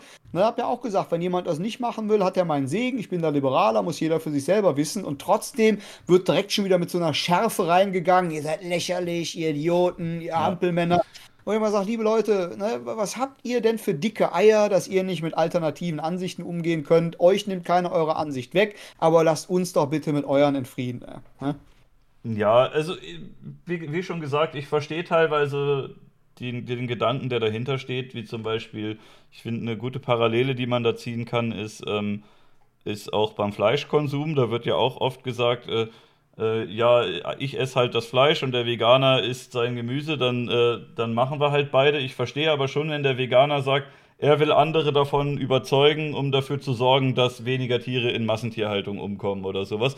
Der hat ja da ein Ziel, was jetzt nicht heißt, ich will irgendwie die Farbe deiner Krawatte aussuchen, sondern der will ja dann schon, ähm, der will ja dann dadurch, dass er dich überzeugt, dafür sorgen, dass woanders weniger Leid entsteht. Und dann verstehe ich schon auch, wenn man anderen Leuten irgendwie sagt, hier, äh, mach das mal anders oder so, aber gut, es ist ja auch immer noch ein bisschen der Ton, wie, wie man es hinbekommt. Ne? Sagen, man kann sachlich, nüchtern diskutieren, man muss aber auch einfach damit klarkommen, wenn jemand sagt, von wegen hier, pass auf, möchte ich nicht drüber diskutieren, äh, ne, ich mache so, wie ich es machen möchte. Ne? Weil da hat keiner das Recht, jemand anderen seine Ansicht aufzuzwingen oder Diskussion darüber aufzunötigen. Weil das gehört ja auch zur Freiheit des Menschen dazu, dass man einfach sich auch Diskussionen verschließen kann. Ja? Dass man einfach sagen kann, Freiheit existiert ja auch da, wo man Dinge macht, die jetzt vielleicht nicht von allen als richtig angesehen werden. Ja? Weil du hast ja nur dann Freiheit, wenn du auch über die Brücke laufen kannst, auf der steht, nicht rübergehen. Ne? Du mhm. musst mit den Konsequenzen leben dann, wenn du dann eben einbrichst und so. Aber wir hätten ja keine Freiheit, wenn es dir gar nicht möglich wäre, auch gegen Regeln zu verstoßen oder auch dir Dinge auszusuchen, über die du reden willst und über die du nicht sprechen möchtest. Ne? Mhm. Der hat nicht gesagt, dass ihr lächerlich seid, also bitte. Doch, doch, hat er. Also ich habe nur eine Nachricht vorgelesen, aber ähm, ich kann ja nochmal hochscrollen. Äh, die letzte Nachricht war, Moment, die letzte Nachricht war, ihr seid beide lächerlich, Punkt. Doch, doch, hat er gesagt. Kannst ja nochmal hochscrollen. Ähm, aber ähm, ist ja auch egal. Kann ich ab ist als lächerlich zu sein, oder? Also es wurde erst gesagt, äh, äh, lächerliche Aussage und danach wurde gesagt, ihr seid lächerlich. Punkt. Also doch. Ja, äh, es wurde noch gefragt, wie du zur IB stehst. Oder wie du die einordnen würdest. Der Ansicht nach eine klassisch rechtsextreme Organisation, äh, gibt auch Videos von mir, wo ich genau das auch thematisiere auf meinem Kanal, den ihr auch bitte, ich habe noch keine Werbung gemacht, verzeih mir das, äh, der Reizeffekt hier auf YouTube zu finden. Äh, bin froh über jeden, der mich abonniert und der auch meine Videos anschaut. Deswegen schaut bitte mal rein. Da habe ich also ausführlich auch die IB äh, kommentiert aus äh, meiner eigenen Sicht. Es gab dann sogar ein Reaktionsvideo von Martin Sellner himself auf meine Kritik an der IB, auf das ich auch nochmal reagiert habe, wo ich ihn so ein bisschen die Leviten gelesen habe. Und ähm, kann aber sagen, also die, die IB ist eine klassisch totalitäre, rechtsextreme, meiner Ansicht nach auch rassistische Organisation, die sich natürlich ähm, nicht im klassischen Neonazi-Milieu bewegt, sondern im Milieu der neuen Rechten. Die sind ein bisschen intellektueller, die achten ein bisschen auf ihre Wortwahl, die mhm. reden dann nicht von Ausländer raus, sondern sagen Remigration. Ja, aber letztlich sind die dahinterstehenden Narrative auch nichts anderes als das, was wir als Neonazis an Rassismus verbreitet haben. Ich vermisse das auch ein bisschen, dass wir äh, die Zeiten von damals, wo die NPDler, die einen Wahlspot gemacht haben, einfach so dumme Sachen gesagt haben, dass das die meisten direkt verstanden haben. Ich weiß ja nicht, ob du noch die, die Spots kennst, wie dieses Kochvideo zum Beispiel, wo der sagt, weißt du, mit dem Salz ist es wie mit den Ausländern oder so. Oder diese, diese DVU-Spot, wo der, der Typ so die ganze Zeit so ein böses Gesicht zieht und die Faust so hochhebt. Das sind ja wirklich so dumme Spots gewesen, dass du das als äh, potenzieller Wähler siehst und denkst, was für Schwachköpfe. Und jetzt hast du auch, ähm, von, aus der Riege auch noch Leute, die äh, deutlich intelligenter und eloquenter sind, die das viel, viel besser hinbekommen, als nur irgendwie zu sagen, mach den Wahlzettel zum Denkzettel, äh, lass dir das nicht gefallen, Faust hoch. Ne? Die Gefahr der IB besteht auch tatsächlich nicht in ihrer Manpower oder ihrem reellen Einfluss, den sie hat, aber in ihrer Social Media Attraktivität, ne? weil die Videos, die sie machen, sind gut, ja, ich sag, die, die Verkauf ihres Gedankenguts ist gut. Ne? Also das ist natürlich für viele Jugendliche dann auch interessant und auch ein guter Einstieg, wenn man sagen kann, hier, wir sind keine Neonazis, wir sind äh, vermeintlich keine Rassisten, die dann also äh, ganz anders verpackt mit den alten Gedankengängen der neuen Rechten äh, in Verbindung gebracht werden und äh, dann indoktriniert werden, als wie es eben bei dieser klassischen dämlichen NPD-Neonazi-Szene der Fall war, wo man schon gesehen hat, ja, das war Holzhammer-Methode. Ne? Also die IB benutzt da schon das Florett und das macht sie gefährlich, weil sie da eben attraktiv wird für Leute, die niemals zur NPD oder mhm. äh, zu den Strukturen gegangen wären, denen ich aktiv gewesen bin. Ne? Ja, also es ist halt schon ein bisschen, bisschen sanfterer Einstieg. Ne? Es wirkt auch nicht so, die wirken halt nicht so unsympathisch und nicht so dämlich. Die haben da schon charismatische Figuren, die auch unter bestimmten Umständen vielleicht sympathisch sein können, dem einen oder anderen. Und wenn du da so ein äh, ja, wie diese, diese äh, vier Leute, die da, die da vor der Mauer stehen mit der Fackel, also da, da lacht ja wirklich jeder drüber. Da gibt es ja kaum jemanden, der sagt, ach, dieser 444-Spot, jetzt trete ich doch mal bei. Das, äh, das sieht ja wirklich jeder und sagt, was für Schwachköpfe. also eigentlich äh, ein bisschen schade. Es ist schon, schon, wäre mir schon lieber, wenn, wenn man mehr über, über solche Leute mal lachen könnte, statt dass man wirklich Angst haben muss davor, dass die anderen Seite kommen auch dann letztlich ja ein positiver Effekt. Ich meine, man muss immer auch im Negativen das Positive sehen, dass sich da Menschen dann vielleicht auch mal nicht das so einfach machen können und sagen, ja gut, okay, das sind alles nur so Randgestalten, durchs Raster gefallene.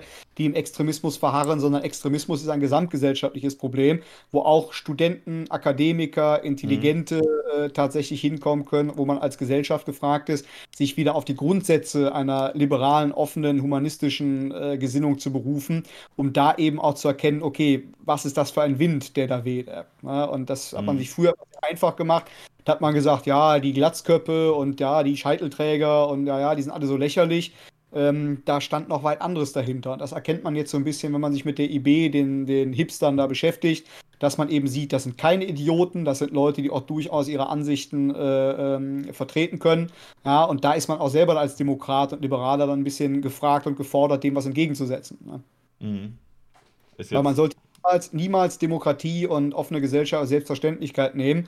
Äh, Demokratie muss immer auch wehrhaft sein, sage ich. Ja? Man muss eben dann auch Demokratie und, und Staat und Republik vor Extremismus und Extremisten schützen. Ne? Ist dann jetzt halt auch ein Gegner, der einem vielleicht auch mal rhetorisch überlegen ist und nicht nur ein Opfer, ne? weil sonst äh, echt, also auch wenn man sich einen Udo Vogt anguckt, der da ganz an die Spitze gekommen ist, wenn man den in Interviews sieht, also der sagt ja wirklich lächerliche Sachen. Ne? Der äh, dass da solche Leute nach ganz oben kommen und dann, dann so auftreten, ist ja schon ein bisschen. Er ist so, er ist so charismatisch wie lauwarmer Schluck Wasser. Ne? Man hat jetzt noch nicht mal irgendwie einen Charismatiker da, wie man sagen könnte, okay, da ist jetzt einer, ne, der hat zumindest noch ein bisschen, bisschen Schmäh oder sonst irgendwas. Das sind ja wirklich alles so Leute, wie du schon sagst, die guckt man einmal an und denkt sich so wegen so, oh mein Gott, ne, die kann man aber wirklich nicht wählen. Ne? Ist noch eine Frage, ob es bei, also hier steht jetzt bei der NPD, aber ich äh, würde das mal noch erweitern, auch damals in deinen Kreisen, ob es da viele V-Männer gegeben hat. Natürlich, ich meine, es stellt sich natürlich jetzt keiner vor und sagt von wegen hier, ich bin V-Mann, aber wir haben im Verbotsverfahren der NPD gesehen, dass äh, die Partei durchsetzt gewesen ist von V-Leuten. Mein damals bester Freund und mein Stellvertreter ist auch ein auf mich angesetzter V-Mann gewesen und ähm, man kann die Regel haben, wo ein V-Mann ist, sind auch andere, weil die Behörden mhm. arbeiten so, dass eben dann Informationen abgeglichen werden müssen. Das heißt, es wird immer verschiedene Quellen geben, um eine Nachrichtensicherheit zu haben, auch dann herausfinden zu können, ob die eingesetzte Quelle nachrichtenehrlich ist. Wie ja, weit würde so ein V-Mann gehen? Ist der nur Mitglied oder können das sogar Leute sein, die sich auf die Bühnen stellen und die da Leute, also, ja, Platz 1 werden? Mein Stellvertreter, mein bester Freund. Der hat also, als ich in Haft war, die Kameradschaft auch geführt. Äh, hier in NRW hatten wir es ähm, in der NPD sogar so, dass der Landesvorsitzende als auch sein Stellvertreter beide V-Männer gewesen sind. Ähm, also V-Leute sind äh, gerne auch äh, führende Persönlichkeiten, weil die natürlich umso mehr Einblicke haben und umso mehr auch an Nachrichten beibringen können, als irgendein Mitläufer, der eben nicht dabei ist, wenn im stillen Kämmerlein Absprachen getroffen werden. Aber glaubst du, dass dann die wirklich das, was sie da tun, eigentlich schlecht finden und äh, wirklich kooperieren oder dass sie sich da beim Verfassungsschutz ein bisschen Gelder abholen und dann äh, eigentlich doch Teil, überzeugte. Es gibt solche, die dann sich selber einreden, ja, ich erzähle denen ja nur, was die ohnehin schon wissen. Ne, einfach die aus Egoismus einfach sagen, okay, ich habe Geldprobleme oder ja, hier die Kameraden haben mich verarscht, dann kann ich mir das jetzt auch erlauben. Ne? Und es gibt natürlich Leute, die aus Überzeugung mitarbeiten und sagen, okay, gut. Ne? Aber letztlich muss man ja sagen, es werden ja keine V-Leute eingeschleust, es wird ja immer Fleisch vom Fleisch dieser Strukturen genommen. Das heißt, man hat immer Leute, die sich auch im Extremismus sozialisiert haben, Extremismus bewegen. Und es ist deswegen so ein bisschen naiv anzunehmen, dass man da mit einem Top-Antifaschisten zu tun hat, der wie in so einem James Bond-Roman als Doppelagent dann da tätig ist. Natürlich sind die Leute auf die eine oder andere Art und Weise mit der Szene verbandelt und auch mit dem Gedankengut verbandelt in dieser Szene, wenn sie dann Zuträger werden. Ne? Wäre das für dich eine Option gewesen? Ich bin zweimal angesprochen worden, aber rückblickend bedauere ich es. Sag mir auch, ja, hätte ich mir wahrscheinlich einigen Ärger ersparen können, hätte ein bisschen mehr Geld gehabt und hätte nicht am Ende des Monats immer nur Tütensuppe von Maggi und äh, fast verschimmeltes Toastbrot fressen müssen, um nicht zu verhungern. Aber da war ich halt Idealist. Da habe ich halt auch gesagt, so auf keinen Fall und Verräter und geht gar nicht. Aber rückblickend war es keine weise Entscheidung, nicht zu, zu arbeiten für den VS. Ne? Mhm. Hier wird gerade gesagt, V-Männer sind doch keine Undercover-Leute, sondern bezahlte Informanten. Genau. Ja. Ja, gut, ist halt, äh, ist halt schwierig, ne? Weil es gab ja wohl auch irgendwelche Orte, wo die dadurch dann irgendwelche Veranstaltungen gemacht haben oder irgendwelche Ortsverbände gegründet haben, ne? Dadurch, dass sie dann das Geld vom Verfassungsschutz genommen haben und dann haben sie es halt dem Verein gespendet, den sie da eigentlich überwachen sollten. Also, du kannst es ja nicht verhindern. Ne? Du mhm. kannst jetzt demjenigen, die Kohle einstreicht, äh, kannst ja keine Auflagen machen, was er damit macht. Ne? Letztlich wird es bedenklich, wenn ganze Strukturen finanziert werden dann über staatliche Gelder. Und da ist immer auch dann die Frage, wenn die komplette Führungsebene, wie bei der NPD dann V-Leute sind, äh, was ist da jetzt noch real und was ist da vielleicht gesteuert. Ne? Es hat ja immer dieses Geschmäckle, dass man sagen kann, ah, man weiß ja nicht, ne, wenn die oberen Köpfe jetzt alle V-Leute waren, was da der Staat vielleicht gedreht und gemacht hat, ähm, bin ich auch kritisch. Ich kann auf der anderen Seite aber verstehen, dass der Staat natürlich wissen muss, was in extremistischen Feldern vor sich geht, dass er das ausleuchten muss. Ja, und äh, halt ist da auch für sehr vernünftig. Es sollte nur eben dann einen gewissen Rahmen nicht überschreiten. Ne? Also wenn dann irgendwann so viel Gelder fließen, dass da ganze Strukturen gekauft und aufgebaut werden können, äh, quasi über Umwege der Steuergelder, indem eben Extremisten da so finanziell ausgestattet worden sind, da bin ich auch kein Freund von. Auf der anderen Seite ist eine sehr diffizile Angelegenheit. Ne? Wird noch gefragt, ob du mal die NSU-Truppe kennengelernt hast. Also tatsächlich hätte durchaus passieren können, bin ich ganz ehrlich. Also bis zur Enttarnung des NSU hat natürlich keiner gewusst, der mit denen nicht da die Anschläge verübt hat, wer NSU ist. Und wenn irgendjemand auf einer Veranstaltung mir gesagt hätte, oh, hier sind Kameraden aus Thüringen, ähm, hätte es mhm. durchaus sein können, dass ich die kennengelernt hätte, aber bewusst, wissentlich habe ich keinen von denen jemals kennengelernt. Auch keine ähnlichen, die ähm, irgendwelche Anschläge geplant hatten oder so. Es gab ja. Auch, da habe ich mich auch strikt von distanziert, weil ich habe immer, immer den gewaltfreien Kampf propagiert und immer auch gesagt, sobald eben dann terroristische Aktivitäten veranstaltet werden, spielen wir dem Staat in die Hände. Ja, weil mhm. dann kann der Staat die Mittel anwenden, uns Aber alle. Aber man hat es nicht abgelehnt, weil man sagt, Menschen umbringen ist schlecht, sondern das war rein taktisch, weil der Staat. Rein taktisch, aus moralischen Gründen äh, wenn ich mir jetzt davon versprochen hätte in meiner damaligen Zeit als Fanatiker, dass eben Bombenlegen äh, uns zur Machtergreifung führt, hätte ich natürlich gesagt, ja, bombt los, liebe Freunde. Ja, also, also hättest du auch, wenn du mitbekommen hättest, dass ein, irgendein Feind, dass der, dass der stirbt oder so, hättest du es auch in Kauf genommen damals. Beim, beim Extremismus, ja. Das war, man hat es ja in einer ständigen Kriegssituation befunden. Man ging ja davon aus, äh, wenn wir jetzt nicht kämpfen, dann wären wir erledigt. Da ist ja ähnlich mhm. wie der Hildmann ganz platt verbreitet. Die warten jetzt darauf, uns an die Wand zu stellen. Das war bei mir nicht ganz so extrem, das Narrativ, aber trotzdem im Hintergedanken war immer, wir führen einen Kampf, das Überleben unseres Volkes, das Überleben unserer Nation steht auf dem Spiel. Und wenn irgendwann äh, das System die Maske komplett fallen lässt, dann landen wir im KZ, dann werden wir an die Wand gestellt. Man hat natürlich immer dann durch diese Dämonisierung des, des bösen Gegners mhm. und des Feindbildes sich selber eine Moral moralische Legitimation verschafft. Ja, das ist ja auch genau das Spiel, was linke wie rechte Extremisten sich gegenseitig erzählen. Wir schlagen dem anderen nur die Schädel ein, weil er es vorher bei uns gemacht ja. hat. Ne? Ich finde es jetzt halt komisch, besonders wenn man das der CDU vorwirft. Also man kann denen ja, oder der großen Koalition, man kann denen ja gerne ähm, vorwerfen, dass sie da, dass sie da Mist bauen, aber dass die jetzt irgendwie wieder Lager aufbauen. Ich meine, die letzten 16 Jahre gab es ja auch nicht wirklich Anzeichen dafür, dass jetzt irgendwelche neuen, neuen äh, Lager eingerichtet werden. Warum sollte das, warum sollte denn irgendwie Merkel 16 Jahre regieren und dann plötzlich ganz am Ende sagen, so jetzt machen wir die Lager auf? Also das, das hätte die ja viel früher machen können. Nichts mit Logik zu tun. Ja? Ein Extremist ja. kannst du nicht Logik packen. Ne? Das, ist, das ist eine Wahnvorstellung, die in den Köpfen ist. Das ist einfach für die Realität, ja, und das, das muss auch gar nicht begründet werden. Das ist dann einfach so, dann kommen zehn andere Parolen, warum das System teuflisch, böse und, und sonst was ist. Dann werden die Protokolle der Weisen von Zion zitiert. Dann wird irgendeine Bilderberger Konferenz herausgeholt, wo dann drin steht, ja, da wurde das beschlossen und das kommt mhm. demnächst. Wenn du dran glauben willst, glaubst du dran. Ne? Ja, also ich fand doch die Verschwörung, was, was Bill Gates angeht, total komisch, dass man irgendwie sagt, ja, der hat vor Jahren schon mal in einem TED-Talk vor Viren gewarnt. Ja, aber das, wenn er die verbreiten will, dann wäre das doch total dumm, sich da hinzustellen und zu sagen, dass er das jetzt machen wird letztlich waren da auch so viele Idiotien, die da verbreitet worden sind und so viele äh, Falschinformationen auch. Ja, zum Beispiel, er wäre aus Indien hinausgeworfen worden, weil seine Impfung Menschen umgebracht hätte. Das ist umfangreich untersucht worden. Es ist zum Schluss gekommen, dass das nichts mit den Impfungen zu tun hatte. Ne, es wird trotzdem so getan, ja, da haben wir ihn, den Massenmörder, er will die mhm. Welt dezimieren und nutzt dafür die Impfungen. Also da ist ein Philanthrop, ja, der ist für viele ein Dorn im Auge, weil er eben dann zum linken Flügel der Demokraten schon gespendet hat. Aber er ist trotzdem ist und bleibt ein Philanthrop und er hat trotzdem mit seiner Stiftung sehr viel Gutes getan, gerade auch in der dritten mhm. Welt. Und jemanden so anzugreifen und so mies dann fertig zu machen, ist schon ziemlich erbärmlich. Ne? Also da gibt er schon Teile seines Vermögens aus, ohne irgendwie daraus Gewinn zu schlagen oder sich selber bereichern zu wollen, einfach um Menschen zu helfen, um äh, Krankheiten einzudämmen und kriegt dann von Leuten so einen Stinkefinger gezeigt, damit zu einem Hass und so einer, einer Wut wird auch er dann konfrontiert. Also da habe ich kein Verständnis für. Ich finde das auch komisch, dass man jahrelang gesagt hat, die Milliardäre sollen doch mal was abgeben und mal was dafür tun, dass es auf der Welt ein bisschen besser zugeht. Und dann machen die das und dann sagt man denen auch wieder, ja, nee, so, so jetzt doch wieder nicht. Ihr führt doch was im Schilde. Also du kannst es halt irgendwie anscheinend nicht richtig machen.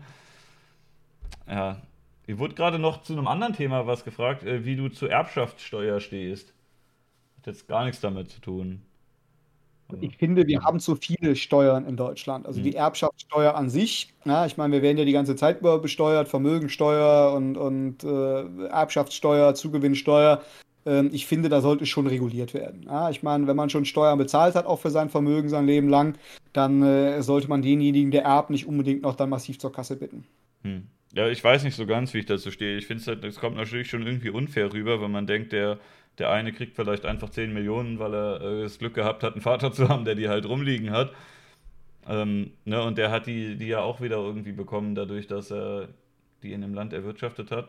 Aber ich weiß auch nicht so genau. Also ich finde, Steuersystem ist, äh, glaube ich, ein bisschen zu komplex, um da jetzt irgendwie eine Meinung zu haben. So, das muss jetzt hier oder Steuer, so. Steuerfragen, ich bin auch kein Finanzexperte, da darüber dann ins Detail zu gehen, ist auch ein bisschen schwierig. Na, nur als, als grobe Überblick meine Haltung zu Steuern ist, wir haben zu viele Abgaben, zu viele Steuern, zu wenig Verdienst, da muss sich wieder einiges drehen, meiner Ansicht nach. Ne? Hm. Ja, eine Meinung, die man vertreten kann. Also ich finde es ich auch okay, wenn Leute das da irgendwie anders sehen. Also weiß nicht, ich, ich, ich äh, mag es irgendwie auch nicht mehr so, so wütend zu werden, wenn Leute eine andere Meinung haben und dann direkt zu sagen, ja, wenn du das so siehst, dann bist du ein Arsch muss ja auch sagen, wegen jeder kann seine Ansicht haben, wenn er sie begründen kann. Ne? Und man muss sie sich ja zu eigen machen. Man kann ja immer sagen, gut, okay, was du da erzählst, kann ich so nicht nachvollziehen oder ist nicht meins. Man muss sich deswegen ja nicht immer an die Gurgel gehen. Ne? Mhm. Das, ich meine, ist ja auch das Schöne, was ich den Leuten immer sage. Also viele kommentieren bei mir auf meinem Kanal dann immer auch, ja, bei einigen Sachen gehe ich nicht mit, wenn ich mal sage, ja, aber ist ja auch gut so. Ne? Mhm. Ich sage, es wäre doch langweilig, wenn wir alle immer einer Ansicht wären, dann brauche ich euch ja gar nichts erzählen, weil wir ohnehin dasselbe denken. Ich meine, man wird ja, ja auch nur lebendig, indem man auch mit anderen Meinungen konfrontiert wird, indem man sich herzlich auch mal streiten kann, solange es eben auf Augenhöhe bleibt und solange man nicht sofort ausfällig wird oder sofort anfängt loszupöbeln. Ne? Ich finde es auch okay, wenn man mal irgendwie dann vielleicht ein bisschen emotionaler wird oder wenn man auch mal einen Scherz übereinander macht oder ein Kritikvideo oder so. Das, das kann man alles gerne machen. Ne, aber dass man sich da so rein versteift und das so zur Mission macht, den anderen kaputt zu machen, weil der ja, irgendwas anderes hier hat. Und alles, ja, das ist immer so ein bisschen so, so Feindbilder werden ziemlich ja. schnell aufgebaut. Ne? Mhm. Gut, ich glaube, wir haben schon jetzt doch das meiste durch. Äh, ich bedanke mich erstmal dafür, dass ihr so lange hier zugeschaut habt, an die Leute im Stream und auch an die äh, Leute, die jetzt später diese Aufzeichnung hier ansehen oder anhören. Äh, es hat mir gefallen. Ich finde, wir haben, ja, wir sind viele Themen eingegangen. Und ähm, ja, wir können, wir können noch irgendwie, weiß nicht, ist noch eine Frage im Chat, ob viel Geld durch äh, Propaganda generiert wurde. Das finde ich schon auch interessant. Es gab ja auch diese Schulhof-CDs und so, aber die wurden ja verschenkt. Ne? Also Tatsächlich, also ähm, es gibt ein paar Geldverdiener in der Szene, das ist aber meistens im Musikmilieu so, dass mhm. eben da, da, CDs gepresst werden, dann Merchandising, T-Shirts, also quasi genau das, was, was normale Bands äh, auch machen, haben eben mhm. da die Szene-Bands gemacht. Ähm, es gab dann die Torsteiner Marke, die später dann vom, vom Araber aufgekauft aber wurde. Aber jetzt wieder zurück, oder? Ich, ich habe es nicht mitverfolgt. Es war damals so ein Treppenwitz, ne, dass eben hier aus ja, ja. raus scheiß Araber und äh, alle haben die Torsteiner Kram gekauft. Ich ne, glaube also aber jetzt, wenn du wirklich vorhast, als Musiker oder Modedesigner Geld zu machen, dann ist es einfacher, nicht in so eine Szene zu gehen. Dann, da kannst du das auch anders machen. Das obwohl, wenn man sieht, was da teilweise für Leute mit äh, Angry Aryan und, und Ansgar Aryan wirklich mit irgendeinem Bullshit da richtig Geld verdient haben, es ist schon Wahnsinn. Ne? Also da, da war das Konsumverhalten der Szene genauso wie bei den, den bösen Bundesbürgern im miesen Kapitalismus. Ne? Da ist die Szene keinen Deut besser aber Gelder verdient werden konnten eben über diese Schiene, Musik und Konzertveranstaltungen, über Propaganda. Da wurde kein Geld mitgemacht. Das hat, also entweder haben wir wirklich draufgezahlt, wenn wir das rausgehauen haben, oder haben eben dann zum Selbstkostenpreis die Aufkleber und die Plakate verpeilt. Also da ist mhm. kein Geld worden. Also eher in der Hoffnung, dass dadurch dann die Wahlergebnisse besser werden und dann nimmt man das mal in Kauf. Die Ideen dann eben und das Volk getragen werden können. Man hat es ja selber als Antikapitalist verstanden. Man wollte ja sich auch nicht bereichern. Man wollte mhm. ja für die heilige, reine Sache, bla bla bla, wollte man ja eben dann. Äh, Aber Kommunisten waren es auch nicht direkt, ne? Also es war. Nein, nein, also Kommunisten selber waren ja Feindbild, weil die eben mhm. international waren, aber die waren uns näher als Demokraten. Also okay. so Kommunisten immer noch gesagt, der ist ja zumindest Idealist, der hat ja ähnliche Feindbilder, der ist auch gegen den Kapitalismus, äh, mhm. der hat halt nur verstanden, dass er Teil der Verschwörung ist, weil er eben ah, dann okay. von den globalen Strippenzieher gegen uns ins Feld geführt wird, aber prinzipiell hat man im Kommunismus und im Kommunisten selber eher was, was Besseres gesehen, als in irgendeinem Liberalen oder irgendeinem Demokraten, der ein totales Feindbild war. Ne? Mhm. Ich denke mal, wir machen jetzt äh, trotzdem dann mal Schluss, sind jetzt auch schon boah, drei Stunden sind wir schon dabei. Ja, da haben wir einiges zusammen. Ich muss ja auch noch ein bisschen, ein bisschen was machen. Es war mir eine große Freude, hier zu sein. Vielleicht sehen wir uns ja mal wieder. Ne? Hat mir ja. auch sehr viel Spaß gemacht. Und äh, ansonsten Check bitte meinen Kanal aus, wenn du so lieb bist, kannst du ihn auch gerne unter dem Video verlinken. Ja, klar, das mache ich. Ich kann auch nochmal einblenden. Ne? Äh, hier, da ist er. Der Reizeffekt heißt das. Klare Kante gegen dumpfe Parolen. Äh, das ist hier der Untertitel. Also der Kanal heißt Der Reizeffekt, äh, Schrägstrich Axel Reiz. Ich verlinke ihn hier mal im Chat. Und unter dem Video ist er dann auch nochmal. Ähm, es sind äh, ja ein bisschen längere Videos, auch öfter mal Livestreams. Ne? Und äh, streamst du da auch oder Streamt habe ich selber noch nicht. Das mache ich meistens mit meinem Freund Philipp Schlaffer auf seinem mhm. Kanal. Aber ich werde jetzt mal langsam anfangen. Das dauert ja bei YouTube immer so eine Zeit, bis du die ganzen Funktionen freigeschaltet ah, hast. Ne? Äh, ich werde jetzt auch demnächst mal anfangen, dann zu streamen. Das werden auch dann eher kürzere Beiträge werden. Also ich weiß, meistens habe ich so Beiträge gemacht, die dann immer so zwischen 30 Minuten, einer Stunde gegangen sind. Das ist für viele dann zu viel. Ich werde jetzt versuchen, mich da auch ein bisschen dann ähm, in der Zeit zu beschränken und dafür häufiger Content eben dann zu bringen. Ne? Mhm. Gut, äh, werde ich mir dann hin und wieder mal angucken. Ähm, ich, ich hoffe mich, doch. Ich bedanke mich bei dir, dass du da warst. Äh, Nochmal bei den Zuschauern und ich habe äh, Subs bekommen von äh, Zirkuszelt TV, Jagdwurst, äh, Marcel Davis 1 und 1. Äh, wer noch? Ähm, Johann von Holstein, Jubi und äh, Jim Jones hat Bits gegeben und hier Lord Loss hat einen Sub dagelassen, 20M hat Bits dagelassen und ähm, Jenny Rakete hat einen Sub da gelassen. Und, ah, hier oben noch mehr. Giftswerk auch noch. Ähm, und äh, Blinder Bandit. Äh, das waren noch nicht alle. Hier offiziell als Technik-Eunuch outen und sagen, ich habe keine Ahnung, was ein Sub ist. Ich meine, ich kenne das. Leute, die einem ein bisschen Geld geben dafür, ein bisschen Trinkgeld. Ja. Und äh, wenn die Prime haben, also Amazon Prime, dann kann man das äh, verlinken und kann hier Großkapitalismus machen und Amazon Prime mit Twitch Prime verknüpfen, dann gibt es da auch noch ein bisschen was. Das ist da halt schon. Wir müssen drin. noch PayPal benutzen. Ich habe sowas noch gar nicht. Siehst mal, was für ein schlechter Kapitalist ich als FDP-Anhänger bin, ne? Äh, Mangrovenwurzel und Wurstflöte haben auch noch einen Sub dagelassen und ach ja, 20M dann auch nochmal. Dankeschön. Danke an alle. Ein paar neue Follows auch da. Ähm, wir sehen uns im nächsten Stream. Ich mache dann auch mal aus. Äh, und tschüss an alle, alle YouTube-Zuschauer. Hast du noch was zu sagen? Ich bin wunschlos glücklich. Danke für die Zeit, dass ihr mich ertragen habt so lange und hoffentlich sehen wir uns bald wieder.